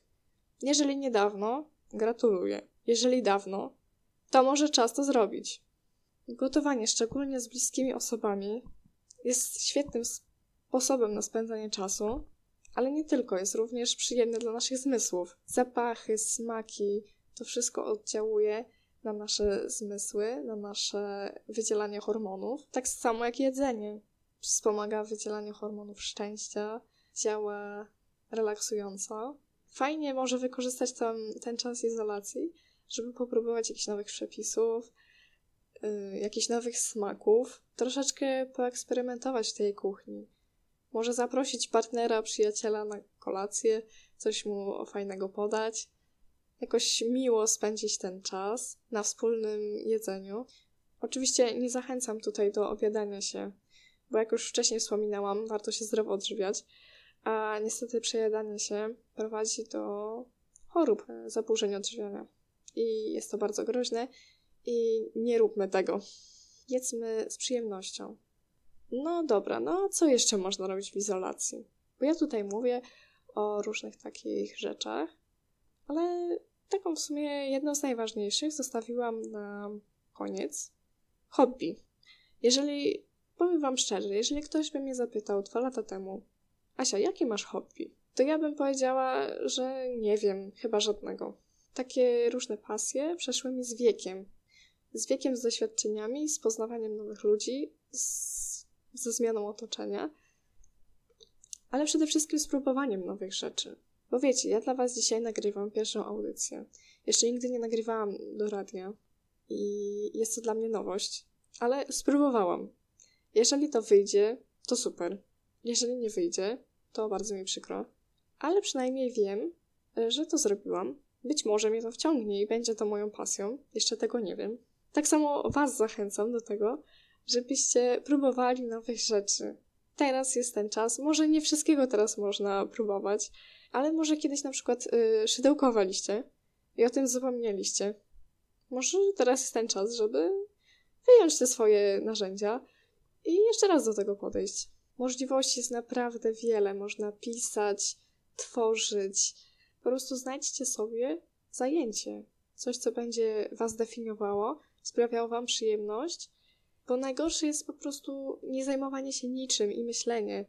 To jest bardzo destrukcyjne i prowadzi do bardzo głębokich problemów psychicznych, bo czujemy się wtedy niepotrzebni, czujemy się bezużyteczni, a wszyscy wiemy, że tak naprawdę tak nie jest. Jestem zdania, że każdy jest w czymś dobry i każdy może wykonywać to porządnie, nawet jeżeli jeszcze nie znasz tego, w czym jesteś dobry, to na pewno w czymś jesteś. I trzeba po prostu znaleźć tą aktywność, w której się spełniasz. Wiecie co? Prawie wylądowałam na filologii germańskiej w tym roku. Przez pół liceum byłam przekonana, że będę studiowała filologię germańską. Już się naszokowałam, już ładnie zdałam maturę z niemieckiego. A tu nagle gdzieś ta psychologia wróciła, ni zowąd. Gdzieś tam się kręciła w tej głowie przez wszystkie lata i w końcu zapukała i o sobie dała znać. Nie zmuszajcie się do czegoś, czego nie lubicie, czego nie chcecie. Róbcie to, co chcecie i w czym jesteście dobrzy przede wszystkim. Bo powiem Wam szczerze, że to, na, że to nadaje życiu sens. Szukanie takiej swojej drogi też jest podróżą. Usłyszałam w tym roku od mojego kolegi takie zdanie, że ja to już wszystko umiem, co jest mi potrzebne do życia. Słuchajcie, nigdy nikt nie spróbuje wszystkiego. Jest to niemożliwe. I nie można powiedzieć, że zna się już wszystko, bo jest to niewykonalne. I tak naprawdę to ty nie wiesz, co jest ci potrzebne do życia, póki tego nie spróbujesz. Nie ograniczajcie się, nie bójcie się próbować nowych rzeczy, nie bójcie się mierzyć ze swoimi słabościami. Samo to, że tu dla was teraz mówię, to jest jakieś tam e, mierzenie się z moimi marzeniami, z moimi też lękami, bo bardzo się stresuję tym, jak to wyjdzie. Jest to fajne mimo wszystko. Taka os- przedostatnia rada to włączcie pozytywne myślenie. Ja wiem, że to brzmi jak banał, yy, który jest powielany setny raz, ale naprawdę nie chodzi o to, by nie pozwalać sobie przenikać tych złych my- tym złym myślom, bo każdy musi przetrawić swoje porażki, swoje nieszczęścia na swój sposób, ale potraktujcie to jako pewien rytuał oczyszczenia. Tak jak pani Marta Niedźwiecka mówiła w swoim podcaście. Rytuał oczyszczenia. Pozwólcie sobie tym wszystkim myślom po prostu odejść, tym negatywnym myślom. I nigdy nie dajcie sobie wmówić, że jesteście beznadziejni czy bezużyteczni, bo jest to nieprawda. I właśnie ta izolacja jest takim momentem na to, by podjąć się refleksji, kim jestem, czego potrzebuję, czego ja potrzebuję, a nie czego ktoś ode mnie oczekuje. Może mam wady, które chcę poprawić, może mam talenty, które chcę rozwijać. Proszę bardzo. Taki balans ze samym sobą, taka zgoda z tym, co jest w nas, jest podstawą do tego, by utrzymać się w zdrowiu psychicznym. I nie należy obwiniać się za porażki, za to, że nie udało nam się być takimi, jak chcieliśmy. Bo uwierzcie mi, że wszystko da się poprawić. Wszystko. No i taki ostatni punkt mojej, e, moich tutaj porad e, dla Was, które przygotowałam, to dbanie o więzi międzyludzkie. Jestem przekonana, że macie w życiu osoby, które są dla Was dobre, a Wy tego nie zauważacie. I to nie jest nic złego, tak po prostu się dzieje w codziennych zawirowaniach. I może to jest właśnie dobry czas, żeby troszeczkę pomyśleć nad tym, zastanowić się, kto jest dla mnie dobry, a kto jest dla mnie zły. A może tkwicie w toksycznym związku, w związku bez przyszłości, w związku, którym, w którym ktoś was rani non-stop. Może czasami jest ten czas, żeby coś zakończyć, a coś nowego rozpocząć. Uczcie się patrzeć obiektywnie na ludzi. Nie przez pryzmat, nawet nie przez pryzmat sympatii, tylko zero-jedynkowo. Co ta osoba dla nas robi, a co my robimy dla niej. Bo może się okazać, że osoba, którą darzymy wielkim uczuciem, wielką sympatią, tak naprawdę po cichu nas krzywdzi. I taka znajomość nigdy nie ma sensu. No i takie moje ostatnie słowo co do tej kwestii. To bądźcie dobrzy dla ludzi. Bądźcie dla siebie życzliwi, szczególnie w tym trudnym dla nas wszystkich czasie. Nie dokładajmy sobie jeszcze więcej problemów, których nie ma, które są zbędne, żeby ten umysł nie był przeciążony. Żebyśmy wszyscy w dobrej kondycji dotrwali do końca tej pandemii. Na sam koniec mam dla Was ważną informację, bo ja tu chcę się zajmować psychologią i chciałam Wam powiedzieć o jednej rzeczy. działa taki telefon zaufania dla osób w kryzysie emocjonalnym, dla osób dorosłych. To jest telefon 116 123. I on jest bezpłatny, działa od poniedziałku do piątku, od 14 do 22. I on służy do tego, żeby móc zadzwonić, po prostu z kimś porozmawiać. Jeżeli mamy trudną sytuację, jeżeli jesteśmy samotni, czujemy się źle, ten telefon jest właśnie po to. I bardzo Was zachęcam, żeby szukać pomocy psychologicznej, kiedy jest źle. Oczywiście taki telefon nie zastąpi wizyty u psychologa, u specjalisty, bo też nie o to w nim chodzi. On jest po to, żeby uzyskać natychmiastowe wsparcie, którego potrzebujemy. Oczywiście nigdy Wam tego nie życzę, byście musieli dzwonić na taki telefon, ale czuję się w obowiązku o tym powiedzieć. To jest tyle ode mnie na dzisiaj. Bardzo Wam dziękuję za wysłuchanie mojej pierwszej audycji. Mam nadzieję, że nie było tak źle. I słyszymy się w następnej. Cześć, Asia Bucińska.